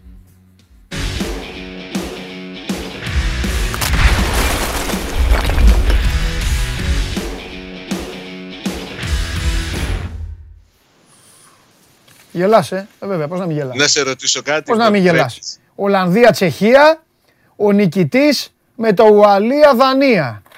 Πια σταυρό μετά; και κούρευτο. Εντάξει. Και μετά με Αγγλία-Γερμανία για τελικό, φίλε. Και μετά, ναι, με Αγγλία-Γερμανία και τελικό. Αυτό το εγώ είμαι καλό παιδί να ξέρεις που είπε στο Μάνο ήταν ξεμάτιασμα; Όχι, του το λέω πάντα γιατί, του το λέω γιατί Α. φοβάμαι. Πες του, ναι, να την άλλη ώρα πες του, να ξέρεις είμαστε φίλοι εμείς. Αυτό. Αυτό. Αυτό θα Σε το πω καλά. αύριο. Μία του λέω το ένα, μία το άλλο. Το πιασε, ναι. εντάξει. Αυτό του λέω πάντα. Του λέω το θυμάσαι. Εγώ είμαι καλό παιδί. Αυτό. Ναι. Που, ρε, ρε φίλε, είναι περιβόλη. Κάθε μέρα μπαίνει μέσα και φέρνει κάτι άλλο. Καταλαβαίνω. Τώρα έπιασε και τους παπάδες, Ω, πω, πω. τελειωμό δεν θα έχει. Ναι, ναι, ναι, ναι. Έχεις δίκιο. Τι γίνεται, Εν τω τι μεταξύ, κάνουμε; Σβιντέξ. Περίμενε, πριν πάμε στα του Ναι, ΠΑΟΚ, ναι. να σου πω λίγο ότι χθες είδαμε την πιο ωραία φανέλα του Euro στην πιο αντιπαθητική ομάδα. Ε. Γερμανία. Αυτά τα μαύρα της Γερμανία, Γερμανίας ναι, είναι ωραία. φανέλα. ναι. Όπως το πες. Η πιο αντιπαθητική ομάδα φόρεσε όμορφη εμφα- εμφάνιση. Όπως το πες. Ναι. Γι' αυτό Κοίταξε, τώρα ο Σβιντέξ- τα λιοντάρια μας, τα λιοντάρια μας θα τους κάνουν μια χαψιά. Ναι, ναι. Λοιπόν. Την Τρίτη. Ναι. Θα διασκεδάσουμε πολύ. Ναι, ρε φίλε, εννοείται. εννοείται. Η κυκλοφορία πρέπει να σταματήσει την Τρίτη. Τα έχω πει. Τι έχουμε, τι κάνει ο Σβιντέρσκι. Αποκλείστηκε ο φίλος μας. Πάει. Αποκλείστηκε ναι εχθές. Ναι.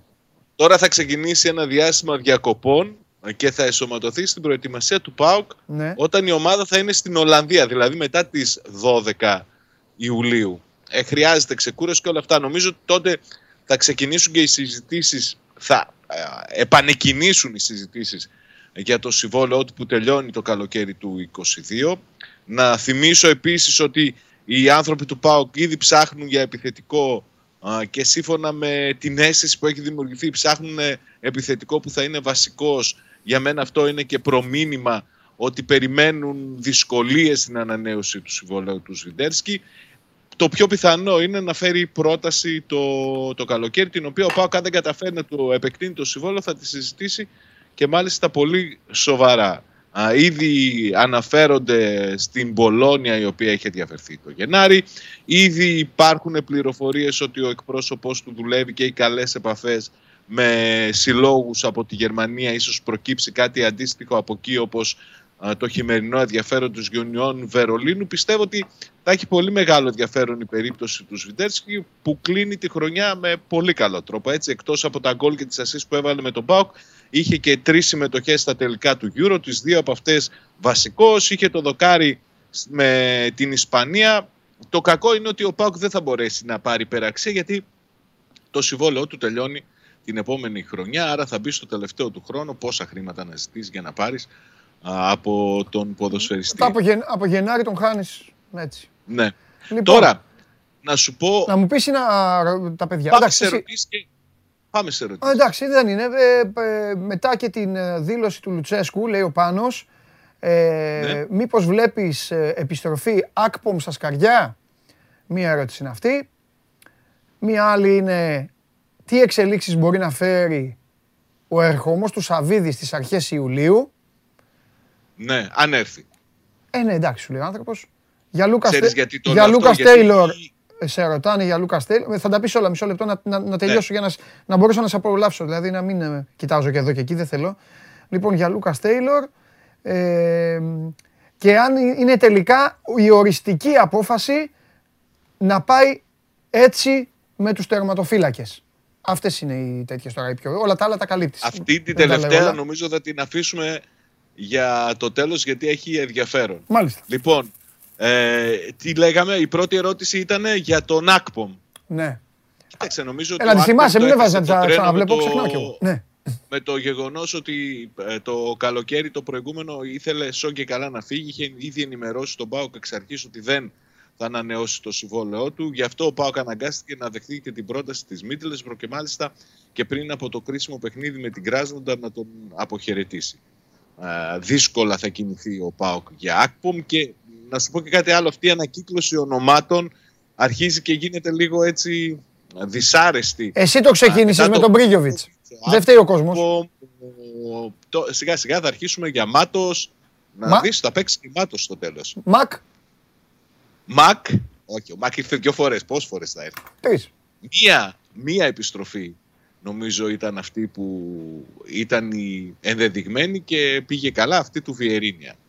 Τα υπόλοιπα δεν είμαι πολύ των πισωγυρισμάτων. Σωστός. Από εκεί και πέρα για τον Λούκας Τέιλορ. Ο Λούκας Τέιλορ είναι συμφωνημένος με τον Πάκο. Έχει κλείσει αυτό που απομένει είναι να ανακοινωθεί η απόκτησή του. Αυτό θα το Μμμ. κάνει ο Πάκο πιστεύω λίγες ημέρες πριν από την έναρξη της προετοιμασίας. Δηλαδή από εβδομάδα θα έρθει και στη Θεσσαλονίκη ο ποδοσφαιριστής και θα τελειώσει και τυπικά το θέμα του. Αλλά δεν νομίζω να υπάρχει κάτι απρόπτω στην περίπτωση του Βραζιλιάνου ακραίου αμυντικού. Α, Για τον Ιβάν Σαββίδη και τον ερχομό του που ρώτησε ο φίλος για τις αρχές Ιουλίου, υπάρχει αυτή η πληροφορία ότι αρχές Ιουλίου θα βρίσκεται στη Θεσσαλονίκη, αλλά α, έχουν ακουστεί πολλές φορές τέτοιου είδους πληροφορίες. Κάποιοι έλεγαν ότι θα έρθει στα τέλη Ιουνίου, αυτές τις μέρες τον περίμεναν. Τώρα πάει πιο πίσω. Είναι σίγουρο ότι μετά από 1,5 χρόνος σχεδόν θα είναι πολύ σημαντικό το γεγονός για τον Πάουκ να είναι εδώ ο Σαββίδης, να συζητήσει με τους ανθρώπους, να δούμε τι γίνεται, να, να μιλήσει, αν και νομίζω ότι με την πρόσληψη και την επιστροφή του Ρασβάν Λουτσέσκου έδειξε τους στόχους που έχει ο Σαββίδης για τον ΠΑΟΚ, ξεκινώντας από την αυτάρκεια της ΠΑΕ και φτάνοντας μέχρι την κατάκτηση τίτλου και καθιέρωση στα ευρωπαϊκά σαλόνια. Η τελευταία ερώτηση του φίλου είχε να κάνει με το αν θα ΠΑΟΚ θα κινηθεί για τερματοφύλακα ή Ω, όχι. Ναι, ένας άλλος άνθρωπος έλεγε. Ναι. ε, Και τώρα που σ' ακούνε στέλνουν και άλλα πράγματα, αλλά τα περισσότερα είναι για. Τίποτα, για παίκτες. Α, Από τη μια πλευρά... και Ναι, ρωτάει ο πες. Παναγιώτης, ο Παναγιώτης ρωτάει κάτι το οποίο μπορεί να το έχει χάσει και ο Παναγιώτης και εγώ μαζί του, με Παναγιώτη είμαι. Ε, ρε εσύ, το, η, η μεταγραφή, η θορυβόδης μεταγραφή ε, του χειμώνα. Ποια ήταν η θορυβόδης μεταγραφή του χειμώνα; Ποια ήταν η χο- χορηγός. Ποια ήτανε; που έχει παίξει. Μπάμπα. Μπράβο. Πώς την είπες, Μη Μπάμπα, μία αυτή, Ραχμάν Μπάμπα. μία και η άλλη; Ποια ήταν η άλλη; Ντόρτμουντ.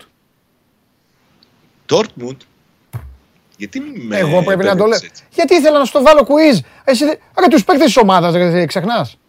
Κα, κα. Κα, Παίζουμε τώρα. Παίζε. κα. Ιάπωνας.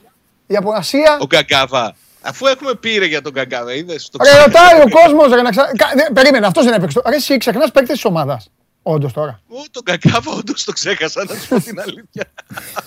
Λοιπόν, για αυτούς σου, ξαναπες για αυτούς τους δύο και πες τελευταίο για τον τερματοφύλακα και έφυγες. Γιατί ο Ολυμπιακός, ο Ολυμπιακός κάνει μεταγραφές και για Τζιομπάνογλου. Μου στέλνουν έχω κι μηνύματα. άλλο να σου πω. Ο Γεωργακόπουλος πρέπει να βγει, κάνει μεταγραφές. Ο Ολυμπιακός. Έλα. Δεν ανησυχεί ο Σταύρος, θα μιλήσει. Λοιπόν, Ναι, πάμε. ε, ο Γκαγκάβα θα τον περιμένει, θα μιλήσει με τον Λουτσέσκου. Θα έρθει εδώ, έχει καλή εκτίμηση ο Λουτσέσκου για την ποιότητά του. Ναι. Θα συζητήσει μαζί του, θα δει αν έχει και κίνητρο και αναλόγως θα το χρησιμοποιήσει. Ναι. πιστεύει ότι μπορεί να πάρει πράγματα από τον ε, Γκαγκάβα ο Λουτσέσκου. Για τον τερματοφύλακα, αν μείνουμε σε αυτά που πιστεύει και θεωρεί ότι είναι σωστά για την ομάδα του ο Ρασβά Λουτσέσκου, ΠΑΟΚ όχι. Δεν Ναι. θα κινηθεί για απόκτηση τερματοφύλακα. Μμμ. Αλλά έχω την εντύπωση ότι ε, ίσως να υπάρχει και μία έκπληξη στο τέλος του καλοκαιριού από την πλευρά της οικογένειας Σαββίδη στο θέμα του τερματοφύλακα. Τώρα. Ω, κάτσε, άσε, αυτά δεν περνάνε έτσι σε μένα.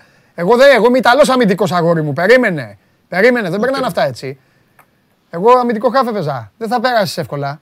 Τι εννοείς έκπληξη; Θα κάνει δώρο, λεφτά. Θα πάρει παίκτη, θα πάρει καλό τερματοφύλακα. Εντάξει, Τι ε, εννοείς, ε, ε, ο τερματοφύλακας έχω δεν την είναι να αίσθηση- πεις θα κάνει μια καλή μεταγραφή. Ο τερματοφύλακας είναι μια ειδική θέση μόνη της. ότι κοιτάει Τι; η οικογένεια Σαββίδη για τερματοφύλακα. Έχω αυτή την αίσθηση. Ναι, έτσι όπως το λες, επειδή λες κοιτάει η οικογένεια Σαββίδη, κατάλαβες. Είναι άλλο, είναι άλλο επίπεδο. Δηλαδή ψάχνει τερματοφύλακα Ναι. καλό, να κάνει θόρυβο. Κοιτάει για τερματοφύλακα. Δεν το έχει αφήσει το θέμα έτσι. Δεν ξέρω αν θα φέρει οτιδήποτε άλλο. Ο Λουτσέσκου είπε ότι είναι καλυμμένος με τους δύο τερματοφύλακες που έχει. Οκ. Με τον Ζίβκοβιτς και τον Πασχαλάκη. Κάτσε μην έρθει και καμιά πρόταση για κανέναν από τους δύο και τότε αναγκαστικά θα πάει για τερματοφύλακα. Ναι. Για το κλείνοντας να πω ότι το, για τον Ντεϊόλα υπάρχει αισιοδοξία ότι τελικά θα κλείσει. Μάλιστα. Ότι παρά τα όσα λένε από την Ιταλία για απαιτήσεις, για σενάρια εμπλοκής άλλων ομάδων και όλα αυτά, στο τέλος η Κάλιαρ θα δεχτεί την προσφορά του ΠΑΟ και θα παραχωρήσει το συγκεκριμένο ποδοσφαιριστή. Μμμ. Και να σου πω ότι ξεκίνησε και πάλι αυτό το σύριαλ με το Τζόλι με παρέλαση ομάδων και ονομάτων. Ξεκίνησε και πάλι και νομίζω από εκεί θα είναι το επίκεντρο ότι θα επακολουθήσει από το Βέλγιο για το ενδιαφέρον της Breeze α, η οποία λένε εκεί ότι έχει ανταγωνισμό από Gladbach, Eindhoven και Manchester United βάζουν στο κόλπο. Σου έλεγα και τις προηγούμενες ημέρες ότι δεν ξέρω αν τελικά επικρατήσει η άποψη μου μεταφέρεται και στο νεαρό επιθετικό ότι θα είναι καλό για την καριέρα του ένα πρωτάθλημα ενδιάμεσο πριν κάνει το μεγάλο βήμα για ένα από τα κορυφαία πρωταθλήματα της Ευρώπης και δεν ξέρω αν από εκεί θα μπορούν να φτάσουν ε, οι, τα χρήματα, οι προτάσεις στο επίπεδο που θέλει ο ΠΑΟΚ. Στο Βέλγιο γράφουν ότι η Μπρίζε ενδεχόμενα μπορεί να βγάλει 12 με 15 εκατομμύρια για τον α, Τζόλι. Δεν είμαι τόσο πεπισμένος ότι θα κινηθεί τουλάχιστον από την πλευρά των πρωταθλητών Βελγίου σε τόσο υψηλά επίπεδα η πρόταση. Συμφωνώ μαζί σου. Αυτό το τελευταίο θέλω να το δω κι εγώ. Κρατάω. Αύριο θα σε ζαλίσω με τον τερματοφύλα. Κάθε μέρα θα σου λέω η οικογένεια. Τι, ε, Θα οικογένεια. περιμένουμε να δούμε. Με Θα Ρασβάν, ε, περιμένουμε με να Ρα- δούμε ο τον Ρασβάν, Αύγουστο. ο Ρασβάν Τον λέει Αύγουστο θα κινηθούν όλα. τον Αύγουστο, ε, να λείπει ο Ρασβάν. Να μην καταλάβει τίποτα. Να γυρίσει, ο- να, γυρίσει, να του πούνε Ρασβάν, είναι. έλα εδώ, από εδώ ο τάδε. Τον ξέρεις; Ναι, τον ξέρω. Πάρ' τον μαζί σου. φιλιά, Καλή συνέχεια. φιλιά, φιλιά, φιλιά. Λοιπόν, αυτός ήταν ο Σάββας Διομπάνογλου. Στον uh, ΠΑΟΚ, ε, ε, όπως βλέπετε, ε, υπάρχουν και διαδικασίες οι οποίες μπορούν να προκαλέσουν και εκπλήξεις, έτσι. Η ιστορία του τερματοφύλακα είναι μία από αυτές τις ενδιαφέρουσες ιστορίες. Παιδιά, λίγο τη θερμοκρασία. Αρχίζει να θυμίζει χασάπικο. Ε, εδώ πέρα. Λοιπόν, και τώρα φεύγουμε και πάμε στο Σταύρο Γεωργακόπουλο για να τα βάλουμε όλα σε μία σειρά, γιατί ο Ολυμπιακός ξαναπαίρνει φόρα. Εγώ είχα πει από την προηγούμενη Παρασκευή, σιγά την εξυπνάδα, αλλά τέλος πάντων, από τις κινήσεις είχα πει ότι θα υπήρχε ανακοίνωση αυτή τη βδομάδα. Υπήρξε ανακοίνωση αυτή τη βδομάδα. Να δούμε, μην υπάρξει κι άλλη μέχρι την Κυριακή όμως. Έλα, για να τα δούμε. Πάμε.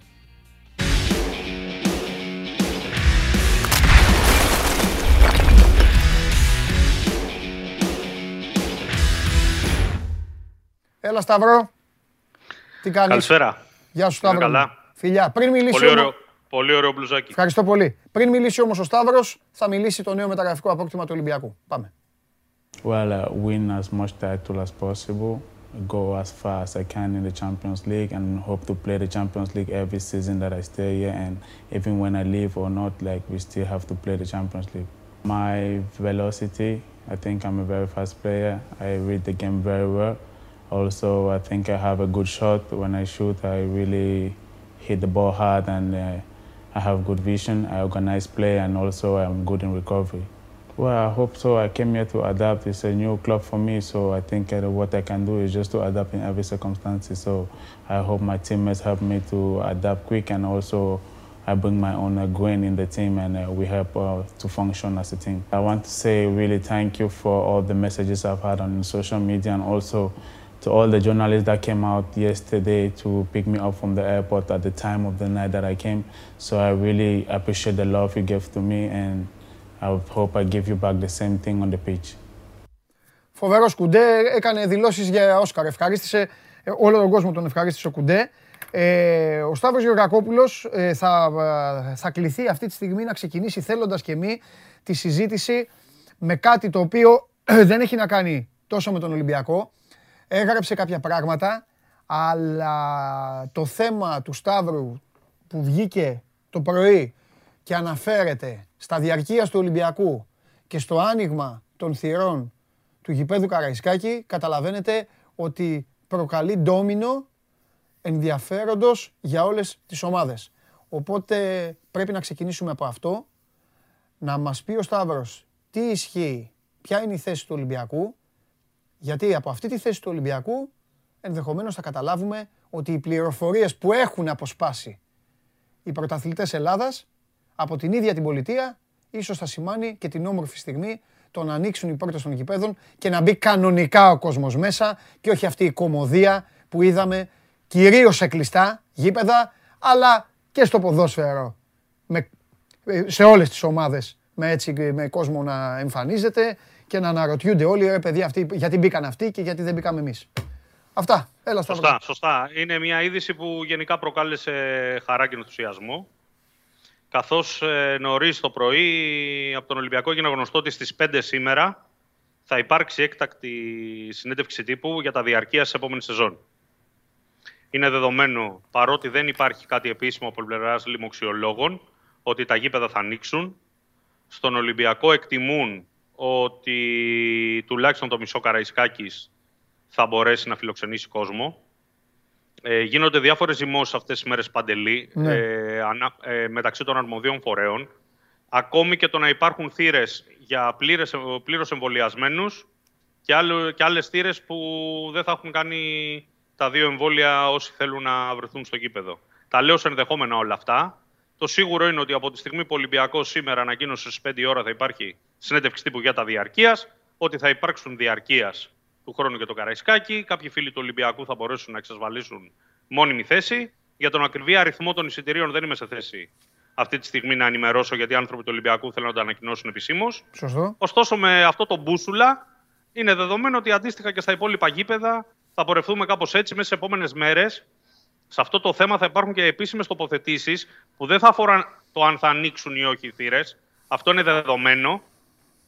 Αφορά τους περιορισμούς και τον ακριβή αριθμό που η κάθε ομάδα μπορεί να φιλοξενήσει κόσμο στο γήπεδό της. Να θυμίσω ότι στα ατομικά αθλήματα ήδη έχει επιτραπεί το 60%. Δηλαδή σε διοργανώσεις στίβου, ας πούμε, για παράδειγμα. Ναι, ναι, ναι. Μπο- μπορούν να φιλοξενηθούν μέχρι το 60% της χωρητικότητας των γηπέδων να φιλοξενήσει κόσμο.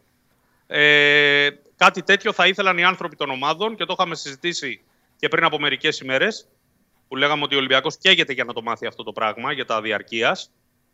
Ε, κάτι τέτοιο θέλουν ε, να πιστεύουν θα ισχύσει και στο ποδόσφαιρο. Δηλαδή μήνυμου με ένα 50% σε πρώτη φάση. Ωραία. Ωραία. Το- Το κρατάμε αυτό. Καθημερινά θα πρέπει να ασχοληθούμε. Σιγά σιγά να μπουν και οι υπόλοιπες ομάδες στην ιστορία και από εκεί και πέρα ε, να δούμε ποια θα είναι η βάση των δεδομένων που θα δημιουργηθεί έτσι ώστε να μπορεί ο Κοσμάκης να πηγαίνει να βλέπει ξανά ποδόσφαιρο. Επόμενο θέμα. Είναι πολύ σημαντικό, Παντελή, πριν Ναι. πάμε στο επόμενο θέμα, Ναι. ότι για όλες τις πλευρές είναι πάρα πολύ σημαντικό αυτό. Ναι. Για την ομάδα που θα παίζει ξανά με κόσμο. Ναι. Για τη διοίκηση που θα βάλει ένα οικονομητι- ε, ικανοποιητικό ποσό στο ταμείο της. Ναι. Να θυμίσω ότι ο Ολυμπιακός είναι μια ομάδα που υπό νορμάλ συνθήκες είχε πάνω από 20.000 διαρκείας το χρόνο. Ναι. Ε, και φυσικά είναι σημαντικό και για τον κοσμο που θα μπορέσει να ξαναδεί από κοντά την ομάδα του. Ε, ωραία. Σίγουρα όλο αυτό. Πάμε στο επόμενο. Πριν από καμιά δεκαριά μέρες, πάνω στην κουβέντα που έκανες για τερματοφύλακα, για παίκτες, για όλα, σου είχα πει, σε είχα ρωτήσει, τελείως έτσι, ε, να, βλέπουμε, να βλέπουμε και Euro για τις μεταγραφές. Και είχες απαντήσει ότι, οκ, ναι, όποια ομάδα, όποια ομάδα ψάχνει, είναι μια διοργάνωση, ε, χωρίς να υπάρχει κάτι συγκεκριμένο, τότε, ότι καλό είναι όλες οι ομάδες να ρίχνουν και εκεί τα δίχτυα τους. Με, τελικά, υπάρχει πιθανότητα ο τερματοφύλακας, ο Βάτσλικ, ο βασικός της Τσεχίας, αυτός που σταμάτησε τον Χάρι Κέιν και εμπόδισε και εμένα που έχω παίξει Χάρι Κέιν για πρώτο σκόρερ, να βάλει υπογραφή, να είναι η επόμενη ανακοίνωση; Ε, είναι ένας από τους τερματοφύλακες που κοιτάζει ο Ολυμπιακός. Οκ. Ε, με τον αστερίσκο που έχουμε εξηγήσει και τις προηγούμενες ημέρες που το συζητήσαμε. Ναι. ότι είναι ένα παιδί που τουλάχιστον στην ε, προηγούμενη σεζόν αντιμετώπισε διαδοχικά προβλήματα τραυματισμών. Υπάρχει ένα report ότι είναι εύθραυστος γενικά τερματοφύλακας. Δηλαδή ότι δεν είναι απόλυτο κριτήριο το ότι κάνει εντυπωσιακές εμφανίσεις και ότι είναι ένας πολύ καλός τερματοφύλακας. Αυτό είναι δεδομένο. Το ότι παίζει καλά στο Euro επίσης είναι δεδομένο. Α, εκεί τρία μάτς ήταν. ε, Αλλά- ε, Τρία μάτς πήγε για... Ε, σε, δι- σε διάρκεια χρόνου είναι το θέμα κατά πόσο δεν θα εμφανιστούν ξανά Ναι. αυτά τα προβλήματα όταν μιλάμε για ένα βασικό τερματοφύλακα. Και τώρα ο οποίος θα- προέρχεται από τη Σεβίλη. Θα βρει και τους Ολλανδούς τώρα.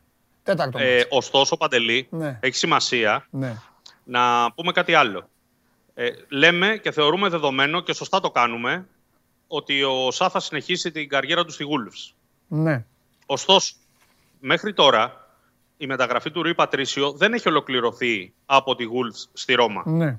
Και δεν έχει να κάνει με τον ποδοσφαιριστή. Με τον ποδοσφαιριστή υπάρχει συμφωνία. Ναι. Έχει να κάνει μεταξύ των ε, κλαμπ και υπάρχει διαφορά εκατομμυρίων στο τι ζητάει η Wolves και στο τι δίνει η Ρώμα μέχρι αυτή τη στιγμή που μιλάμε. Μμμ. Θέλω να πω δηλαδή ότι αυτό είναι ένα θέμα το οποίο μπορεί να κλείσει αύριο μεθαύριο. Μπορεί να τραβήξει και 10-15 μέρες. Ναι, απλά να πω τη γνώμη μου ότι ε, επειδή ο Μέντες το έχει πάρει απόφαση και όταν, ο- όταν αποφασίζει ο συγκεκριμένος αποφασίζει, στη χειρότερη, όχι στη χειρότερη, ε, η μόνη αλλαγή που μπορεί να γίνει στην ιστορία είναι απλά ο Ρουί Πατρίτσιο να πάει σε άλλη ομάδα. Δηλαδή, εγώ στο δικό μου μυαλό είναι τελειωμένο ότι ο, ο Ρουί Πατρίτσιο θα φύγει από τους Wolves και ότι ο Σα θα πάει στους Wolves. Anyway, Ναι. που λένε εκεί στα χωριά μας. Ε, καλά κάνεις και το θέτεις, γιατί δεν μπορεί στο τέλος να σου μείνει μπουκάλα. Δεν μπορεί να πάει να πάρεις ένα τερματοφύλακα και στο τέλος να σου μείνει μπουκάλα ο βασικός τερματοφύλακας, ο οποίος έχει σηκώσει και μπαϊράκι με την καλή Είναι έννοια το λέω. δρομολογημένος να Ναι. φύγει, είναι Ναι, φευγάτος, έχει, είναι έχει, είναι φευγάτος τώρα, είναι φευγάτος, τελείωσε. Οπότε θα πρέπει να περιμένουμε να, να δούμε την... Πόσε, πόση βάση δίνεις ρε παιδί μου σε αυτό το περιδανισμού του Αρεολά, γιατί έχουν εξετρελαθεί τώρα, καταλαβαίνω ότι βγαίνουν προς τα έξω τα ονόματα, αλλά λίγο υπάρχει λόγος να ηρεμήσει τον κόσμο, υπάρχει λόγος να τον αφήσει τον κόσμο Κοίτα, να πιστεύει ότι μπορεί Μιλάμε να γίνει... για παίκτη που ελέγχεται από το Μίνο Ραϊόλα. Ναι, Ο Μίνο Ραϊόλα, να θυμίσουμε ότι πλέον έχει αναλάβει τον Καμαρά ναι, και προσπαθεί να σπρώξει τον Καμαρά στην Νάπολη με ένα ποσό γύρω στα 20 εκατομμύρια. ναι, Σε αυτό το πλαίσιο, αν ο Ραϊόλα τους έχει πει ότι εγώ θα ψήσω τον Αρεολά να έρθει στον Ολυμπιακό, Ναι. θα του δώσετε εσείς ένα 1,5 εκατομμύριο και τα υπόλοιπα θα συνεχίσει να τα παίρνει από την Παρή Ναι. που παίρνει 4 το χρόνο. Ε, μπράβο. Υπ' αυτή την έννοια μπορεί να γίνει. ναι. Αλλά Καμιά, τα, δεδομένα, τα δεδομένα είναι αυτά που συζητάμε Καμιά τώρα. ότι ο φορά- συγκεκριμένος τερματοφύλακας παίρνει ένα καράβι λεφτά. εκεί. καμιά φορά είναι σημαντικό, όσο και να άλλες φορές εγώ λέω ρε παιδιά μην τα λέμε, δεν χρειάζεται. Καμιά φορά όμως είναι σημαντικό να, τα- να λέγονται και τα ποσά σταυρό για να καταλάβει και ο κόσμος. Σωστά. Από εκεί πέρα στις μεταγραφές και ειδικά στον Ολυμπιακό, το έχουμε πει, θα το ξαναπώ. Ε, ποτέ μη λες ποτέ. Ναι, Αυτό το έχουμε δει πάρα πολλά χρόνια. Ωστόσο, καλό είναι να βάζουμε τα δεδομένα κάτω. ναι, Ε, και επίσης, επειδή έχει γίνει πολλή κουβέντα το, τις τελευταίες μέρες για τον Σεμέδο και την Πόρτο, με αφορμή και το ραντεβού Μαρινάκη Μέντες, να σου πω ότι οι πληροφορίες οι σημερινές από την Πορτογαλία λένε ότι η Πόρτο δεν ε, σκοπεύει να βάλει στο τραπέζι ποσό πάνω από 7-8 εκατομμύρια. οκ. Ο Ολυμπιακός έχει ζητήσει 15 ως τιμή εκκίνησης για το Σεμέδο, Ε, μεγάλη. προσδοκώντας να πάρει 11-12. Στην κουβέντα λοιπόν που έγινε ανάμεσα στον Μεγαλοατζέτη, τον Μέντες και τον Βαγγέλη Μαρινάκη, οι πληροφορίες λένε ότι για αυτά τα ποσά έγινε κουβέντα. Έχει εικόνα δηλαδή ο Ολυμπιακός τι προτίθεται να δώσει. Και επειδή και ο Μέντες ξέρει ότι αυτά τα λεφτά δεν είναι τα λεφτά που ο Ολυμπιακός ζητάει, έχει βάλει και παίχτες ως ε, πιθανέμιση καταλλάγματα. Σε αυτή την κατηγορία ανήκει, μιας και μιλάμε για την Πόρτο, και ο Κλαούντιο Ράμος, ο τερματοφύλακας που έχουμε μνημονεύσει εδώ και κάποιες μέρες, Ναι, ο οποίος θέλει να φύγει από την Πόρτο, με την Πόρτο να θέλει το Σεμέδο. ναι, Εδώ κρατάω ένα παράθυρο. Μήπως μαζί με ένα ποσό υπάρξει, προκύψει και θέμα τερματοφύλακα τελικά, ε, αν το θέμα του Σεμέδο προχωρήσει, για τον οποίο Σεμέδο επιμένω ότι δεν είναι στο ίδιο επίπεδο το να φύγει όπως είναι αυτή τη στιγμή και παραμένει ο Σάκε ο Καμαρά. ναι. Όχι μόνο για οικονομικούς λόγους και για άλλους λόγους. Ωραία, ωραία, το, ωραία το θέτεις γιατί πάντα, πάντα θυμάσαι σε ρωτάω σε τακτά χρονικά διαστήματα στην κούρσα αυτή ποιος προηγείται. Οπότε καλά κάνεις και το λες μόνος σου, ότι σε μέδο αυτή τη στιγμή ε, είναι πιο πίσω. Λοιπόν, ε, κλέβουν την παράσταση όπως καταλαβαίνεις ε, οι απορίες για τη θέση του τερματοφύλακα. Ένας φίλος λέει τι παίζει με τα εξτρέμ. Ε, ένας άλλος για το Λαλά, αν θα, πώς θα είναι του χρόνου. Εμένα ρωτάει πώς πιστεύω εγώ ότι θα είναι ο Λαλά του χρόνου. Ε, ξέρω εγώ. Όλα από τη στιγμή Πιο που θα κάνει όριμος, προετοιμασία, πιο όριμος να είναι και να έχει κάνει υπάρχει προετοιμα... με την ομάδα. προσδοκία ότι θα Ναι. μπορέσει να δείξει αυτό για το οποίο αποκτήθηκε. Ναι, συμφωνώ. Ε, Ρατζέλοβιτς, μέχρι το- αν θα πάει δανεικός οριστικά. Ε, Αυτό δεν το ξέρω αυτή τη στιγμή. Είναι ένα θέμα που έχει συζητηθεί. μμμ, Αυτό που θα έχουμε εξέλιξη οριστική μέσα στην ημέρα μμμ. είναι το θέμα του Χολέμπας. Και αυτός το φύλαγα για φινάλε. Ε, γιατί όσο περν... Πρώτον, σου το είπα και χθες. Ήμαρτον. Ήμαρτον δηλαδή. Δεν, δεν μπορεί να είναι ο Χολέμπας αυτή την εποχή σύριαλ. Κάποτε μπορούσε να είναι. Κατάλαβες γιατί το λέω. Δεν το λέω για... Ναι. Και επίσης, Λες να πάει αλλού να παίξει στην Ελλάδα. Ε, ο Γολέμπας είναι ένα πολύ ιδιαίτερο παιδί. Ναι, γι' αυτό ρωτάω. Ε, έχει δηλαδή, τα παιδιά του. εμένα αν μου έλεγες αύριο ότι θα πάει στον Μπάουκ, δεν θα μου έκανε εντύπωση. Έτσι το λέω. Κοίτα, απ' την άλλη, Ναι. για να γυρίσει πέρυσι στον Ολυμπιακό ο Χολέμπας, Ναι. ε, έχουμε πει ότι γύρισε με ένα συμβολικό ποσό για να παίξει και να κλείσει την καριέρα του ως πρωταθλητής. Ναι, τι άλλαξε κάτι το οποίο όμως; κατάφερε. Αυτό τι άλλαξε; Άλλαξε ότι ο Ολυμπιακός του έκανε πρόταση, όπως έχουμε ξαναπεί, για να ανανεώσει για ακόμη ένα χρόνο. Ωραία. Ο Κολέμπας από τη μία είχε στο μυαλό του να σταματήσει φέτος. Απ' την άλλη ήθελε ένα κινητράκι παραπάνω για να συνεχίσει ενδεχομένως κάποια περισσότερα χρήματα αφού έκανε καμιά τριανταριά συμμετοχές. Ωραία. Δεν φαίνεται να έχει ψηθεί, αλλά το γεγονός ότι πήγε χθες του Ρέντι να δει και τους συμπαίχτες του, να δει και τον προπονητή, με κάνει να κρατάω και εδώ μια χαραμάδα, ε, γιατί είναι ένα ιδιαίτερο παιδί, επαναλαμβάνω. Μπορεί να του είπε χθες μια κουβέντα ο Μαρτίνς και αύριο 11 η ώρα που φεύγει η αποστολή για την Αυστρία, να το πω έτσι μπακαλίστικα. Να εμφανιστεί. Μπορεί να είναι και ο Χολέμπα. Ναι, Εντάξει. Με αυτή την έννοια το κρατάω, γιατί και από τον Ολυμπιακό δεν υπάρχει επίσημη τοποθέτηση μέχρι τώρα που μιλάμε παντελή για το αν το θέμα του Χολέμπα έχει τελειώσει Ρε παιδί μου, θετικά ή αρνητικά. Μπορεί και αυτοί να. Όλα παίζουν. Μπορεί και αυτοί να μην έχουν βγάλει άκρη. Και να μην είναι. Πώς να σου πω, ο Χολέμπας έχει προσφέρει κάποια πράγματα στον Ολυμπιακό. Και μπορεί και αυτοί να το βλέπουν και λίγο πιο συναισθηματικά την περίπτωσή του. Καταλαβες; Σωστά. Για- σωστά. γιατί αν δεν ήταν ο Χολέμπας που έχει, έχει γράψει χιλιόμετρα με αυτή την ομάδα και ήταν ο Γεωργακόπουλος που ή- ήταν απλά μία, ξέρεις, ένας άνθρωπος με λιγότερη ιστορία, μπορεί να του λέγανε «Έλα, Αυτός κι εντάξει, αν έχει γράψει χιλιόμετρα στον ναι, Ολυμπιακό. ωραία, εντάξει. Α, ε, ε, αυτό ανέβηκες. Ωραία. Λοιπόν, επιμένω εγώ. Αν ήταν λοιπόν ο Γεωργακόπουλο, Ναι. μπορεί να του λέγανε μεγάλη εντάξει, άντε πνίξου. Καταλαβέ. Ναι. σω λέω. Τώρα δεν ξέρω κιόλας. Να σου πω και κάτι παντελή. Αυτή τη στιγμή ο προπονητής θέλει ένα backup αριστερό back Ναι. αξιόπιστο και Ναι. θέλει και ένα backup αριστερό στόπερ αξιόπιστο. Αυτά τα πράγματα μπορεί να το δώσει ο Χολέμπας, Ναι. έστω και στα 37 του, γιατί στα εργομετρικά ακόμα και τώρα είναι πρώτος μακράν. Όχι, ρε, ναι, Το παιδί φαίνεται. Είναι, άστο, είναι μέσα στο Λοιπόν, γήπεδο. Μέσα σου στο λέει, γήπεδο λοιπόν, είναι ατσαλάκωτο. γιατί- Σκοτώνει. Γιατί να μην κρατήσω το Χολέμπας Ναι. να μου παίξει 20 παιχνίδια που θα ξέρω τι θα πάρω. Ναι. Και αν χρειαστεί θα καθίσει και στον πάγκο. Ναι. Από το να μπω σε διαδικασία, πάνω που πάω να ψήσω το Ρέαπτσουκ, φέρε κι άλλο καινούριο αριστερό μπακ, θα μου βγει, δεν θα μου βγει. Ρίσκο. Φέρε εσύ το Βινάγκρε με 25 εκατομμύρια ρήτρα. Ναι. Πέρασε και δεν ακούμπησε. Να σου πω επίσης ότι η Wolves, μιας και μπαίνει στην όλη κουβέντα του Ολυμπιακού, η Wolves, έχει 4-5 αριστερά μπακ. Ναι. Ξέρω εγώ, μήπως προκύψει κανένα όνομα πάλι από εκεί Ναι. και για το αριστερό μπακ. Θα δούμε. Θα δούμε. Είναι και πολύ. Όπω είπες και το Ρέαπτσουκ, μου τον θύμισες τώρα. Είναι και αυτός ένα στίχημα προετοιμασίας, όπως είναι και ο Λαλά. Γιατί τώρα αυτοί θα ανέβουν μια και καλή στη ζυγαριά του Ολυμπιακού και μέχρι το Γενάρη ο Ολυμπιακός θα ξέρει πάρα πολύ καλά τι μπορεί να πάρει από κάποιους ε, από τους ποδοσφαιριστές του. Ωραία. Σωστά. Λοιπόν, Επίσης, να κλείσω λέγοντας Ναι. ότι υπάρχει πολύ μεγάλη ικανοποίηση πραγματικά μμμ, και πρέπει να το μεταφέρουμε ρεπορταζιακά για τον Κουντέ. Γιατί ήταν μια μεταγραφή που την ήθελαν όλοι και έγινε με τους όρους που ήθελε ο Ολυμπιακός. Μμμ. Τον ήθελε πάρα πολύ ο προπονητής εδώ και τρία χρόνια. Θυμάσαι τι είχαμε πει Ναι, ναι. από την πρώτη μέρα που κάποιοι έλεγαν ότι θα αποκτηθεί ο Μπελχαντά για 8-10 κλπ. κλπ. Ο προπονητής δεν τον ήθελε τον Μπελχαντά. Ναι. Για τον Κουντέ όμως πέταγε τη σκούφια του από τη στιγμή που θα μπορούσε να έρθει το πράγμα στα σωστά ποσά για τον Ολυμπιακό. Μμμ. Θεωρώ ότι, θεωρεί ότι είναι ένας πολύ ποιοτικός χαφ. Ναι. Ένας χαφ με πολύ καλά χαρακτηριστικά, ο οποίος όμως ξέρει και μπάλα. ναι. Δηλαδή μπορεί να την οδηγήσει την μπάλα να, να πάει και στο ένας με έναν αν χρειαστεί και να δώσει πραγματάκια και επιθετικά. Ο παίκτης έκανε σαν τρελός να έρθει, είχε και άλλες προτάσεις. Και το να θέλει πάρα πολύ ένας παίκτης σε μια ομάδα σίγουρα εξασφαλίζει ένα καλό κίνητρο ότι θα μπει ο Ρεξάτος πολύ στη δουλειά. Μμ. Και η διοίκηση βεβαίως που πήρε ένα παίκτη που πληρώθηκε πριν από τρία χρόνια 7,5 εκατομμύρια, τον πήρε με λιγότερα από δύο. Συμφωνώ. Συμφωνώ. Έκατσε κουτί νομίζω στο timing ε, τη- την καλύτερη στιγμή. Τώρα μένει να κάτσει και το timing το αγωνιστικό και να μπορέσει να κάνει αυτά που ο ίδιος δήλωσε. Φιλιά, αύριο περισσότερα. Καλή συνέχεια. Γεια σου Σταύρο μου.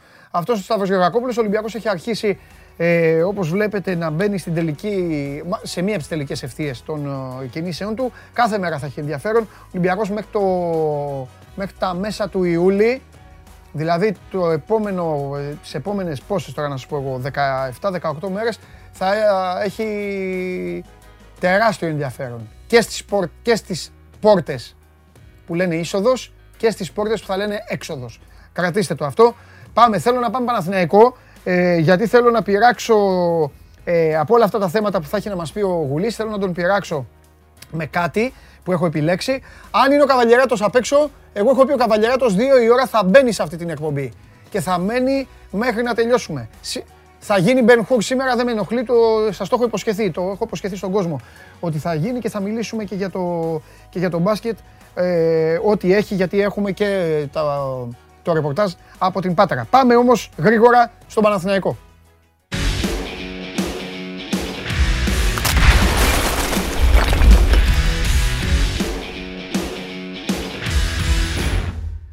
Μπεν Χουρ σήμερα, το είχα προβλέψει, το είχα, ε, το είχα ε, υποσχεθεί και πάμε στον Κώστα Γουλή με τον οποίο... Καλησπέρα. Γεια σου Κώστα μου. Στον οποίο θα ξεκινήσω με το εξής.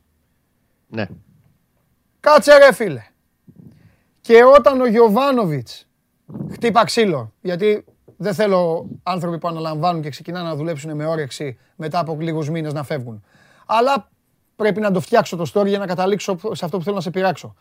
Και όταν ο Γιωβάνοβιτς δεν βρει αυτά που θέλει και φύγει χωρίς Ηλαϊδόπουλο, ποιος θα κάτσει μέχρι να εμφανιστεί ο επόμενος; Έξι χρόνια ρε ήταν ο άνθρωπος ρε.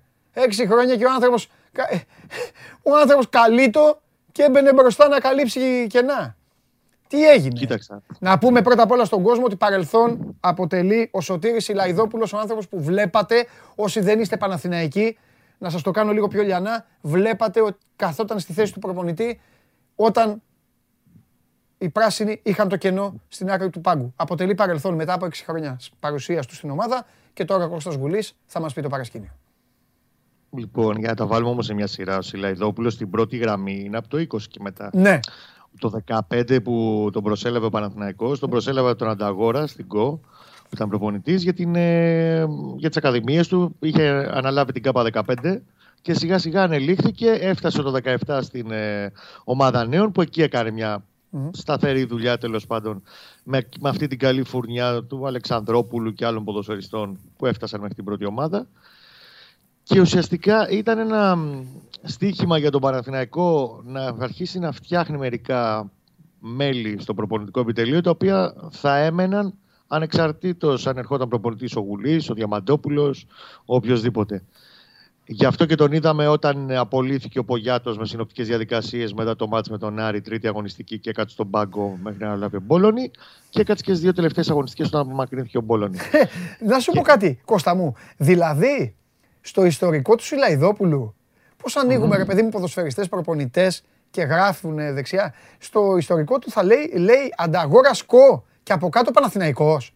ναι, Τίποτα Ακαδημίες ενδιαφέρον. Παναθηναϊκό και πρώτη ομάδα. Ου, Λοιπόν, αυτό που τον έκαψε το Σιλαϊδόπουλο Ναι, σίγουρα είναι το 4-1 από τον Ολυμπιακό. Και θα μου πεις τώρα, ναι, ρε, Κωστά, οποιοδήποτε καθόταν προπονητής σε αυτό το μάτσο, έτσι όπως την κατάσταση τώρα Παναθναϊκό. Ναι. Ο βασικός στόπερ τον Καραγιάννη με τη μισή ομάδα έξω και τον Ολυμπιακό στα κόκκινα στην τελευταία του πρόβα πριν τον τελικό. Ε, που δεν ξέρεις πόσο θα έγραφε. Το θέμα είναι ότι έδειξε τουλάχιστον, εγώ μπορώ να το, με- να το μεταφέρω, μια αφέλεια ο Σιλαϊδόπουλο σε αυτό το μάτσο. Ότι από το σφιχτό του Μπόλωνη, το πάμε πίσω όλη η άμυνα, βαστάτε παλικάρια, ε, να αντέξει η πόλη, ε, θέλοντας να το βγάλει από πάνω του αυτό το πράγμα ο Σιλαϊδόπουλος, έφτιαξε- θέλησε να παρατάξει ένα Παναθηναϊκό πολύ πιο επιθετικό γενικά και απελευθερωμένο στο λάθος ματς. Ναι. Παναθηναϊκός έπαιζε με την άμυνα στη σέντρα στο ματς με τον Ολυμπιακό και στο 30 θα μπορούσε να ήταν 0-3. Άστο, άμα δεν έκανε αυτό το πέναλτι ο Σα, θα ήταν, ναι, θα είχαν γίνει... ε, Λοιπόν, ναι. αυτό το ματς είναι που τον ε, έκαψε. Γιατί πρόσεξε, εκτός από όλα τα άλλα, ο Παναθηναϊκός εντάξει έχει περάσει πάρα πολλά τα τελευταία χρόνια. Ναι. Εξακολουθεί να παραμένει ένας πολύ μεγάλος οργανισμός. Δεν είναι εύκολο για τον οποιοδήποτε να σε εισαγωγικά, μην παρεξηγηθώ, επιβιώσει σε έναν οργανισμό έχοντας πάνω του ένα σκορ 4-1. Δηλαδή, okay, ο Παναθηναϊκός θα μπορούσε να τον διατηρήσει ω ήλιο στην ομάδα νέων πάλι. Να τον δοκιμάσει προπονητή στην, ε, πάνω στο Παναθηναϊκό Β εφόσον ολοκληρωθεί η ελευθερία διαδικασία και φτιαχτούν οι δεύτερες ομάδες. Ναι, ναι, ναι. Δεν είναι εύκολο να το κουβαλάς εσωτερικά σε έναν οργανισμό 1-4-1 τον Ολυμπιακό. ναι. Πόσο μάλλον όταν σε εισαγωγικά το έχεις χρεωθεί για την επιλογή σου την τακτική σε εκείνο το μάτς. Αυτό πιστεύω τον έχει κάψει και ουσιαστικά έχει τελειώσει από τον Παναθηναϊκό από, τον Παναθηναϊκό από εκείνο το παιχνίδι και μετά. Ναι. Καλά, να σου πω, σε εκείνο μετά το εκείνο το 1-4 ε, στη Λεωφόρο, Το 2001 ναι, στο κυπέλο. Με Με, αποσ- υπηρεσιακό πάλι προπονητή, στράτο αποστολέ. Αποστολάκη και οι υπόλοιποι. Ε, μετά οι υπόλοιποι ξαναπέρασαν από τον Παναθηναϊκό όμως. Οι παίκτες λες τώρα ή ο Όχι προπονητής; παίκτες, τεχνικό team. Δεν θυμάμαι τώρα και όλους που ήταν εκεί. Είχε απολυθεί ο, ο Κυράστας, νομίζω ήταν. Ε, και με ήταν, είχε μείνει υπηρεσιακός προπονητής. Όχι, συγγνώμη, ο Άγγελος Αναστασιάδης ήταν, συγγνώμη. Ναι, και είχε μείνει ο Και ήταν Αποστολάκης. υπηρεσιακός ο Στράτος Αποστολάκης. Ο Αποστολάκης μετά ήρθε ως γενικός αρχηγός στον Παναθηναϊκό. Ε, το 2005 αυτό σου λέω. Σπάκι. Δεν του είπε κανείς το Αποστολάκης μετά όταν ξανάρθει. Αποστολάκης είχε φάει 4 γκολ από τον Ολυμπιακό. Όμως, σαν προπονητής δεν είναι εύκολο να το κουβαλάς αυτό το πράγμα. Εντάξει, οκ, οκ. Να οκ. λέω, σε ένα Ωραία. τέτοιο οργανισμό. Ωραία. Έχουμε ονοματάκια. Έλα, πες μου ονοματάκια. Πες μου ονομα- Όχι, μπήκε ο Δεν Καβαλιαράτος. Θα σε. Δεν θα... Χαιρετίζουμε τον μεγάλο Σπύρο Καβαλιαράτο. Και, και θα είσαι ήσυχος. Πάρε για την μπάλα σου. Έλα, Σπυ- έλα. Γεια σου, ε, Σπύρο. Γεια σου, αδελφέ μου. Λοιπόν, ε, ονόματα δεν θα αρχίσω να σου λέω. Αυτό που μπορώ να σου πω είναι ότι πλέον δεδομένα έχει καταλήξει σε τρεις περιπτώσεις κεντρικών αμυντικών ο Γιωβάνοβιτς. Ναι. Επίσης, για να τα βάζουμε σε σωστή σειρά, δεν έχουν ξεκινήσει ακόμα διαπραγματεύσεις. Δηλαδή, Ναι. Μου αρέσει ο Καβαλιαράτο. Ωραία. Έλα εδώ Σπύρο, τι θέλεις, πόσα θέλει η ομάδα σου, αν είσαι ελεύθερος, πόσα θέλεις ως πριν υπογραφεί. Αυτή, στη- αυτή τη διαδικασία δεν έχει μπει ο Παναθηναϊκός. Έχει ολοκληρώσει την αξιολόγηση ο Γιωβάνοβιτ, Ναι. έχει βρει τους τρεις κεντρικούς στόχους. Ξεκινάμε από εδώ και πέρα. Στο κομμάτι διαπραγμάτευση. Ναι. Αυτό που μπορώ να σου πω είναι με βάση τα όσα κυκλοφορούν στη, στην πιάτσα και τέλος πάντων στα μανατζερικά. Μμμ. Η πρόθεση που υπάρχει για τον Παναθηναϊκό βεβαίως εξαρτάται και την περίπτωση.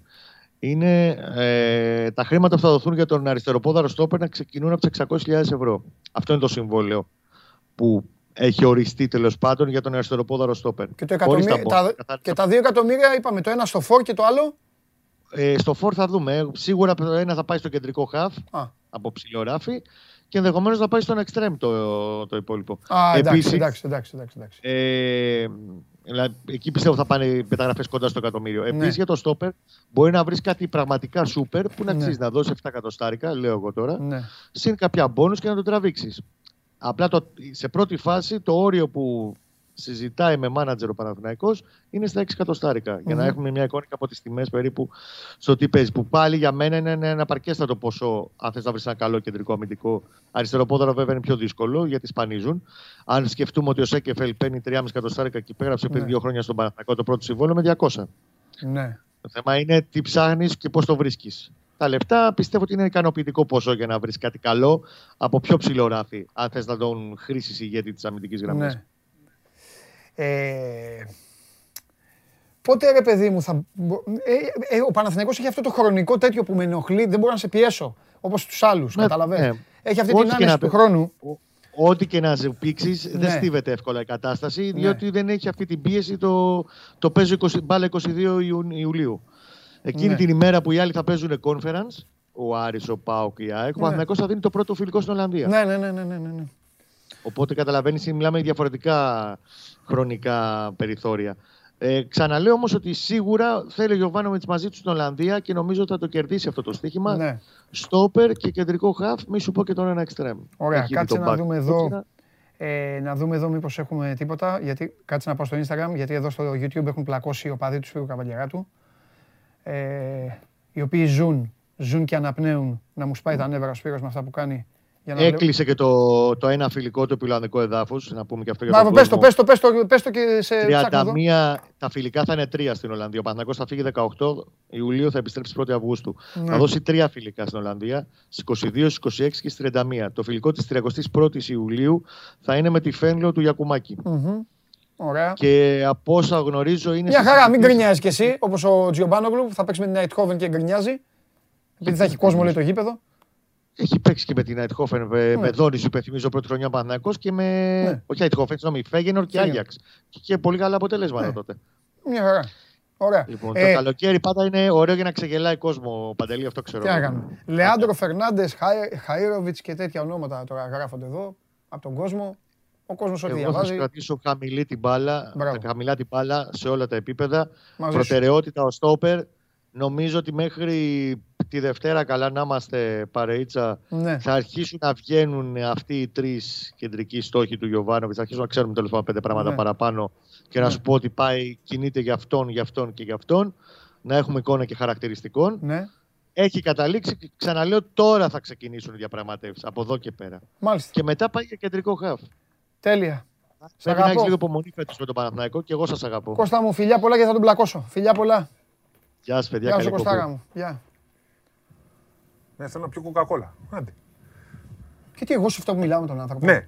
Τι ώρα είναι αυτή; Τι ώρα είπαμε; Τι ώρα έχουμε ραντεβού; Δύο η ώρα έχω πει. Γιατί δεν ήρθες δύο η ώρα; Εδώ είμαι 40 λεπτά. Αλλά εσείς δεν σας είπε ο Καβαλιαράτος να μπαίνει όταν είναι δύο η ώρα; Μου Όχι. είπαν ότι δεν είναι εδώ. Δε- Ήμουνα πάνω. Δεν με φτάνει δουλεύεις. άνθρωπος. Ε, πάνω, τι να κάνω. Εμένα δηλαδή. βρήκες. Θα είμαι σαν το λεωφορείο, θα έρθω όρθιο. Όχι, έλα δύο η ώρα να μπεις μέσα. Α, εντάξει. Ό,τι θες, τσαμπουκά εδώ. Ε, αφού είχα πει σήμερα, τους το είχα υποσχεθεί. Χθες κοίταξε να δεις. Ξεκινήσαμε. Ξεκινήσαμε. την κοκακόλα μου γιατί φάγα ένα hot dog πριν έρθω. Αλλά το είπε ένας ότι ήμουν συγκρού και τρώγα σάντουιτς. Σπιτικό hot dog. Να μιλήσω; Ναι. Τέλεια, τέλεια αυτή η κοκακόλα. Τέλεια.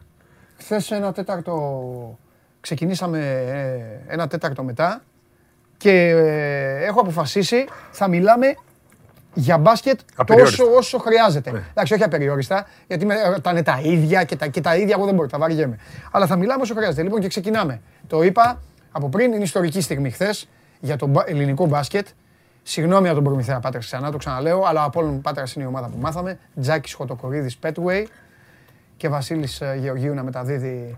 Είναι ο Πέτουεϊ. Τζάκης Χωτοκουρίδης, καλάθιο, είναι Με- καλάθιο Bill- Πετουέι. Bill Mellis και όλα τα υπόλοιπα. Λοιπόν, Δούρα από όλων πατρών. ο Χάρης Σταύρου πήγε στην Περιβόλα με Χρήστο Πανάγο Καμικάζη. Να δούμε και δηλώσεις από τον Γιάννη τον Μολφέτα, τον αρχηγό της ομάδας, και από τον φίλο μας τον Νίκο τον Βετούλα, βέβαια, τον προπονητή. Και, ε, να, και παίξε και, και πλάνα από φινάλε, απονομή και όλα τα σχετικά. Λοιπόν, πάμε πρώτα να δούμε τι δήλωσαν και τα υπόλοιπα θα τα βάζετε στην κουβέντα μας με τον Σπύρο. Γιάννης Μολφέτας, αρχηγός του Απόλλωνα Πάτρας. Τεράστια επιστροφή στην Α1, συγχαρητήρια. Πόσο δύσκολη και πόσο απαιτητική ήταν η χρονιά για εσάς. Πραγματικά υπήρχε πάρα πολύ μεγάλη πίεση. Ενώ η ομάδα ξεκίνησε τον Οκτώβριο κανονικά να παίζει, ε, καλούμασταν να σταματήσουμε το πρωτάθλημα λόγω του κορονοϊού.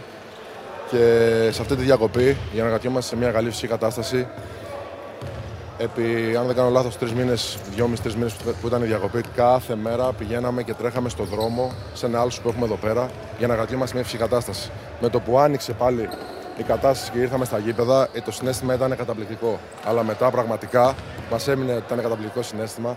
Πραγματικά μετά ήταν κάτι, όλο αυτό μέχρι τώρα ήταν κάτι το δύσκολο και με πάρα πολύ μεγάλη πίεση. Η ομάδα πρέπει να πρωταγωνιστήσει γιατί είχε δείξει ότι μπορεί ε, και έπρεπε να παίζουμε από τις 2 Απριλίου παιχνίδια Σάββατο, Τάρτη, Σάββατο, Τάρτη. Ευτυχώς πήγαν όλα καλά. Ε, αυτό που μένει ότι θέλω να σταθώ πάρα πολύ είναι ότι δεν υπήρχαν τραυματισμού στο πρωτάθλημα και στους αντιπάλους γιατί πάνω απ' όλα ε, μπορεί να είμαστε εδώ πέρα αντίπαλοι, αλλά είμαστε και άνθρωποι. Κανένα δεν θέλει να τραυματιστεί και αυτό είναι το μόνο θετικό σε όλη αυτή την κατάσταση. Και το ακόμα το θετικό ήταν ότι εμείς βγήκαμε πρωταθλητές. Λοιπόν, τι ήταν αυτό, έμεινα έτσι. Παίξαμε, πάμε, είπες βάρνα όλα. Λοιπόν, ο Γιάννης Μολφέτας, ο αρχηγός, είπε αυτό. Βέβαια, εδώ τώρα, να τους πειράξω και λίγο. Ο Μολφέτας είπε ότι δεν υπήρχαν τραυματισμοί. Ο Βετούλας είπε ότι υπήρχαν τραυματισμοί. Πάμε στο Βετούλα. Προπονητής του Απόλλωνα Πάτρας του χρόνου, ο Νίκος επιστρέφει. Ε, τελευταία ομάδα που κούτσαρε στην Α1 ήταν το Ρέθυμνο. Επιστρέφει του χρόνου. Κοιτάξτε την πάτα του κρατήσετε. Μια χαρά προπονητής είναι. Μην αρχίζετε αυτά τα, τα κόλπα. Πάμε. Coach, πολλά συγχαρητήρια για την επιστροφή στην Α1. Πολύ δύσκολη, πολύ απαιτητική χρονιά για εσάς. Έτσι ακριβώς είναι, θεωρώ για όλες τις ομάδες. Ήταν δύσκολη για απαιτητική χρονιά, περίεργη χρονιά. Ιδιαίτερα στην Α2 που δεν είχε πρα- συνεχόμενη ροή το πρωτάθλημα. Ε, υπήρχαν τραυματισμοί σε όλες τις ομάδες. Ε, από εκεί και πέρα θεωρώ ότι με την πάροδο του χρόνου, εμείς στην αρχή της προετοιμασίας, ήμασταν, ε, μπορώ να πω και τυχεροί που διαλέξαμε ένα γκρουπ ατόμων, κατά κύριο λόγο ε, ανθρώπων ε, και χαρακτήρων πολύ καλό. Παιδιά με συνέστημα, με συγκέντρωση, με επαγγελματισμό το οποίο αυτό μας βοήθησε βήμα-βήμα να πιστέψουμε στον εαυτό τους και ιδιαίτερα τα παιδιά. Θεωρώ ότι είναι 100% δικό τους κατόρθωμα, δεδομένη της δύσκολης χρονιάς ε, με παιδιά κομβικά σε εμάς, με τραυματισμούς σε δύσκολα παιχνίδια όπως ο Διαμαντάκος που όλα σήμερα είδανε πόσο σημαντικός ήταν. Με σοβαρό τραυματισμό του Πουλιανίτη, δείξανε ότι είναι πραγματικά ομάδα και θεωρώ ότι αυτό μας, έδ- ε, μας έκανε να έχουμε κάτι παραπάνω. Αν κάτι λείπει αυτή τη στιγμή από το ελληνικό μπάσκετ, τι είναι αυτό; Καλή ερώτηση. Θεωρώ ότι αυτή τη στιγμή περισσότερο πρέπει να δει το ελληνικό μπάσκετ και όλοι οι εμπλεκόμενοι αυτού πώς θα μπορέσουν να επενδύσουν σε νέα παιδιά, παιδιά τα οποία μπορούν να υποστηρίξουν και να βοηθήσουν την ε, όλη πορεία του ελληνικού μπάσκετ ε, στη συνέχεια. Ε, κατά κύριο λόγο θεωρώ ότι αυτό πρέπει να εστιάσουν όλα τις οι ακαδημίες, όλες οι οργανισμοί, όλες οι, τα παιδικά, εφηβικά και όλοι οι παράγοντες πώς ε, το επόμενο βήμα του, ελλη- του ελληνικού μπάσκετ θα είναι στο ίδιο επίπεδο που ήταν κάποια χρόνια πριν. Λοιπόν, ε, Είναι πολύ μεγάλη υπόθεση ο Απόλλωνας Πάτρας για το ελληνικό μπάσκετ. αυτό που λείπει από το ελληνικό μπάσκετ, φίλε μου, Νίκο, είναι το ίδιο το ελληνικό μπάσκετ. Για πάμε. Ναι, είναι πολύ μεγάλη. Πολύ μεγάλη. Μπάσκετ City η Πάτρα, δύο ομάδες. Έτσι τη λέω εγώ. Δεν είναι Θεσσαλονίκη η Μπάσκετ City. Η Πάτρα είναι. Αν πάτε στην Πάτρα, θα δείτε, Ναι, όλοι ναι, ξέρουν είναι μπάσκετ, πολύ, έχουν 15 ομάδες, έχουν πολλές ομάδες στην. ε, Πολύ. Βάλτε ρε τα πλάνα ρε, να βλέπει ο κόσμος. Η Μπάσκετ City της Ελλάδα. Ελλάδας είναι η Πάτρα. Και τώρα Ναι. έχει δύο ομάδες. Ο ιστορικό, η ιστορική ομάδα είναι ο Απόλλωνας.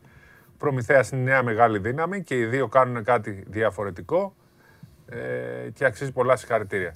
Στην ουσία ήταν σαν ένα Super Cup, ένα τελικό Super Cup αυτό, γιατί και οι δύο θα ανέβουν. Ναι. Ο Ολυμπιακός είναι στο 2-0 με όλους.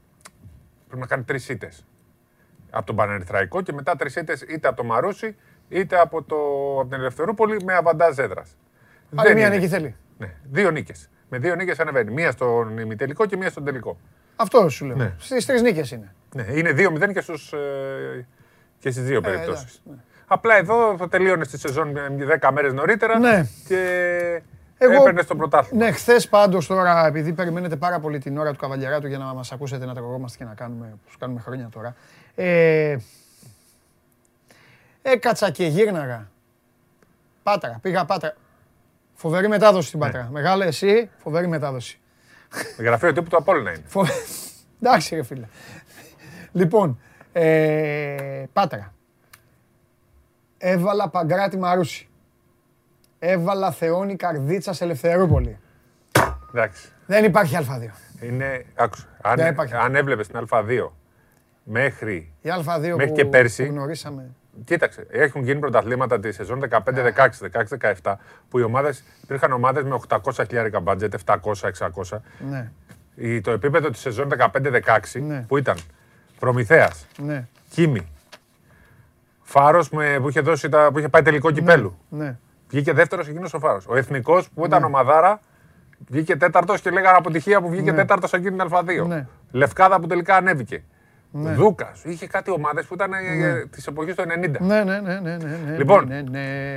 Φέτος ήταν πολύ κακό επίπεδο πρωτάθλημα, Ναι, λόγω και του πολύ. κορονοϊού.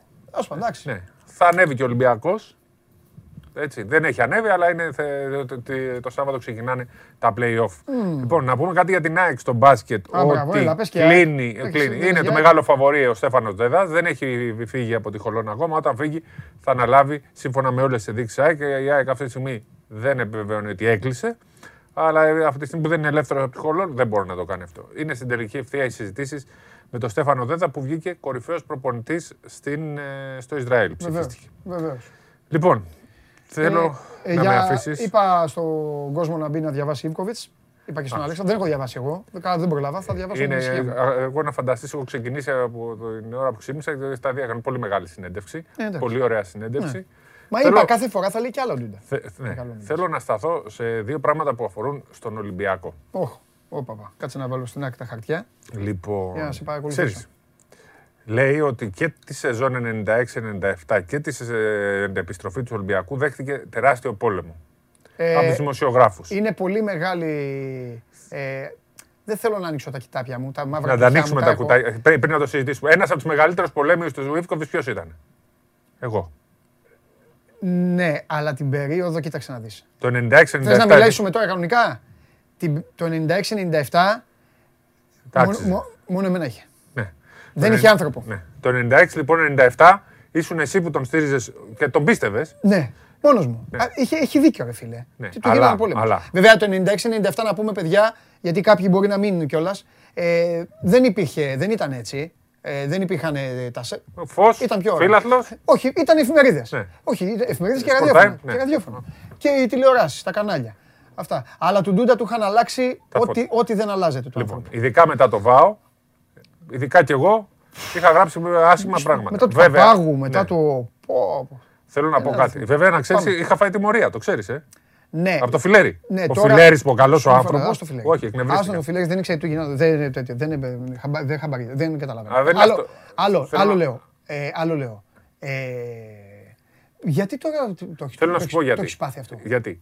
Γιατί ο Ιβκοβιτ Ναι. έχει δίκιο σε αυτό που λέει. Ναι. Είναι ο προπονητής του Ολυμπιακού που έχει δεχτεί το μεγαλύτερο πόλεμο. Είναι ο προπονητής που πράγματι Ναι. του γράφαμε πράγματα Ναι. κλπ. βέβαια. Και βλέπω τώρα οι τωρινοί προπονητές, οι Έλληνες, Ναι. να παραπονιούνται ότι δέχονται πόλεμο. Όχι, ρε. Εκεί θες να Μιλάμε δεις. τώρα- Τι να πούνε αυτοί, ρε. Μιλάμε τώρα, Άσε, δεν δεν ξέρουν τι είναι ασχολείται- πόλεμο ρε, αυτοί. Αυτοί δεν είναι στα facebook Αυτοί με- έχουν ένα τέτοια. ε, τα- τα- Νομίζουν ασχολείσαι. τώρα ότι. Δεν- Δεν ξέρουν τι Λοιπόν, είναι αν, πόλεμο. αν κάνουμε πραγματική Έτσι. κριτική που έχει δεχτεί ο Ιβκοβιτ, Αν γιατί και θέλουν τη να- δεύτερη αν- φορά. Αν θέλουν να δουν τι είναι ο πόλεμος, δεν θα το καταλάβουν. Και δεν του κάναμε πόλεμο για κακό, κάναμε κριτική γιατί τα Όχι. πράγματα πηγαίνανε χάλια. Και τη δεύτερη φορά. Ο Ηλίας ο Ζούρος. Ο Σάκοτα. Ο... Μιλάω για Ολυμπιακό. Μπορούμε να πάμε και σε άλλες ομάδες. Και αυτά. Αυτοί, Αυτοί έχουν δεχτεί. αυτοί δέχτηκαν ε, ε, Κριτική. Όλμους. τους δέχτηκαν Όλμους. Α, Ο θέλουν. Μπαρτζόκας και ο Σφερόπουλος, τίποτα. Που παρα... Γιατί παραπονιέται και ο Μπαρτζώκας και ο Σφερόπουλος. Εντάξει, Ειδικά ο μην λες μόνο Μπαρτζώκας. το ο Γιώργη το Γιάννη. Αυτοί Εντάξει, δύο. ρε, εντάξει. Αυτοί δύο. Κοίταξε, αυτοί ζουν, αυτοί ζουν, μην Η ξεχνάς εποχή κάτι. των social media. Έχουν Ζουν την μπερδέψει. εποχή. Ναι, τα έχουν μπερδέψει στο μυαλό Ναι, του. τα έχουν μπερδέψει. Ναι, ρε φίλε, περίμενε. Τα έχουν μπερδέψει μόνο αυτοί. Γιατί και οι δημοσιογράφοι, άμα γράφει κάποιος στο social Σωστά, media. Εσύ δεν με παίρνεις τηλέφωνο και μου λες, να σου πω, ε, κράζουν στο Facebook. Ε, Όχι, και- τώρα στο Instagram Ε, ναι. και στο Twitter. Α, εντάξει. Τέλος πάντων, θέλω να πω λοιπόν ότι τελικά Μάλιστα. η κριτική και ο πόλεμος δεν λέμε ότι λόγω της κριτικής και λόγω του πολέμου, αλλά πάντα όταν γίνεται κριτική Μετά Παναθηναϊκό, υπάρχει πίεση. μεγάλες, σε λίγο, υπάρχει ήρεμησε. πίεση, βοηθάει και την ομάδα στο τέλος. Ναι. Οποιαδήποτε ομάδα. Ναι. Διότι ο Ιβκοβιτ που το λέμε, απέτυχε τη σεζόν 10-11. Απέτυχε παταγωδός ο Ολυμπιακός στη σεζόν 10-11. Εντάξει, δεν μεγάλο- έφταιγε μόνο ο Ντούντα. Είχε, Ε, και μια, απέτυχε. είχε, και μια στραβο, είχε μια ομάδα στραβοχημένο λουκουμά που έλεγε και ο, και ο Γιάτζο 11-12 λοιπόν, ο Ολυμπιακός της μισής σεζόν είναι ένας αποτυχημένος. Ναι. Με λάθος επιλογές και λίγα λεφτά. 100%. Ελάχιστα. Που κάναμε κριτική τότε. Ντούντα. Που πάει να γίνει η βελτίωση και πάει να κάνει επίσης λάθη. Ναι. Αντί να έρθει ο, ήταν να έρθει ο Σίμονς και ο Ράσιτς. Αυτή είναι η αλήθεια. Αυτούς ήθελε. Και Α, τελικά έρχεται ο Λό με έντονη πίεση και από τον τύπο κλπ. Και, και ο Ντόρσεϊ. Ακριβώς. Και Και, τη πού διοίκηση. θέλω να καταλήξω. Εντάξει, γίνονται αυτά. θε- Πού θέλω να καταλήξω. Ξέρω εγώ. Από την πολύ Ότι κοκακόλα. τώρα, Ναι. ότι τώρα μας λένε όλους άσχετους. Επειδή λέμε κάποια πράγματα ότι δεν ταιριάζουν στην ομάδα και του Ολυμπιακού και του Παναθηναϊκού. Παιδιά, ναι, ναι, Σπύρο. Μας μου. λένε άσχετους. Πω, πω. ότι δεν ξέρουμε μπάσκετ Ρε λέγοντας. τον αλήτη, 10 λεπτά μιλάει για να φάει το Μακίσικ. Εγώ θα σας πω. 10 λεπτά. Μας Ρε λένε μου, άσχετους. Ρε το πήγες από, ξεκίνησες, ρε δεν τρέπεσαι. Διαβάστε μου τη Ξεκίνησες από τον συνέντευξη. Πειραιά, ανέβηκες Λαμία, έφυγες Λάρισα, πήγες Δεν θέλω να Θεσσαλονίκη φάω κανέναν άνθρωπο. με στόχο να φτάσεις σε Βίλη. Τρώω τα τρέπεσαι. hot dog. Πίνω την Εντάξει. κοκακόλα. Με Μάλιστα. ανθρώπους δεν τρώω. Μάλιστα. Αλλά πήρες το φάλ. Τι είναι ο φάλ; Πολύ καλός αμυντικός Βέβαια. και εξαιρετικός. Μπαμπούλας. Εξαιρετικός. Μπαμπούλας. Να παίρνει την μπάλα στη ρακέτα και επειδή δεν μπορεί κανείς στο ένα εναντίον ενός να τον φτάσει. Είναι πολύ καλός πασέρ. Ναι, Τι πολύ κα- καλός πας. πολύ καλός πασέρ. Τι κάνει λοιπόν ο, ο καλός πασέρ, Θα τι τη θέλει δίνω στο μετά; Σλούκα. Α το Σλούκα. Στο Λαρετζάκι, Ναι, άλλον; Στον Λάιτι. στο Light. Κάτω στον Λάιτι. Στο δε. Κάποιος να, βάζει στο- τρι- να βάζει τρίποντα που λέγαμε; Δεν έχει ακόμα, ε, έχει συμφωνήσει, δεν έχει υπογράψει. Αν λοιπόν δεν Τι θες να υπογράψει. είναι, Ναι, αν θα δεν- έρθει άλλος. Ναι, α, όχι, αν δεν έρθει άλλος, δεν θα βγει αυτό το σύστημα που έχουν φτιάξει. εκεί Ναι, πέρα. ρε. Εντάξει. Αυτό θέλω. Εντάξει. εντάξει. Εγώ θα φέρω εδώ το Σακίλ στην εκπομπή. Δεν θα το ξέρεις. Και μόλις μπεις μέσα στις 2 η ώρα, θα τον βάλω να σου έχει πιει όλες τις κοκακόλε. Ωραία, εγώ θα σου πω κάτι. ναι. Τα λεφτά του να τα πάρει όλα δανεικό στο Λαύριο. Δεν τρέπεσαι, ρε Άλλη. Παιδιά, εγώ αυτό θα το κόψω. Τα λεφτά του να τα πάρει όλα δανεικό στο Λαύριο, θα το κόψω του χρόνου στη σεζόν μέσα. Λοιπόν, έλα, πάμε. Πες Κατέληξα Πανα- εκεί πες- που ήθελα. Πες Παναθηναϊκό. Εντάξει, έχουμε τον Παναθηναϊκό που περιμένουμε Και το θέμα επίσης του σας Τρίφτη. παρακαλώ πολύ, επειδή κάνουμε ωραία παρεούλα, όλοι βλέπετε, έχει πάει τρεις Το πήγα όμως ωραία. Θέλω να φάω, θέλω να κάνω. Όταν μιλάμε, μην γράφετε από κάτω πείτε για το ένα, πείτε για το άλλο. Ό,τι θέλουμε θα λέμε ρε παιδιά και όποτε θέλουμε. Σας το έχουμε ξαναπεί. Ψύχαρμα. Ξεκίνα. Εντάξει, ο Παναθηναϊκός πρέπει να κλείσει το θέμα του προπονητή. Έχει έξι μέρες Ναι. Ε, για να τελειώσει με το θέμα του πρι- πρίφτη η διορία. Ναι. Ε, Όπως είπαμε και χθες, είναι στην τελική ευθεία οι όποιε συζητήσεις γίνονται. ναι. Αν δεν καταλήξει αυτό το θέμα, δεν πρόκειται να γίνουν και Ναι. οι μεταγραφές. Ναι. Άλλο ένα θέμα που- θέμα που κυνηγάει ο Παναθηναϊκός είναι να κάνει Έλληνα το Σαν Ρος. Είναι Μμμ. δύσκολη διαδικασία. Δεν είναι απλό παρότι έχει Ελληνίδα γυναίκα. Δεν είναι εύκολο, ναι. Ναι. Αλλά νομίζω ότι. Υπάρχουν κάποιες κρατική προϋποθέσεις. πίεση Ναι, θέλει. ναι. Είναι ένα δρομολόγιο είναι που πρέπει να. Θα είναι σημαντικό γιατί έτσι ε, θα μπορεί να πάρει άλλον ένα ξένο για το που αυτό αφορά κυρίως το ελληνικό πρωτάθλημα. Ναι. έτσι. Εγώ για να συμπληρώσω, απλά πρέπει να πω ότι πρέπει να τελειώσει το θέμα του προπονητή. Ναι. Καλά λέμε ιστορίες και καλά ζητάτε εσείς να μάθετε πράγματα. Το μόνο που μπορεί να κάνει ο Παναθηναϊκός αυτή τη στιγμή είναι μόνο να μιλήσει για τα συμβόλαια των παικτών που έχουν τελειώσει. Και να κάνει και με αυτούς κάποιες- που είναι να φύγουν να κάνουν. Και να κάνει επενδύσεις. Δηλαδή το να πάρεις το Χουγκάζ δεν ρωτήσει τον προπονητή. Ναι. Θα Μπορεί- τον πάρεις γιατί είναι επένδυση Ναι. ε, για το μέλλον. Εντάξει, μπορεί να εκεί μην το έχει να θέλει ο κάνει με το προπονητής. budget όμως. Ναι. Δεν μπορεί να ο προπονητής μπορεί να μην θέλει το Χουγκάζ γιατί λέει: Ναι. Εγώ θέλω ένα πιο έτοιμο. Ναι, αλλά ο- η ομάδα πρέπει να κάνει τις κινήσεις. Όπως ο Ολυμπιακός πήρε το Μάτζαρη, το Σλούκα κάποτε. Ναι. Τώρα πάει να πάρει άλλους μικρούς. Μπορεί να Ναι. μην τους θέλει ο προπονητής. Αλλά λέει για τον Κάρτερ δεν του κάνει. Ναι. Ο Ολυμπιακός πρέπει να τον πάρει τον Κάρτερ γιατί ο Κάρτερ μπορεί να έχει Ναι. εξέλιξη. Και όταν δεν θα είναι 50 χρόνια ο Μπαρτζόκας ή ο Σφερόπουλος ή ο ή οσδήποτε. Ναι. Έτσι. Ε, πρέπει να δούμε, πρέπει να το δούμε αυτό και επιμένω. Ε, πρέπει να, να, την κατάληξη του Χεζόνια τη ιστορίας ναι, ναι. αυτή. Είναι πολύ σημαντική. Ο Γιατί Χεζόνια είπε Αύγουστο. λέει, λέει, θέλω να μείνω, είμαι Παναθηναϊκός. οκ. Ναι, αλλά είπε τον Αύγουστο. Ναι, Και με πόσα λεφτά θα θέλει να μείνει; είναι και αυτό. Νομίζω ότι το έχεις πει και εσύ. Ε, εσύ το έχεις πει, δηλαδή εσύ το είπες και πρώτα εδώ. Νομίζω ότι του κάθεται λίγο καλά με τον Νέντοβιτς. Το ότι ο Νέντοβιτ. Δεν είναι περιζήτητος. Έχει τους τραυματισμούς, είναι Ακριβώς, επιρρεπής. ομάδα δηλαδή ταχύτητας υψηλής δεν θα τον. ε, το είπε και ζητήσει. αυτό. Θέλει να είναι δίκαιη μαζί μου. Που σημαίνει ότι δεν θα υπογράψει ε, για ένα κομμάτι ψωμί. Θέλει κάποια λεφτά. Τα πόσα. Απ' την άλλη όμως δεν νομίζω ότι είναι. Από τη στιγμή που δεν είναι περιζήτητος δεν μπορεί να θέσει αυτό στους όρους. Ναι, ναι. Λοιπόν, θα το δούμε. Έχει ψωμί και ο Παναθηναϊκός. Ε, γιατί να εξασείπε ο, ο Σπύρος, να περιμένουμε το ΔΕΔΑ. Ο Ολυμπιακός πλέον, ξέρετε, τα κουκιά είναι μετρημένα. Έχει μπει η κατάσταση στην τελική ευθεία. Ε, έχει κάνει τις προτάσεις εκεί που τις έχει κάνει και περιμένει πλέον τώρα να πάρει τις α, απαντήσεις πριν γυρίσει Για το, την, τη σελίδα. διαβάζω, ακούω μάλλον για το Χάντερ. Έκλεισε τη θέση του Σεντερφάλ, Μακίσικ Ναι. και θα προσπαθήσουν να πάρουν τον ε, Αντεντοκούμπο έχοντας και το Λιβιό. Ναι. Σωστά. Ορθό. Ε, Αν ήταν ο Χάντερ θα ήταν αντί του Φαλ. Ναι. Ο οποίος πάλι ήρθε χθες. Έτσι. Ναι. Ξέρεις γιατί δεν, ε, δεν παίζει. Έχει ε, ε, Final Four η Γαλλία, αλλά δεν παίζει ο Φαλ. Μμ. Γιατί ε, εδώ αποφάσισε η Ομοσπονδία της Γαλλίας ότι οι διεθνεί θα ξεκουραστούν και δεν θα παίξουν στο Final Four. Γι' αυτό και ήρθε, γι' αυτό και ε, ανακοινώθηκε από τον Ολυμπιακό. Δεν θα παίξει στο, στο Final Four. Ωραία. Και για φινάλε, τι κάνει η εθνική ομάδα; Φεύγει αύριο. Εντάξει όλα. Ναι. Ταξιδάκι φοβερό. Τρομερό κόψιμο έκανε ο Πιτίνο. Ναι. Έκοψε το Λούτζι. Ναι. Δεν βγαίνει αυτό. Ούτε γκάρα έχουμε πολλά. Τρομερό πρωτάθλημα έκανε. Δεν βρίσκω λογική στο κόψιμο του Λούτζι. Καμία. Εγώ δεν βρίσκω λογική γενικά σε όλο αυτό. Τίποτα δεν έχει λογική. Αύριο Αλλά- πρέπει να έχεις υποσχεθεί να απασφαλίσεις. Θα κάθομαι εγώ και θα πίνω την κοκακόλα μου και θα σε παρακολουθώ. Και θα επεμβαίνω. Έχω πολύ πράγμα και εκεί. Εννοείται. Τι, μόνος μου θα μιλάω; Εσύ θα κάνει. Ναι, εσύ, εσύ. Θα σε απολαμβάνω στην εθνική. Στην εθνική σαν μια απόλαυση. Πάμε να φύγουμε. Πάμε. Σας ευχαριστούμε πάρα πολύ για την παρέα. Αύριο ραντεβού εδώ, ο Σπύρος Καβαλιαράτος, η Coca-Cola και ο Παντελής Διαμαντόπουλος. Σας εύχονται μια υπέροχη πέμπτη, χωρίς Euro. Τι να κάνουμε, υπομονή, θα περάσει και θα έρθουν οι επόμενες μέρες για να δούμε τα νέα παιχνίδια στη φάση των 16. Βέλγιο, Ιταλία θέλω για να γελάσουμε με τον Καβαλιαράτο. Λουκακού. Φιλιά πολλά, πάμε.